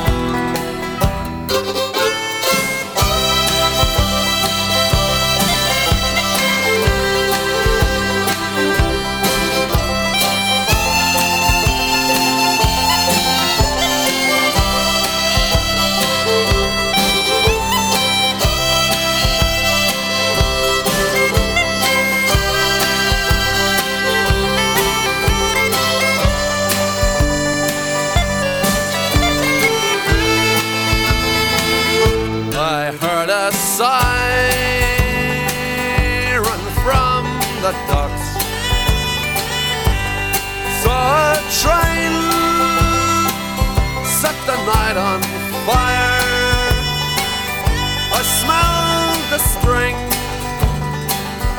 on the smoky wind. Dirty old town, dirty old town. I'm gonna make me a picture box, shining steel, tempered in the fire. You down like an old Dutch tree. Dirty old town, dirty old town. I met my love by the gasworks wall. Dreamed a dream by the old canal. I kissed my girl by the factory wall. Dirty old town, dirty old town, dirty old town, dirty old town. Annó Budapest! 8 óra jártam dolgozni, 10 óra fele jöttek, és szóltak, hogy te valami búg az autódban, menjél már ki, nézzed meg. Uh-huh. Én kimentem, megnéztem, 56 fok volt az autóban, tél 56 fok volt az autóban, úgy hagytam a fűtést. Aha. Hát ennyi. Tehát ha más nem is volt jó ebben az autóban, a fűtés az mocsok jó volt.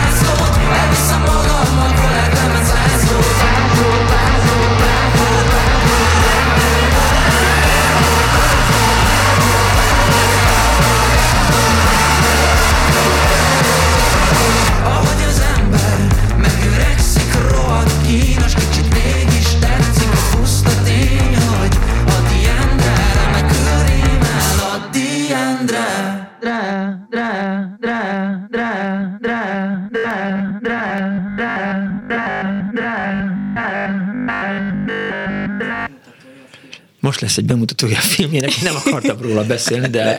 Nem csak most, így. hanem majd arra meghívtak. De milyen filmet csináltál? Nyomi, most nem hallja. A nyomit azt te csináltad? Mm. De a, teli, van a face, teli, teli van a Facebook oldalam. PR marketing hogy, nélkül. Hogy, hogy mindenki így lájkolja, meg érdekel, meg ott mhm. lesz. Mi az a nyomi? Most még nem vagyunk. De, de adásban vagy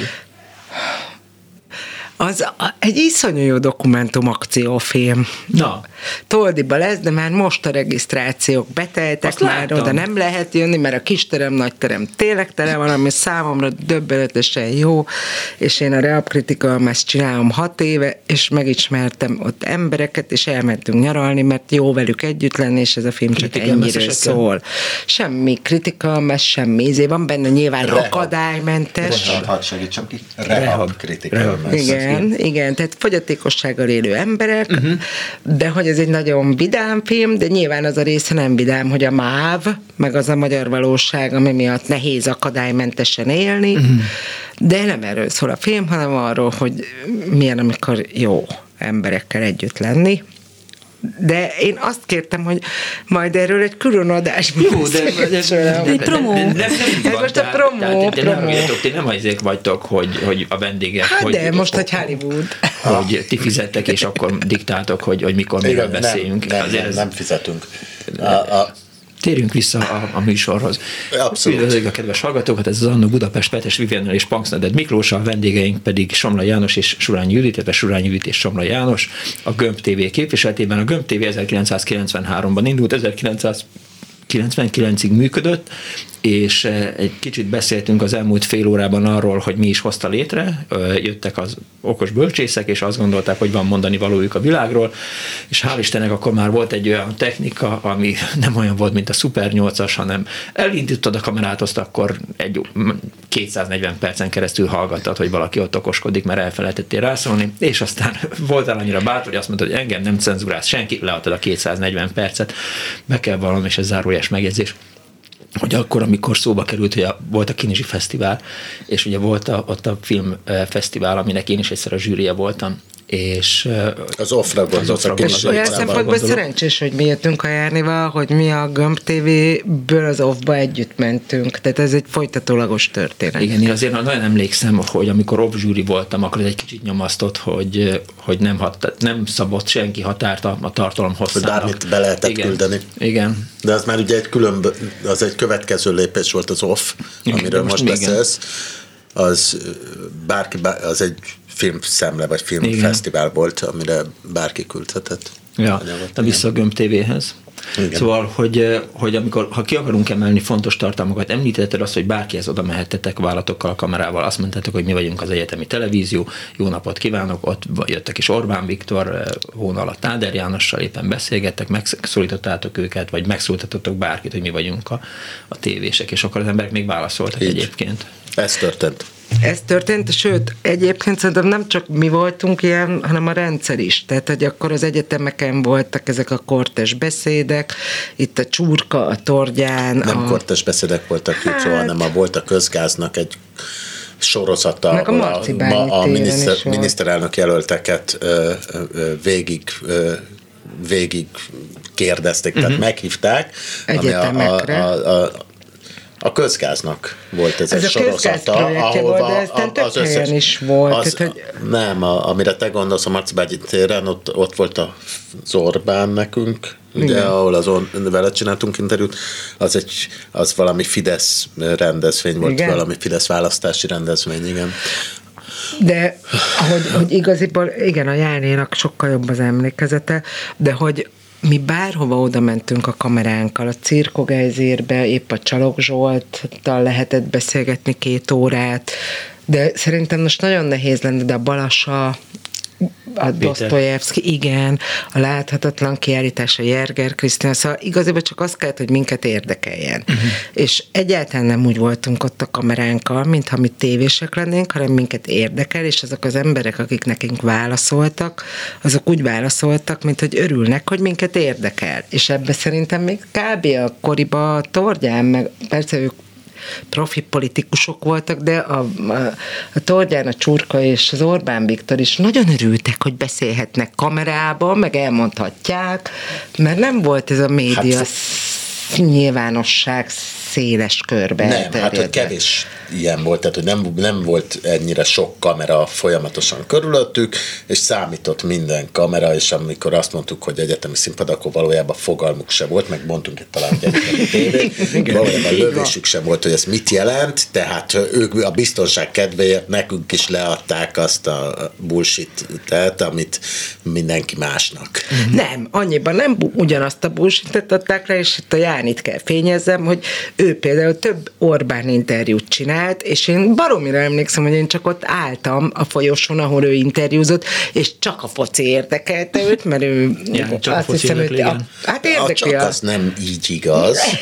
De az nem így igaz. Az én kérdéseim nem... helyett inkább focis kérdések voltak, uh-huh. szerintem már, hogy a fociról tudtatok beszélgetni, ő meg tök őszintén válaszolt, tehát hogy egy őszinte ember egy őszinte kérdésre válaszolt. Ez azért igaz. Hát, ez nagyon fontos. Ez, annó, ez így 30 évvel később. Hát igen, a, és ez egy nagyon sokat Orbán érő Viktor anyag. őszintén válaszolt. igen, igen, ezt fogják mondani, tehát, tehát már megint hát Orbán fényezik a... Ez, ezek nem voltak azok az idők, de... nem tudom, hogy mennyire őszintén válaszolt. Azért ő akkor már, már rendesen benne volt abba a szerepbe, amiben a mai napig csak még egész máshol tartott, tehát mi még tényleg te is, meg te is szerintem a Fideszre szavaztunk akkor még 94-ben simán lehet. Tehát tényleg ennyire az rég volt. Jó. A, a, a, 94 az régen volt. Miklós már 94-ben se, pontosabban nem, nem tudjuk. Nem tudjuk. Nem tudjuk, nem hogy kire szavazott. Nem tudjuk, kire szavazott, egyetlen részt vette. De például szerintem a, a és mondanám, hogy beszéljünk Orbánról, de ne De nem, várjál, segítek elterelni, csak annyi van, mert ezt még ki akarom egészíteni, hogy nem csak politikusokkal, hanem a Sziget, Sziget híradóba a Jetrotához oda mentünk, meg kb. a David Bowiehoz nem mentünk oda, de a Princehez, tehát oda mentünk, és a mi hülye béna VHS kameránkkal a backstage-ben mi interjúztunk ezekkel a giga nagy sztárokkal. Mert ott is ez volt ők még, is hogy egy kamera, amelyik ott van tehát, a backstage-ben, az egy aktív kamera, igen. tehát ott a, a, a sajtó vagy a valami. És egy, elég volt egy passz, egy ilyen igen. kis papírszarság, fénymásolható, bárkinek adhattunk fénymásolatot, oda ment, meginterjúolta. És kurva nagy, ezek közül viszont van be digitalizálva. Tehát, hogy Jet Rotállal egy hosszú-hosszú interjú van. Árverősre bocsájtjuk. Dire straits is. Döbbenet. Uh-huh. De én nem vagyok akkor az elefen, hogy ezeket most... Mennyit egy 93-as jetrotál interjúért? de valaki igen. Figyelj, de miért? Klubrádiónak, érted? Tehát teljesen dobozban van, még sehol nem jött le, csak akkor a szigeted. Nem ez az érdekes, hanem az, hogy, hogy ez most az Osánál lesz, és mikortól válik nyilvánossá vagy publikussá, mert engem például nagyon érdekelne ez a sok-sok videóanyag. Nem volt átjárása, a, volt ez olyan, mint a Pesti Fekete Doboz? Kérdezem egy kicsit. Hát mi egyébként találkoztunk ott abba az életbe a Pesti Fekete Dobozzal, sőt, akkor már szétváltak, és volt az Ember Judit. Nem, hát, nem, az volt, vált. nem, az volt a Fekete Doboz, és az vált szét. Az Ember Judit Elber... soha nem, az Elbert Márta és a Jávor István. Jávor és a, a Bátonyi Csaba és a Pesti Laci Mécs Mónival de kb. akkor ezért kár, nincs itt a Bukmiki, mert ő ebbe benne volt. Igen, tehát, hiszen én is ott dolgoztam. És, és igen, és volt valami együttműködés egyszer Aha. egyébként nem emlékszem most, hogy Szerintem pontosan micsoda. Egy kicsit más, hogy csináltuk. Egy közös anyagunk volt, amikor a rádió székház ostroma volt, és ez a Bátonyi Csaba vette föl. Rádió székház ostroma? Az, az Bocsánat, jól hangzik, a rádió székház ostroma, nem, de, hát, de, az évtizedek és a helyszínek, az évtizedek a helyszínek ja, igen, de nem, ez most a izé, 56. Hát a Polák Mihály téren, a, a rádió, a tüntetés, a Gombár Csaba, de volt, ott volt egy ilyen atrocitás szokás, hogy műsort akarnak csinálni, és akkor bemegyünk, és a, tiro, a nem a tilos, hanem a, a Pesti Fekete Doboz is megy be, a Pesti ebből csinált egy anyagot, és ez fönt van, és egyébként az OSA digitalizálja ugyanúgy a, az ő anyagaikat, igen. sőt, hát igen, igaziból ez gyönyörű, szépen hangzik, hogy digitalizáljuk a VHS, de ez úgy néz ki, mint egy ilyen völgybe, hogy, hogy ilyen raktár, és kurva nagy tárhely. Ez már jól hangzik, mert nekem nagyon kamrák. a Pesti Fekete Doboznál, és nem tudom, hogy a Laci az mennyire vigyáz rá. Ott van az Osánál már? Szerintem az a volt a különbség az akármelyik Fekete Dobozhoz képest, hogy nekünk ugye rendszeresen volt a műsorunk. Ja. Tehát, hogy a vasárnaponként a Szerb utcába, meg a mozikba, amikor oda is eljutott, sőt egyébként vidékre is, Szegedre is ment a, ez a heti műsor. Egy időben a Szegedi Egyetemen is vetítették. És, és a Szigeten ugye meg esténként lement a műsor, tehát a fekete doboznak nem volt ilyen, nem, nem használt ilyen felületet, vagy nem csinált ilyen műsort, hanem tényleg ar, nem tudom, mindenféle egy, csinált, egy, de leginkább... Egy, egy csinált, és kazettákon terjesztettük, és a, a Karle Gabi vitte le a, a, 28 de, de a Karle Gabi az egyébként meg az egyetemi színpadon is volt egy műszerész. De kazettákon terjesztették, Igen. és akkor a, otthon néztél meg, aki megszerezte? Nem, hanem a, a, a kis városi televíziókhoz vittük, ja, és bocsánat. a kis városi televíziók azok vetítették a Pesti Fekete Doboznak hétről hétre elkészülő két órás műsorát. A Lengyel Zsolt volt a rendezője. A még a, voltak. A, a, vettük mm. föl ott a, a Lengyel Zsolt az már az Open Film Fesztiválnál a legjobb zsűritagok igen, igen. igen. Jó, nem, akkor mondhatjuk, hogy a Fekete Dobozzal hasonló. hasonló, hát nekünk az a hőskorunk nem volt, ami hiszen 93-ban, tehát az az illegális ja. vonal, ami a Fekete Doboz elején volt, az nekünk nem De volt. szerencsére olyan csúnya, pusztulatos végünk sincs. Hát, azt majd máskor figyeljetek, hogy nem akkor beszéljünk a ma esti 30. születésnapról. Igen, Mert igaziból bulisztok, nem úgy, mint mi. A, én azt nem is értem, hogy egyik kötök sem buliszik, tehát téged, ne, egyik kötöket sem. Tehát tényleg, ezt, ezt nem is értem. Egyre hívtatok? Mindegy, nem negatív, Most hívunk, kezdjük ott, mindkettőtöket, Horánszki utca. A Jáni főleg téged, én főleg téged. nem, nem így kell. Szedjétek már össze mind, A Lumen, oké, okay, a Lumen kávézó, ami tök szuper szintér. És most azt fogjátok ünnepelni, hogy 30 évvel ezelőtt így elindult, vagy mi, mi a program? 2024-et ünnepeljük uh-huh. idén, vagy ma.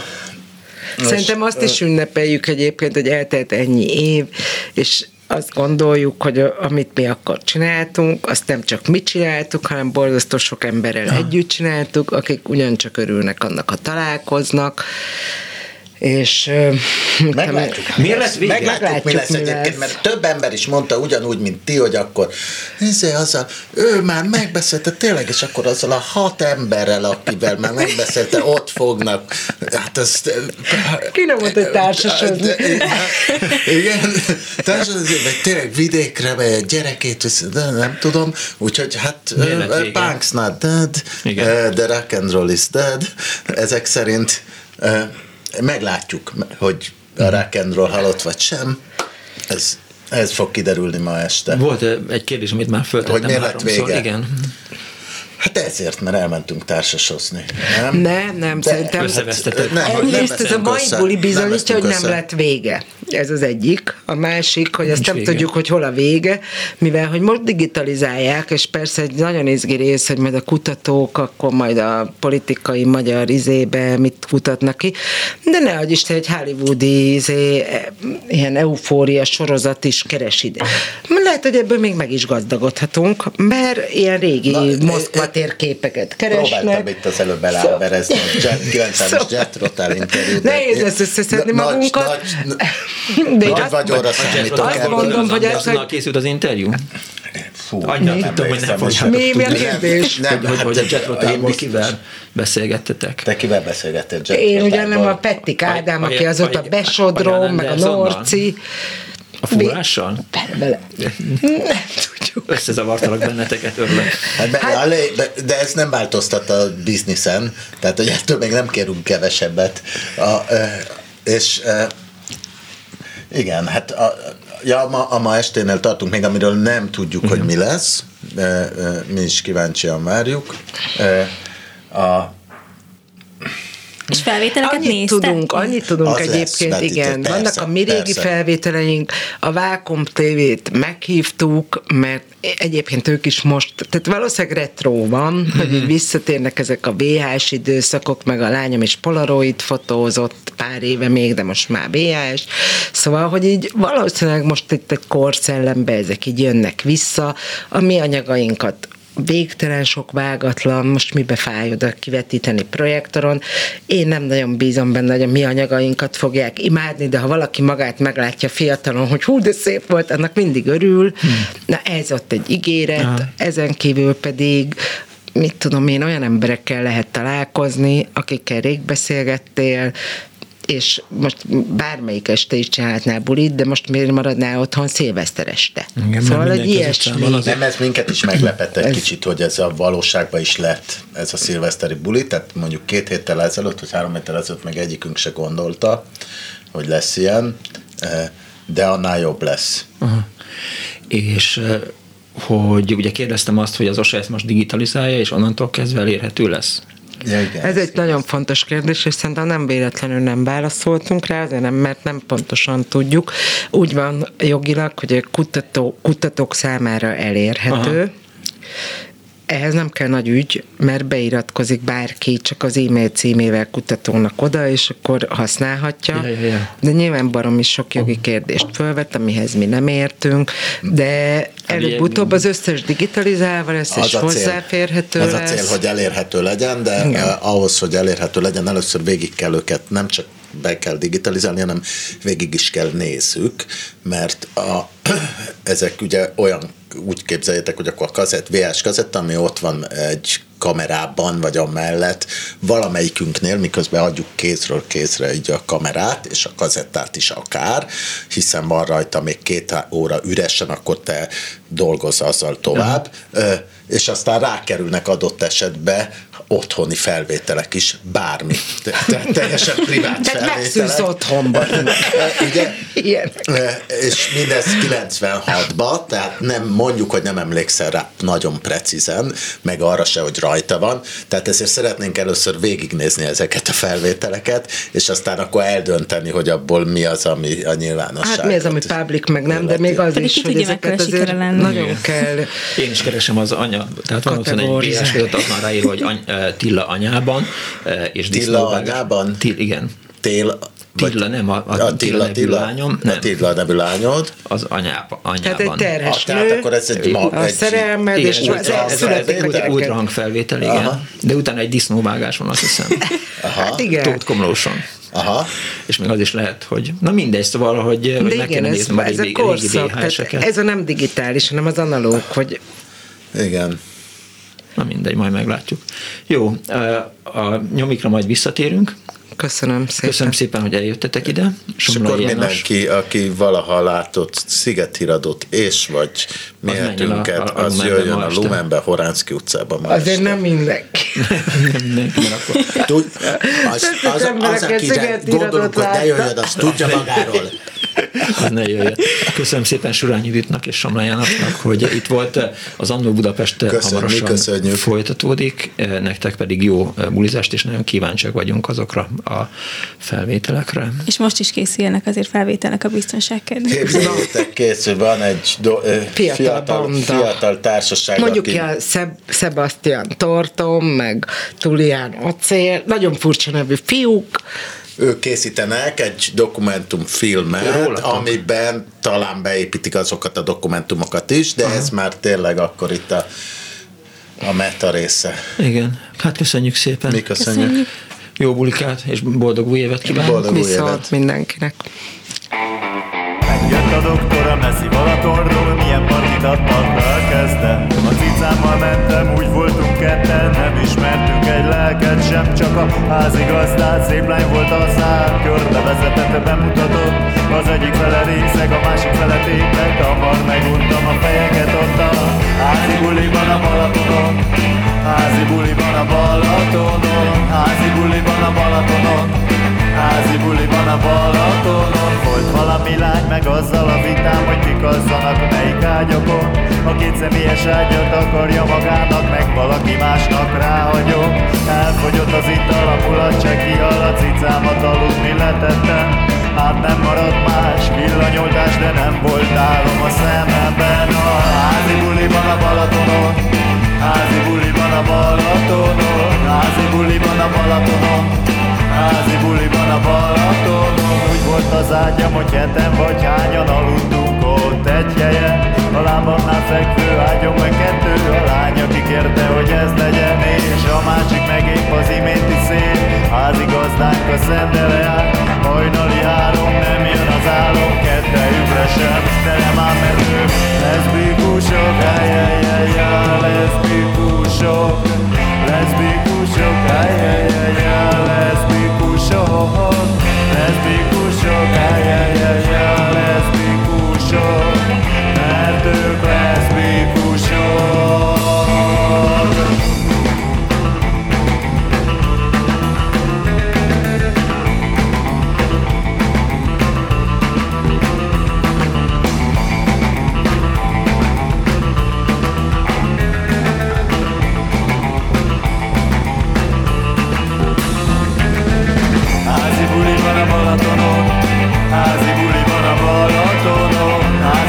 buliban a Balatonon. Házi buliban a Balatonon. Házi buliban a Balatonon. Házi buliban a Balatonon. Házi buliban a Balatonon.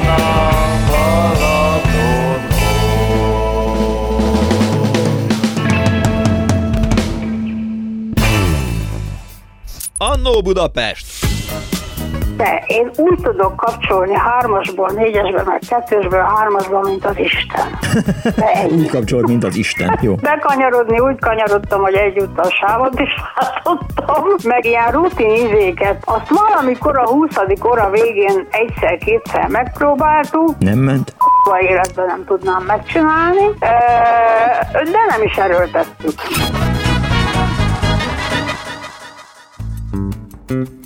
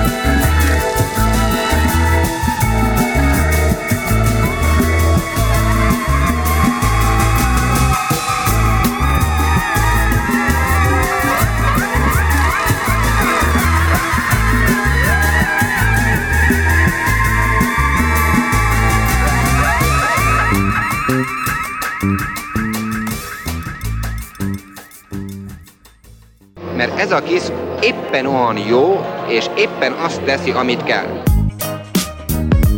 Annó Budapest, az ismeretlen főváros és Punksnodded Miklós.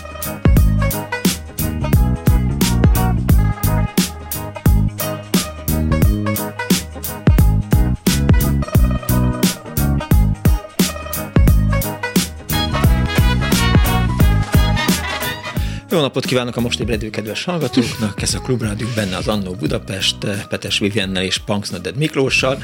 Hát eh, Sikító Fűrész azt gondolja, hogy egy kicsit eh, elszabadult itt a Mennyországgal, kis házi buli hangulat, eh, miközben Somla Jánossal, illetve Surány Judittal beszélgettünk, volt egy kis egymás szavába vágás, de hát, hát házbuliban láttunk már ilyet, hogy az emberek így ásulnak konyhában. Élőadás varázs egyébként is. Hát az élőadás varázsára az ember megpróbál vigyázni, de természetesen a vendégek azok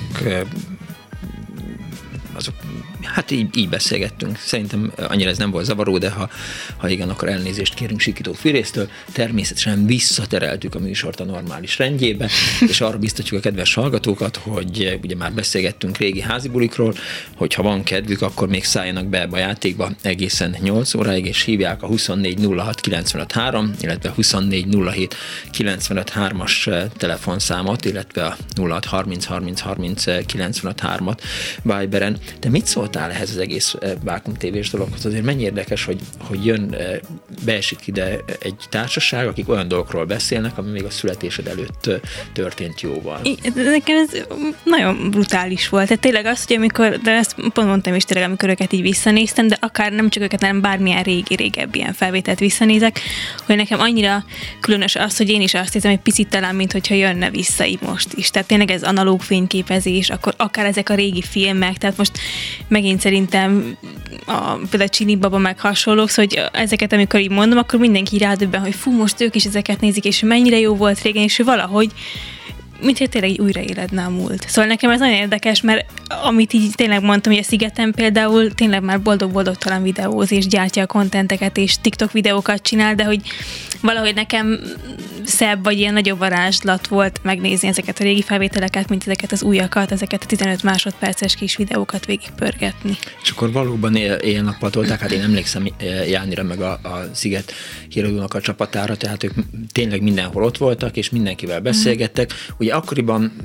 miután nem jártam néhány éve, az elmúlt pár évben nem jártam a szigeten, így nem tudom, hogy most mennyire hangsúlyos ott a, a kulturális, meg közösségi jelleg, de biztos, hogy, hogy abban az időszakban, amikor én ott dolgoztam, vagy, vagy tettem, vettem, vagy kikiártam, akkor nagyon sok ö, olyan létesítmény olyan program volt, szabad egyetem, beszélgetések, előadások, emlékszem, hogy mi egyszer egy ilyen szertelenül nevű drogkampányt vittünk uh-huh. oda, és ott beszélgettünk esténként a, a drogokról és hatásáról, és hát próbáltuk a fiatalokat jó irányban terelni, tehát, hogy, hogy így legyenek tisztába a dolgok súlyosságával, és és hogy ezekből ők csináltak filmeket, tehát mm. valóban minden programon ott voltak, nyilván csináltak interjút a Jan Andersonnal és a Jet Rotalból, meg, meg mindenkivel, és akkor azt este 10-kor vagy 11-kor kezdődött uh-huh. általában ez a vetítés ott a, a focipályánál, hatalmas nagy kivetítőre, és teli volt a focipálya, és emberek nézték magat, mert ráadásul még kíváncsiak is voltak,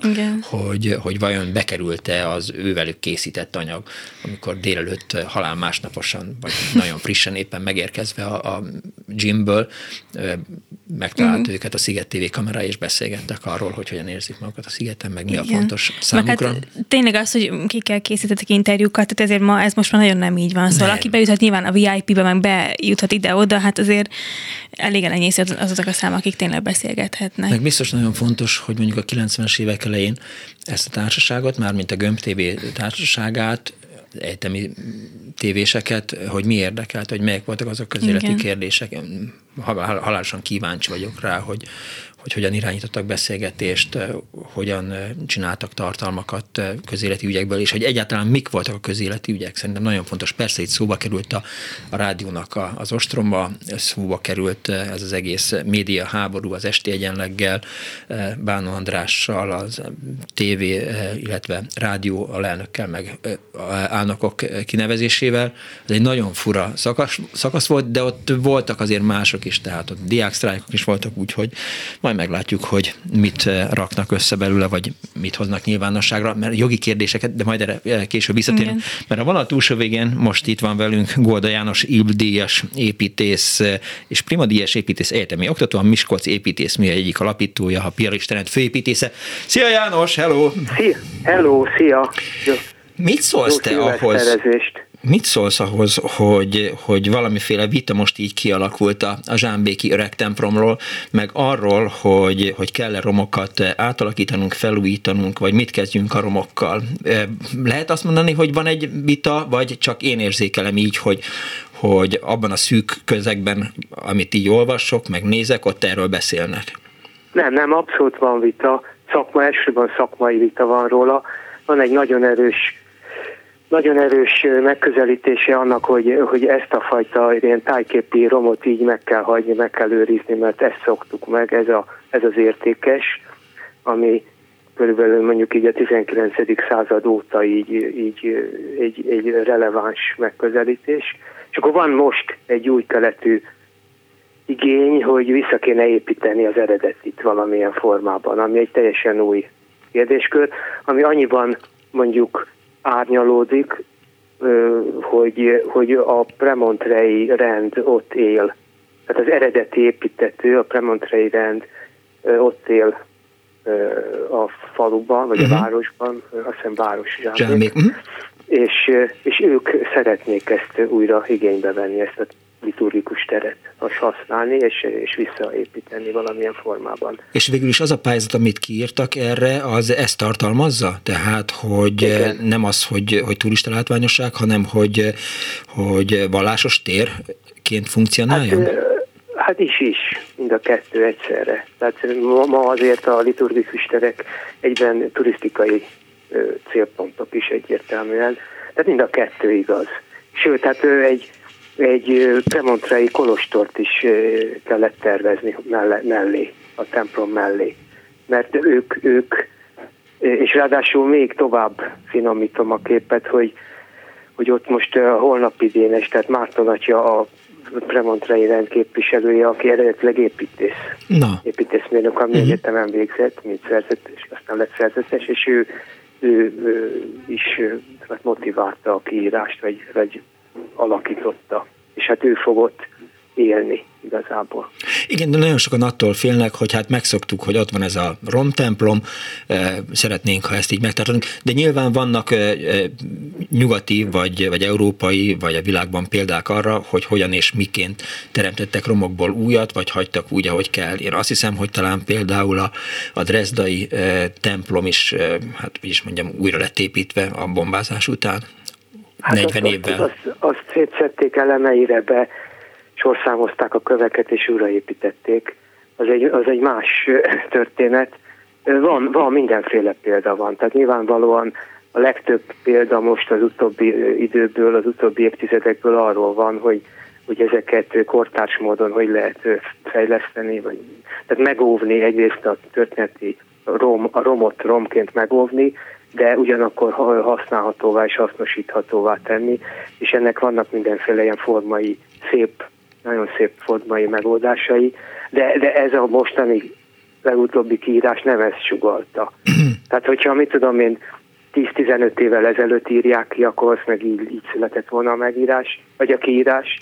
Most, most inkább azt sugalta a kiírás, hogy, hogy vissza kellene állítani valamilyen formában a a gótikus, liturgikus teret magát. És innentől kezdve egy pályázatban ez a feltétel, akkor nyilván ehhez kell tervezni. Ti, illetve a társaid, illetve a csapatod miben gondolkodott, mit találtatok ki? Hát mi ezt a kollektív műteremmel csináltuk, hát elsőbben Kovács Zoltán és a csapata, uh-huh. én mint, mint konzulens vettem részt benne, mi, mi egy ilyen, egy, úgy állítottuk vissza a forma, egyébként megvételt nyert a, a pályamű. Az mit jelent, bocsánat? Hát egyfajta díjazás, tehát van első, második, harmadik díj, és megvétel, tehát a, a zsűri megvette úgymond a, a, a, ennek a pályázatnak az ötletét. Jelenti ez, ez azt, egy, hogy ezt fogják ez egy megépíteni? Ez jelent. Uh-huh. Csak úgy hívják azért szak, szak, szakzsarban, hogy megvétel. De a megvétel azt jelenti, hogy a tieteket fogják, illetve ezt... Nem, a... nem, nem, nem azt jelenti. Nem azt jelenti, hanem a, hanem a esetleg hasznosítanak belőle valamilyen. Ja, ja, ja, értem, értem, értem. A, a, szerintem a, a, a díjnyertest fogják, vagy próbálják majd megvalósítani a köztinek a tervét. Na, de visszatérve, tehát mi egy, mi, mi egy olyan, olyan megoldást, mondom még egyszer, hogy Kovács Zoltán volt az építés mhm. tervezője, én mint, mint konzulens vettem benne, hogy, hogy, hogy formailag visszaállítottuk a teret és a tömeget, de ilyen ragasztott fatartós síklemezekkel potoltuk ki a íveket, a nagy támíveket és, és, és támpilléreket, tehát kortás anyagokkal, és az egészet üveglapokkal burkoltuk, tehát, tehát kívülről kirajzolódik a forma, de, de ugyanakkor mégis ilyen röngenszerűen bele lehet látni az egészbe. Tehát egy ilyen ilyen kortárs építészeti megoldást javasoltunk, ami szerintem nagyon szép lett amúgy. És ha már ott szóba hoztam ezt a társadalmi vagy szakmai vitát, ugye készült is egy ellenterv, amit aztán... Igen. a, a Rócs Janiék csinálták, igen. igen, azt ismerem. Hát, hogy, hogy ők, ők, ők a, a nem építés mellett a teljesen releváns megoldást javasoltak. Tehát itt, itt igen, igen, tudom. Jó, ezt csak így bevezető beszélgetésnek szántam, igazából arra voltam kíváncsi, hogy, hogy így megpróbáljuk veled értékelni Magyarország építészetét 2023-ban, hogyan és miképp változott, milyen irányba haladt, ugye voltak tiltakozások a vár beépítése ellen, Igen. megszóltak megszólt a szakma, igen. nem foglalkoztak vele. Ugye ott volt a szállodának a felújítása, avval kapcsolatban is megszólalt a szakma, azzal sem foglalkoztak. Tehát, hogy mint hogyha két hajóban evezne a szakma, meg, meg az, hogy mi épül meg és hogyan Magyarországon. Hát a, ebből a, tehát a vár, a vár visszaépítéssel kapcsolatban mindenképpen így van. Szerintem a, a, a Széchenyi téri szálloda visszaépítés, ott, ott, ott, ott, ott bevonták a, végül is a, a köztit az átalakításba, tehát ott lép. Nem tudom pontosan egyébként, nem, uh-huh. nem, nem tudom pontosan az információkat, tehát ott, ott hatott azért a petíció, amit a, a, a köztisek az eredeti tervező jogaira hivatkozva benyújtottak, Na. vagy írtak. Akkor ez végül is azt lehet mondani, hogy tök nem, jó. Tehát Igen. Az, az teljesen megy a maga útján, tehát az egy, az egy erősebb politikai felütés, tehát ott nem, ott nem volt semmilyen reakció, vagy, vagy, vagy izé. Tehát az, az, megy, ez megépül egyszerűen úgy, ahogy az, az el van most képzelve. Mi változott Magyarországon, hogy most már van építésügyi miniszter? Hát ez majd, ez, ez még most csak kezdődik ez a folyamat, mert igaz, hogy van már, most nem is tudom, két éve, vagy mi, mikor volt, igen, két éve, de ez pont egy ilyen, egy ilyen negatív hullámba illeszkedett bele, mert most speciál le kellett állítani szinte az összes projektet, mert nem volt pénz. Tehát majd ez után, amikor már újra lesz pénz, és újra indulnak a beruházások, akkor fog ez jobban kiderülni, hogy ez mit jelent, hogy van építési miniszter. De minden esetre van, van országos építészeti tervtanács, és van, van egy, van egy, egy, egy ilyen fókuszálás arra, hogy hogyan lehetne egy, egy nyugatiasabb, egy, egy összkomfortosabb környezetet, épített környezetet kialakítani Magyarországon. Most egy... minden az, mindazzal együtt, hogy, hogy ilyen ellenmondások is vannak. Tehát rengeteg ellenmondás van benne, de hát szerintem az mindenhol van.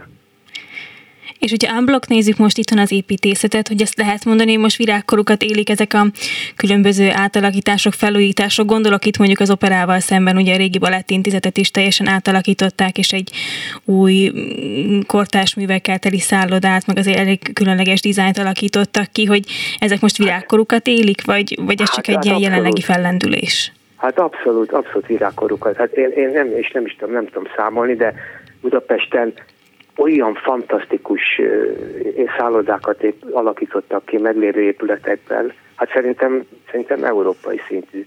Ilyen, ilyen az eklektikus várostestben, különböző helyeken, például ez is, ez a volt balettintézet, de hogy rengeteg nagyon jó szálloda és, és belső átalakítás az Andrási úton, tehát a Nagykörúton belül, vagy, vagy ahhoz kapcsolatban. Hát sok helyen van, és ezek, ezek nagyon-nagyon magas színvonalon lettek építészetileg kialakítva, és nagyon szépen használják a történeti tereket, új, új, értelmezik újra ezeket a 19.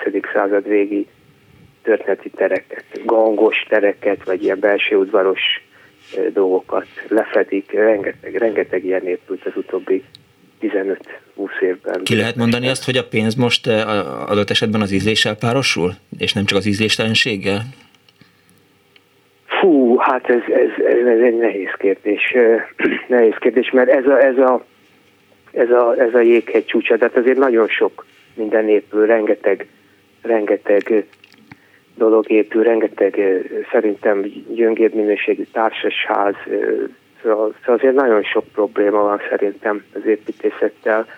De, de tény, hogy, hogy, hogy ez, a, ez a cél, hogy, hogy legyen egy újfajta ilyen egymásra talalása. Ez, ez, ez egyébként ez egy, ez egy nagyon nyitott kérdés most, mert, mert mindenféle stílusokat magunk mögött hagytunk, és most mindent egyedileg kell kiküzdeni minden ilyen. Tehát nyilván elsősorban a meglévő értékeket újra hasznosítani, és, és ezeket új összefüggésben, és bonyolult, összetett összefüggésben újra értelmezni, és, és újra hasznosítani. Hát például most tervezzük a közlekedési múzeumot, Igen.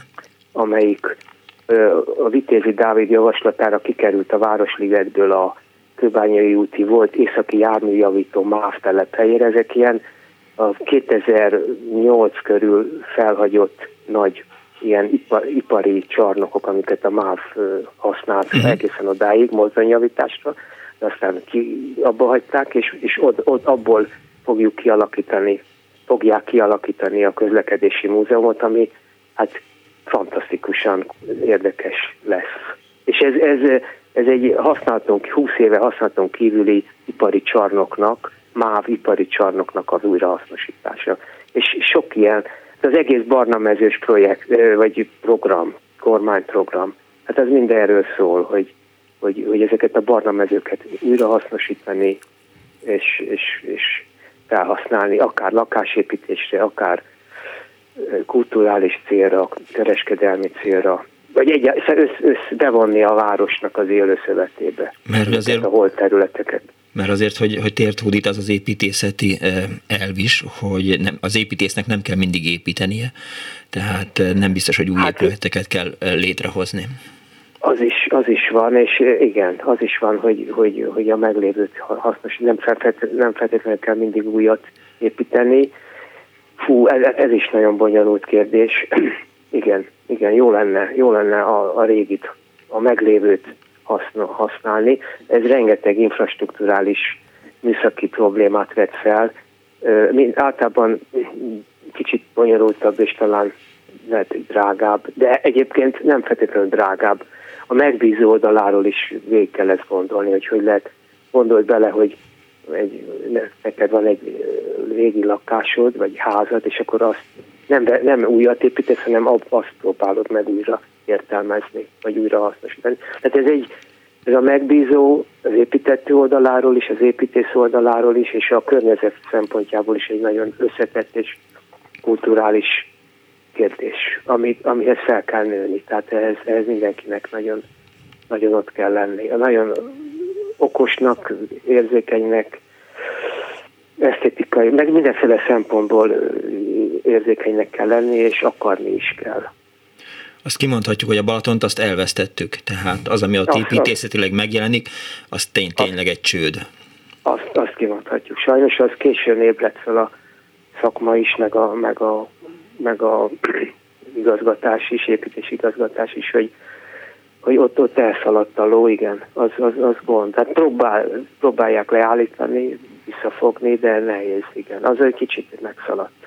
Tehát, ahogy megnézzük, azért a Balatonnak volt egy, egy meghatározó épít, tészete. Nyilván az nem a Kádár korra gondolok, hanem még az azt megelőző korszak, nyilván a múlt század elejére, amikor megépültek azok az első villák, vagy... Hát várjál, mert azért, tehát a, tehát a mondjuk a klasszicista füred, vagy a régi siófok, meg a régi keszthely, ezek, ez három ilyen hely, ilyen uh-huh. lokalitás volt a Balatonnál, és igazából az a Balaton, ahogy ez kiépült, ez az 50 után, 56 utáni Kádár modernizációnak a műve volt. Ez az, hogy, hogy a nép a Balatonon nyaraljon, mindenki, minden magyar ember, ezt, ezt a 60-as években dolgozták ki, és akkor volt egy Balatonterv, akkor építészetileg ezt végte, akkor épültek a kikötők, a, a parti és típustervek, ez a rengetegen építkeztek, akkor, akkor épült be tulajdonképpen a sok kádárkocka is, de mindenféle házzal akkor épült be a Balatonpart törbe-törbe. És aztán ez most, ez, ez a legrosszabb hagyományokat folytatja ez a mostani új őrület, ez a, ez a társasház ilyen furcsa, furcsa állagú, mert nem lehet pontosan, de lehet, lehet tudni, hogy igazából ezek ilyen nyaralóházak, tár, társasházként, lakóparkokként épülnek, parthoz közel, és, és hát elég szörnyűek. Hihetetlen árakkal, tehát ilyen két és fél milliós négyzetméter árak vannak. Tehát. Hát az meg, az meg átvezet most megint a, az építőiparnak és, a, és az inflációnak és a, és a négyzetméter áraknak a területére, az megint egy harmadik téma.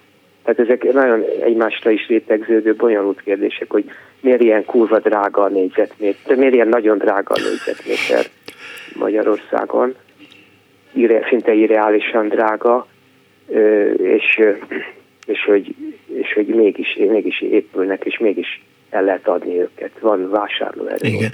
Lent Ez egy összetett kérdés. Ábrahám hegyen voltunk a, a karácsonyi ünnepek alatt, és utána egy körülnéztem, Ábrahám hegyen. Ja, igen. És ott például 80 millió forint alatt nem talál az ember ingatlant. Akárhány négyzetméter, biztos, hogy 80 hát, millió. Na jó, de ez, ez azt jelenti, hogy, hogy még, még mindig, hogyha ennyit tudnak elkérni, és, és el is kell, tehát ez, ez van van, van fizetőképes kereslet. Tehát nyilván, hogy ez egy, ez egy piaci dolog, hogy hogyha, hogyha nem lenne, akkor, akkor lemenne, lemen, lejjebb mennének az árak. De van, és megveszik. Tehát én nem vagyok gazdasági szakember, úgyhogy ezt mást kell kérdezni. Ja, fönt, voltam a, fönt voltam a Tihanyi apátság mellett, illetve fönt voltunk a családommal, ahol most éppen egy új ház épül, tehát közvetlenül az apátság előtt. Az, az, az, az, az speciál egy ilyen, egy ilyen közkedvet, most egy új ilyen, tehát igen, igen, az egy ilyen új gazdagoknak egy ilyen kedvenc építési területe. Idő, hát, időnként gyanús nekem az, hogy... Hogy... ugyanígy épült be az egész budai igen. Egy, egy oldal. Csak nem most, hanem mondjuk a 70-es, 80-as években. De hát, hát ez, ez mindig ilyen, hogy hogy akinek van pénze, az oda szeret építkezni, amelyik, ahol, ahol szép a panoráma. Igen. Meg látványprivatizáció van, meg, meg jó, jó ott lakni. Néhol érzem, hogy, hogy, lakhatás, hogy, hogy a lakhatás engedélyt korábban kiadták, mint az építési engedélyt. Hát az megint egy, egy negyedik problémakör, a, hogyha esetleg van korrupció, de az, az megint tök más, tehát itt összekeverednek mindenféle szintek meg dolgok. Aha. Jó, akkor térjünk egy, egy kicsit vissza. Milyen 2023-ad volt? Hát egy, egyrészt ez a válság, ez eléggé érinti a, a tervező szakmát, a tervezőket. Uh-huh. Tehát zárolták a nagy beruházásokat, pályázatok nincsenek, nincs pénz, nem volt pénz, és akkor így ez minket is érintett, úgyhogy, úgyhogy vissza kellett fogni meg, meg elküldeni embereket, és ez, ez, ez rossz volt benne. Hát ez, ez, a, ez az irodai, a hivatalos része. Uh-huh. Nekem annyiból jó volt, hogy, hogy beépítettük itthon a Szentendén lakunk, a tetőteret, és uh-huh. ide költöztek a, a lányom és a családja, és akkor ez, ez egy, egy jó ilyen kompenzációs tréning volt, hogy itt kalákában kézi munkával beépítettük a tetőteret. és be tudtak költözni őszre. De jó. Úgyhogy a kettő így, így kiegészítette egymást. 2024-től mit vársz, mert azért most már így lehet tudni, hogy majd azért csak elkezdenek szállingózni a pénzek, vagy csörgedezni? Hát igen, akkor rögtön beindul, beindul a verklik. Abban a pillanatban, hogyha van pénz, akkor rögtön a tervezésnél jelentkezik legelőször. Nagyon, nagyon elkisigatagosodott a terület így most 23 végére, de abban a pillanatban, hogyha jön a döntöző víz, akkor beindulnak. Beindulnak a tervezések. Hogy töltöd a mai szilvesztert? Na mindjárt most megyünk át barátokhoz. Most még itthon vagyunk, vártam, mert beszéltem a kolléganőkkel, uh-huh. vártam ezt a telefont, és akkor utána át megyünk a, a nem messze a barátainkhoz, baráti körbe leszünk. De jó. Örülök, hogy hallottalak, Golda János. Én is. Boldog új évet kívánok, viszont hallásra. Szervusz. Is. Mind, viszont, sziasztok. Tehát Goda János IB-díjas építész, IBL Pro Architectura, Filip Rotler, Prima díjas építész, egy oktató, Miskolc építész.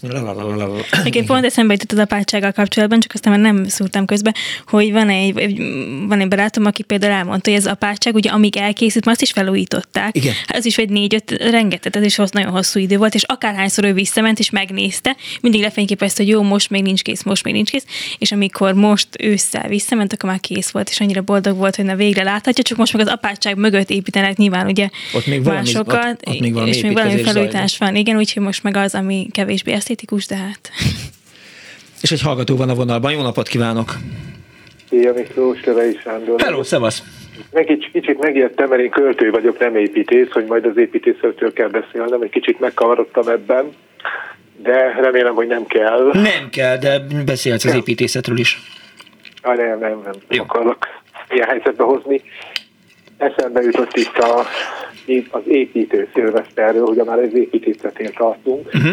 hogy a 2004-es szilveszteri estén vagy éjszakán az ilyen nagyon termékenyé vállott, mert akkor készült egy könyvem, pontosabban közösen alkottunk egy könyvet a Máté András fotóművésztel, ki a Csukonai Nemzeti Színház fotósa, most már közel 40 éve, és egy nagyon szép, fiktív, szép kis szerzőkönyvet csináltunk, és a kapott egy műterem lakást, ami a tetőtérben volt, és ott kezdődött egy ilyen eszméletel. Majd nyilván az alkohol hatására elindultunk az... Ez mindenhol megjelenik.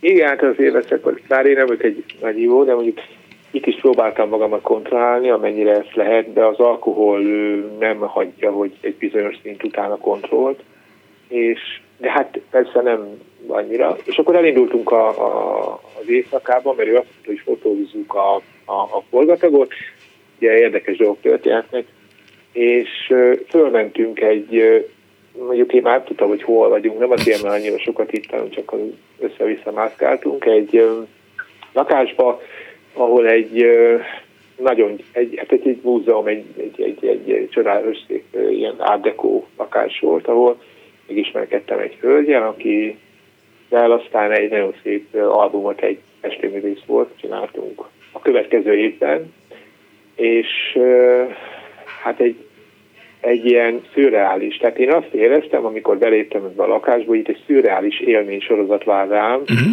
mert egyszerűen annyira időtlen, és valami furcsa múltbéli világba csöppentünk. Lehet, hogy ebben az alkoholnak szerepe van ilyenkor, nem tudom.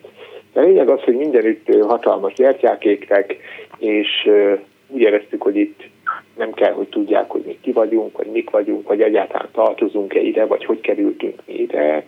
Egyszerűen bementünk, leültünk, és azon a részévé váltunk az ünneplésnek, és akkor valahogy, hát ugye én hogy szeretnék kimenni a mosdóba, majd amikor jöttem vissza, akkor bementem egy szobába, ahol pontosabban nem oda mentem volna, csak ugye nyilván helyismeret hiánya. És uh, akkor bementem, akkor elmentem az ablakig, becsukódott az ajtó, és ott maradtam benn, mert hogy közben a másik oldalról, tehát ott volt egy ilyen függönyszerű, nem tudom micsoda. Igen.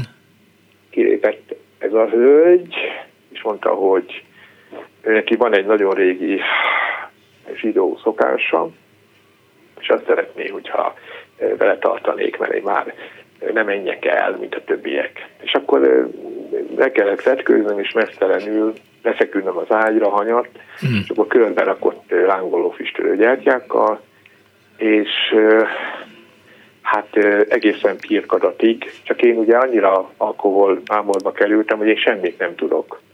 Tehát ugye ez egy nagyon kellemetlen dolog, hogy az embert megfosztja az ünnep az élménytől, mert hogy nem tudtam, hogy mi történt. Csak azt láttam reggel, hogy mindenütt ilyen kormos csonkok. Oh. Hevernek, és a lábam szára is kormos, meg csupakorom a, a melkasom, és a melkasomon két oldalon hatalmas, hosszú ilyen karmolásnyomok vannak. Ennyit tudok az egészből. Hm.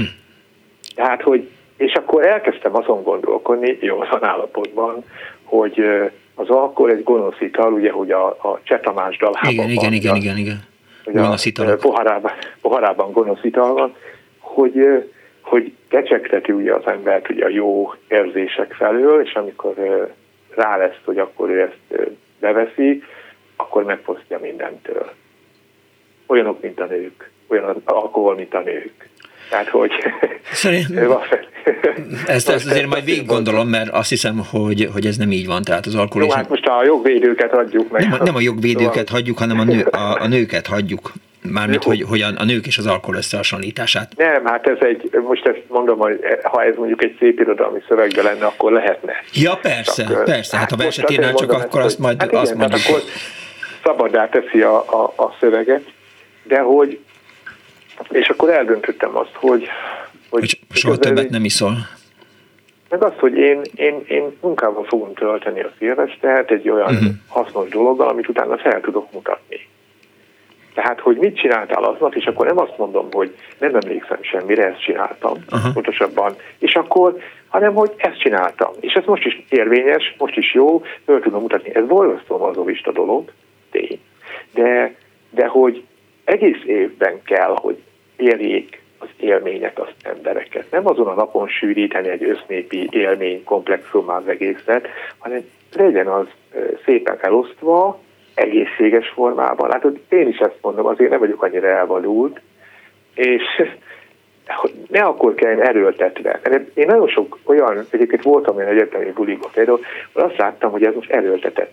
Tehát itt össze kellett jönni, és itt mindenki kifacsarja magát, hogy valami kijöjjön ebből az egész estéből. És akkor abból az jött ki, hogy ilyen depresszív, meg ilyen szomorú iszogatás, és, és valami nagyon kellemetlen lett az egész. Ennek ez az oka. Tehát, hogy és sokat, sok ilyen bulit láttam, és akkor azt eldöntöttem, hogy akkor én nem fogok. Ugye ilyen szürreális élményben a úgy lesz része, mint amit mondtam még egyszer, ezt érdemes lehetne megfilmesíteni, persze akkor már nem lenne ennyire jó, de és arra gondoltam, 18 hogy... pluszos ráadásul. Hogy, hogy mindig azt mondják, amit én nagyon utálok, hogy boldog új évet. Na most ez eleve egy ostoba dolog, hogy ez úgy boldog. Hát a boldogságot nem lehet így kijelenteni, meg nem lehet így ennyire leegyszerűsíteni. De azt akarhatod, hogy, hogy a másiknak legyen boldog az új éve. Tehát én akarom. Ez, na, hát akarom. akkor. Hát, akarom, csak... Figyelj, a kellemessel, tehát az, azzal én is vitázok, vitázok, tehát kellemes karácsonyi ünnepeket ne kívánjunk, mert kellemes az a, az a lábvíz. lábvíz igen. igen. Nekem is mindig ezt igen. Igen, csak nekem ugye az a bajom ezzel az egész dologgal, hogy utána mindig megkeresnek olyanok idézőjelbe, akiknek ugye azt mondtam, meg ő is azt mondta nekem, hogy boldog új éve. Csak akkor azt nem lett belőle semmi. Hogy én vagyok a hülye, mert hogy én azt kívántam neki. Hát most, és arra gondoltam, amikor láttam, hogy előtt felhívjon, hogy éppen az új könyvemben dolgozom, amit majd január 3-án már le is kell adnom, és ebben van egy vers, ami olyan misztikus, meg annyira kifejezi azt a várakozást, amit mi egyébként szeretnénk, ha eljönne, az a boldogság, ami megfoghatatlan, és az a kárhozat, ami, ami valójában ér minket e közben. Hát erről szól. Na most uh-huh. persze mindent bele lehet gondolni. És arra gondoltam, hogy én ezt felolvasom, hogy legyen valami tartalma is annak, amit mondtam. Ha nem hosszú? Ezáltal. Nem, nem hosszú, nem kell megijedni. Nem hosszú. Jó. Szóval Csak itt van egy másik hallgató is, tehát azért jó, szólok jó, tehát, és a adásidő jó. is véges. Jó, akkor... Jöjjön egy vers. Ez, jó. Zárjuk az évet ezer, egy jó vers. Az a cím, hogy ezer ének némasága.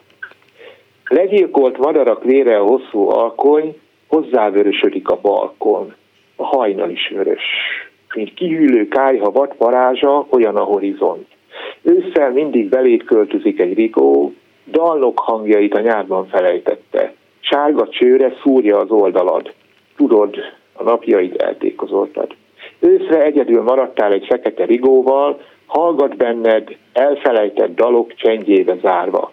Te is hallgatsz, a nemtelen hárba, ezerének némaságában állva.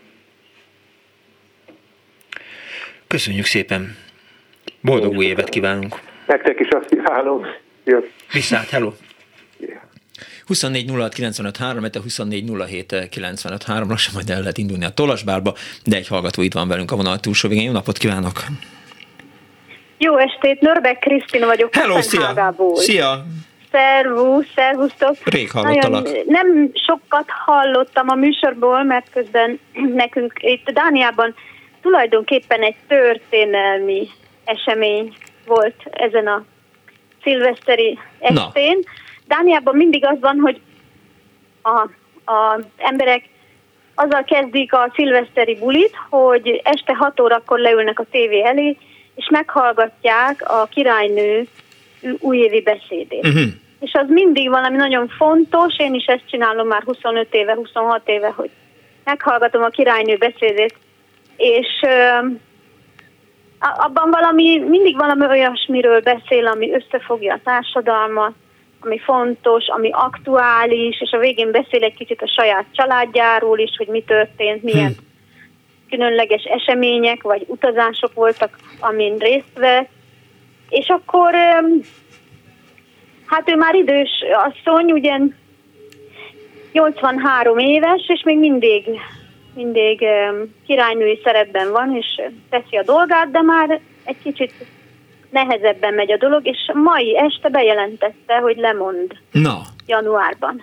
A fia ah. javára, akit úgy hívnak, hogy koronaherceg Frederik, uh-huh. és neki a fia most lett 18 éves, tehát megvan a trónörökös minden szempontból,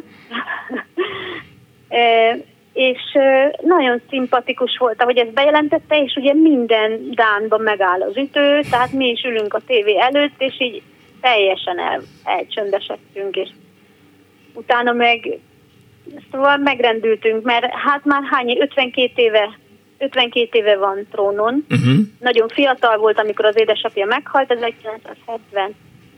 1972-ben, januárban, és akkor átvette egész fiatalon, 31 néhány éves volt akkor. És ez várható volt, vagy azért ez most ilyen váratlanul történt ez a bejelentés? Inkább azt mondanám, hogy, hogy természetesen ugye amikor a királynőnek a beszéde van, előtte van egy kis kommentár a tévében, mindenféle történészek, meg ilyen szakértők, egyebek kommentálgatnak, és ugye minden évben ez felmerül, hogy idős már a királynő, hogy esetleg lemond-e, vagy marad-e, és hogy mindegyik érthető, minden, mindegyiket meg lehet magyarázni, de tulajdonképpen azért mégis, amikor ez így megtörténik, akkor váratlanul éri az embert, uh-huh. és azt is mondhatnám, hogy hogy tehát nagyon titokban tartották. Tehát ez, ez, ezt nagyon jól csinálták, hogy titokban tartották, és akkor most bejelentés uh-huh. megérkezett, bum, van.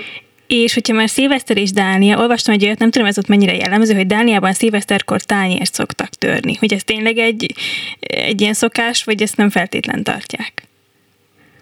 Hát én ezt nem tudom, mi sose törtünk tányért, tehát ha magától nem törik, az nem, nem. Persze. Hát nem.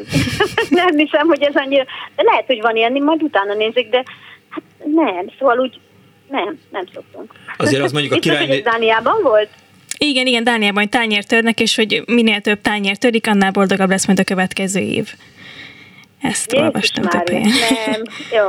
Jó, mindegy. Szóval ez azokban a körökben, ahova én járok, ez nem szokás. Azért az elég bölcs a királynőtől, hogy, hogy nem éjfélig kell várni a, a királynő beszédére, hanem, hanem este hat órakor már előrukkol a Így farbával. Van. Pontosan. Tehát nálunk ugye két beszéd van. Uh-huh. Van a királynő beszédje, az mindig este hatkor van. Tehát tulajdonképpen az emberek este hatig összegyűlnek, kocintanak esetleg, és akkor leülnek a tévé elé, meghallgatják, és utána kezdődik a vacsora és akkor annak persze vannak ilyen tradicionális fogásai, de hát általában valamilyen formában egy hal, halat esznek, ezt a tokhalat, mert az nem tudom, szerencsét volt.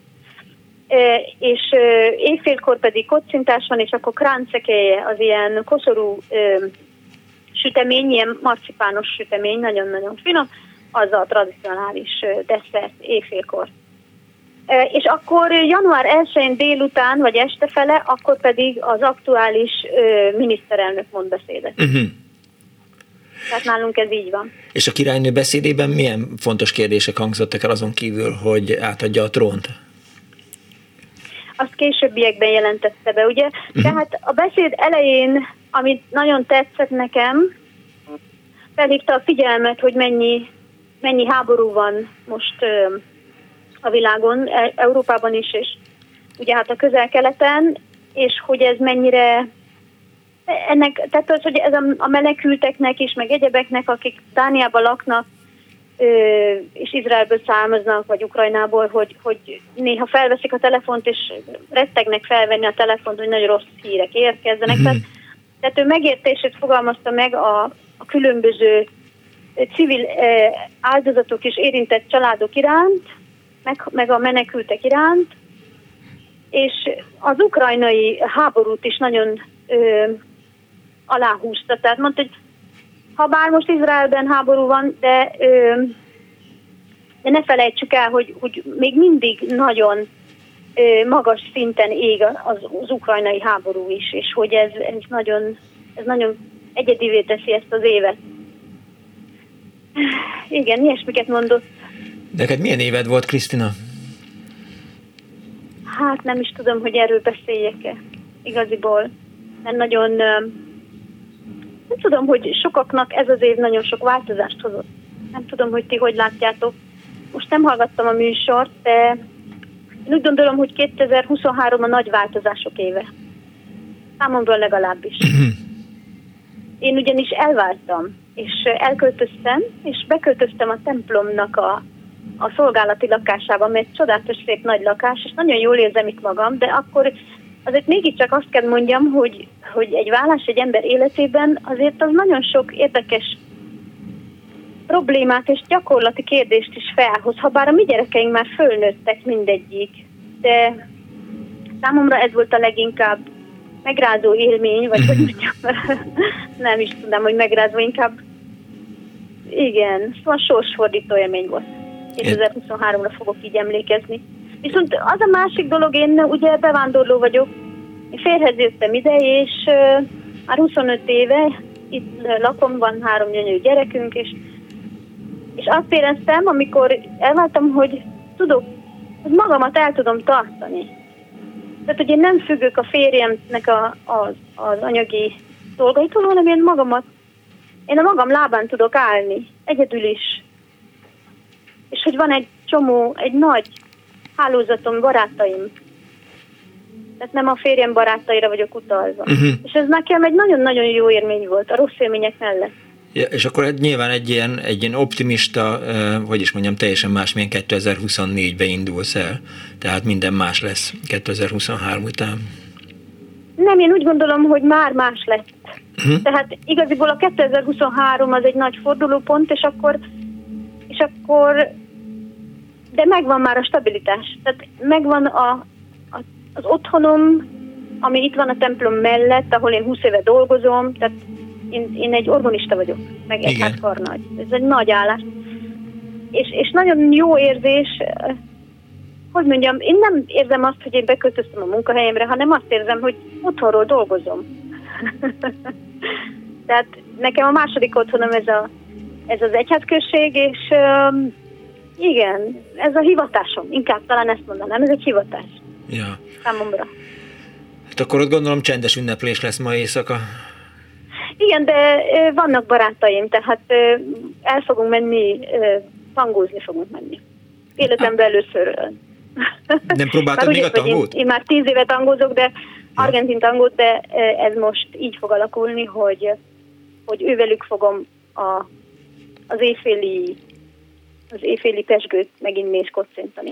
Nagyon szépen... a barátaimmal, mm. akik tangó, tangóra járunk. Nagyon szépen köszönöm, hogy felhívtál bennünket. Sikerült hírt kreálnunk, majdnem megelőztük az MT-t, ami most adta ki, hogy lemondott eh, Margit eh, Drán, Dán királynő, második Margit.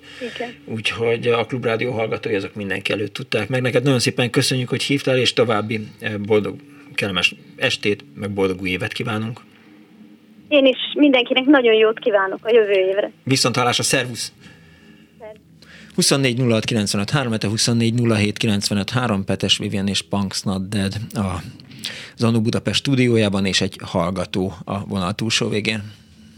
Hello! Hello, jó estét! Hát jó estét, és szervusztok, és a Viviennek is, mert hát ö, nagyjából olyan korú, hogy akár az unokám is lehetne, de azért ezzel együtt is szervusztok. Na, Mikivel meg úgy tudom, hogy már jó ideje tegeződünk, igen, igen, én vagyok igen. a vakvezető kutyán Tudom, tudom, tudom, tudom, ismerlek. ismerlek ja, jó, én is itt a rossz pénz. Már hogy magamat persze rád értettem.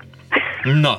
Na figyelj, először is nagyon boldog új évet kívánnék nektek, és akkor igaziból azért telefonáltam, hogy hát tulajdonképpen nekem a, a 60. szülinapom, ami uh-huh. most már 11 éve volt, és két napja, mindegy, mert hogy én 29-én születtem annó dacumán, és lényeg az, hogy azt a családtagjam egy része nagyon ügyesen megszervezték 12-ben, és tulajdonképpen, hogy bele, belenyúlt egy kicsit, hát a szilveszter már nem akkor vissza kellett jönnünk, de szilveszter előnapja is belenyúlt, és vidéken voltunk, csak nem, nem tudom, lehet, hogy nem mondhatom a helység nevét, de nagy, nagyon jól sikerült tényleg, szóval két kis unokám is velünk volt, mm. és nagyon-nagyon jól sikerült, és élő zenekar húzta a talpalálat, és megtudták, hogy szülinapon van, na hát akkor meg aztán pláne, úgyhogy teljesen.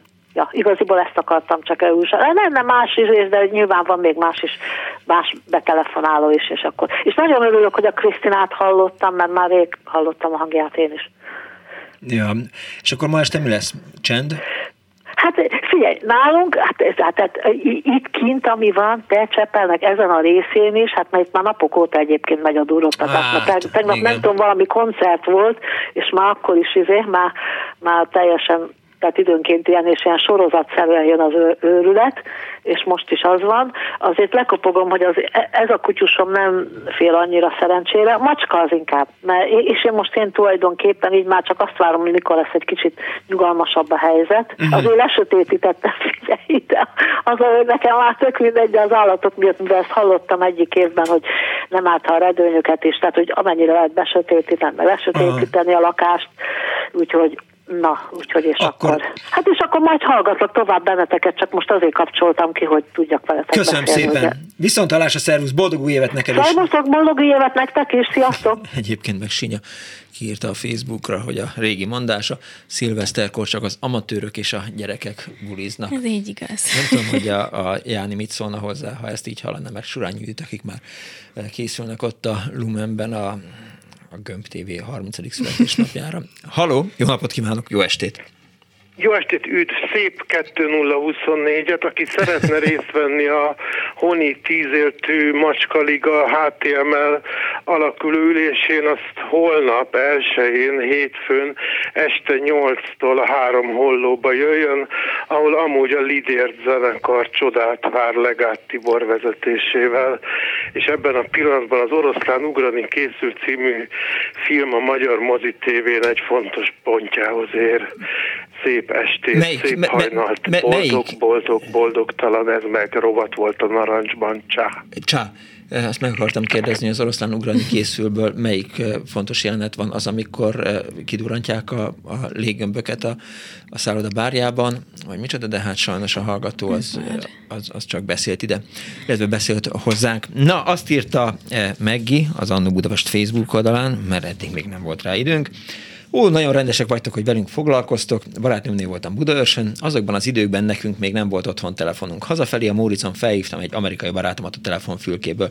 A barátnőmnek tortát, barátnőm még tortát csomagoltak nekem, ami nem volt hosszú életű, mert a fül, mi van? Mert a fülkébe valahogy bekerült egy petárda pont a torta közepébe.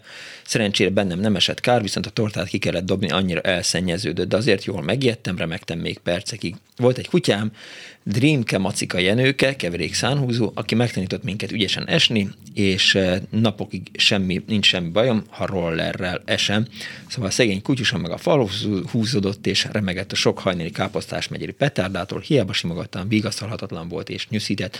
Reggel fél négyig durrogtattak bujék, sok puszi írta Meggi. Eh, és gondolkoztam tehát, eh, azért arra jó volt az elmúlt négy óra, hogy, hogy találjak legalább egy olyan szilvesztert, amire, amire nagyon emlékszem, Na. és az szerintem vagy 80, vagy 88, vagy 89. Ja, tényleg. Vagy 88, vagy 89 volt.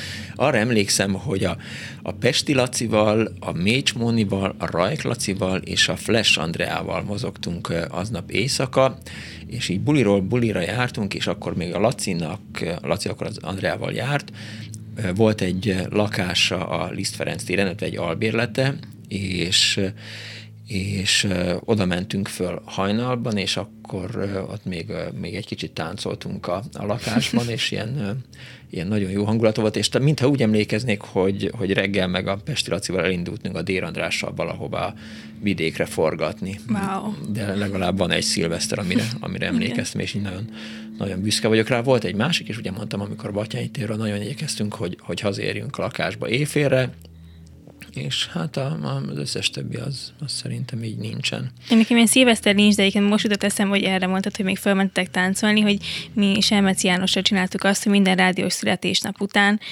azt mondtuk, hogy aki nem jön tovább, az gyenge, és totál random helyekre mentünk el, így szerintem három, hárman voltunk, akik így a, a, az alaptagok voltunk. Ez hát jó, ti ilyen nem... nagy buli kapitányok vagytok, tehát Selmeci is. Átmentünk táncolni esetleg egy másik helyre, de aztán ez így valahogy kikopott. Nem láttalak még táncolni, igaz, Selmecit sem úgyhogy olyan sok buliban nem, nem maradtam nem olyan sokáig. Viszont itt valami hangverseny készülődik hát, a negyedik nagyon. emeleten.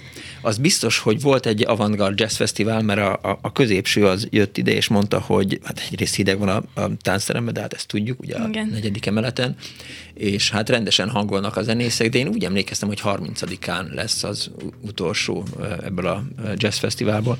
Most úgy látszik, Sok érdeklődő hogy... volt, és lehet van egy ráadásnap. Igen, szóval. igen. Lehet, hogy Bújdos ide, ide jöttek, és egy, Nem egy volt kicsit... már elég hely Lumenben, úgyhogy pár embert ide kívtak. Nem, Bújdosóik valahol máshol játszanak a, a, a Balaton zenekarral, meg a, meg a Depart programmal. Szép lassan eltelt a, a négy óra, és uh, úgyhogy lassan már nincs más választásunk, mint hogy hát a hangosabban még meghallgatjuk, aztán elköszönünk. Annó Budapest! Azért volt két kipufogócsiva a Zapinak, mert ha elromlott, egy-egy seprűnyelet kellett beletolni, és már is talicskaként működött. Hangosabban énekes madarak, az ördög úgy is elvész hamarabb őrült nagyapám alap velem szemben. Háromszor így süs a szeretsz engem Szellőzd a az illatot Gyertek elő, én itt vagyok. Ellenségem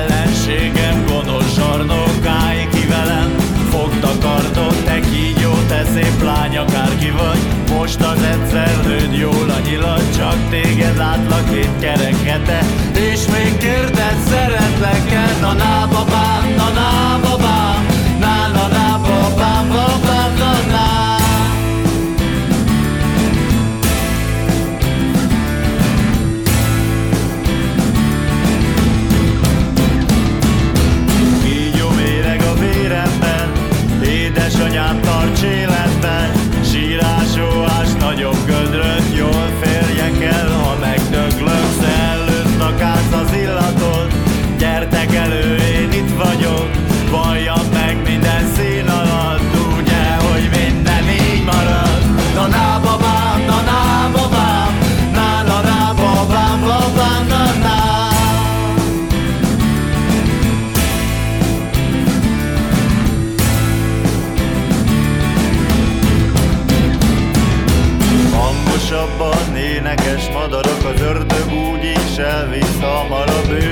nagyapám a nap velem szemben. Háromszor így süs a szeretsz engem.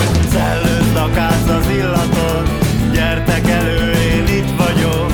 Ellenségem gonosz zsarnok Állj ki velem, fogd a kardot Te kígyó, te szép lány, akár ki vagy. Most egyszer lőd jól a nyilat Csak téged látlak két kerekete És még kérded szeretlek-e? Na na babám,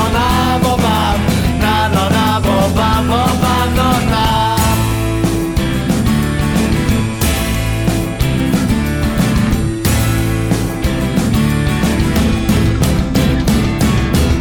Süssél nap erősebben, hangosabban madarat Hadd bontson rügyet bennem ez a szív alakú fadarat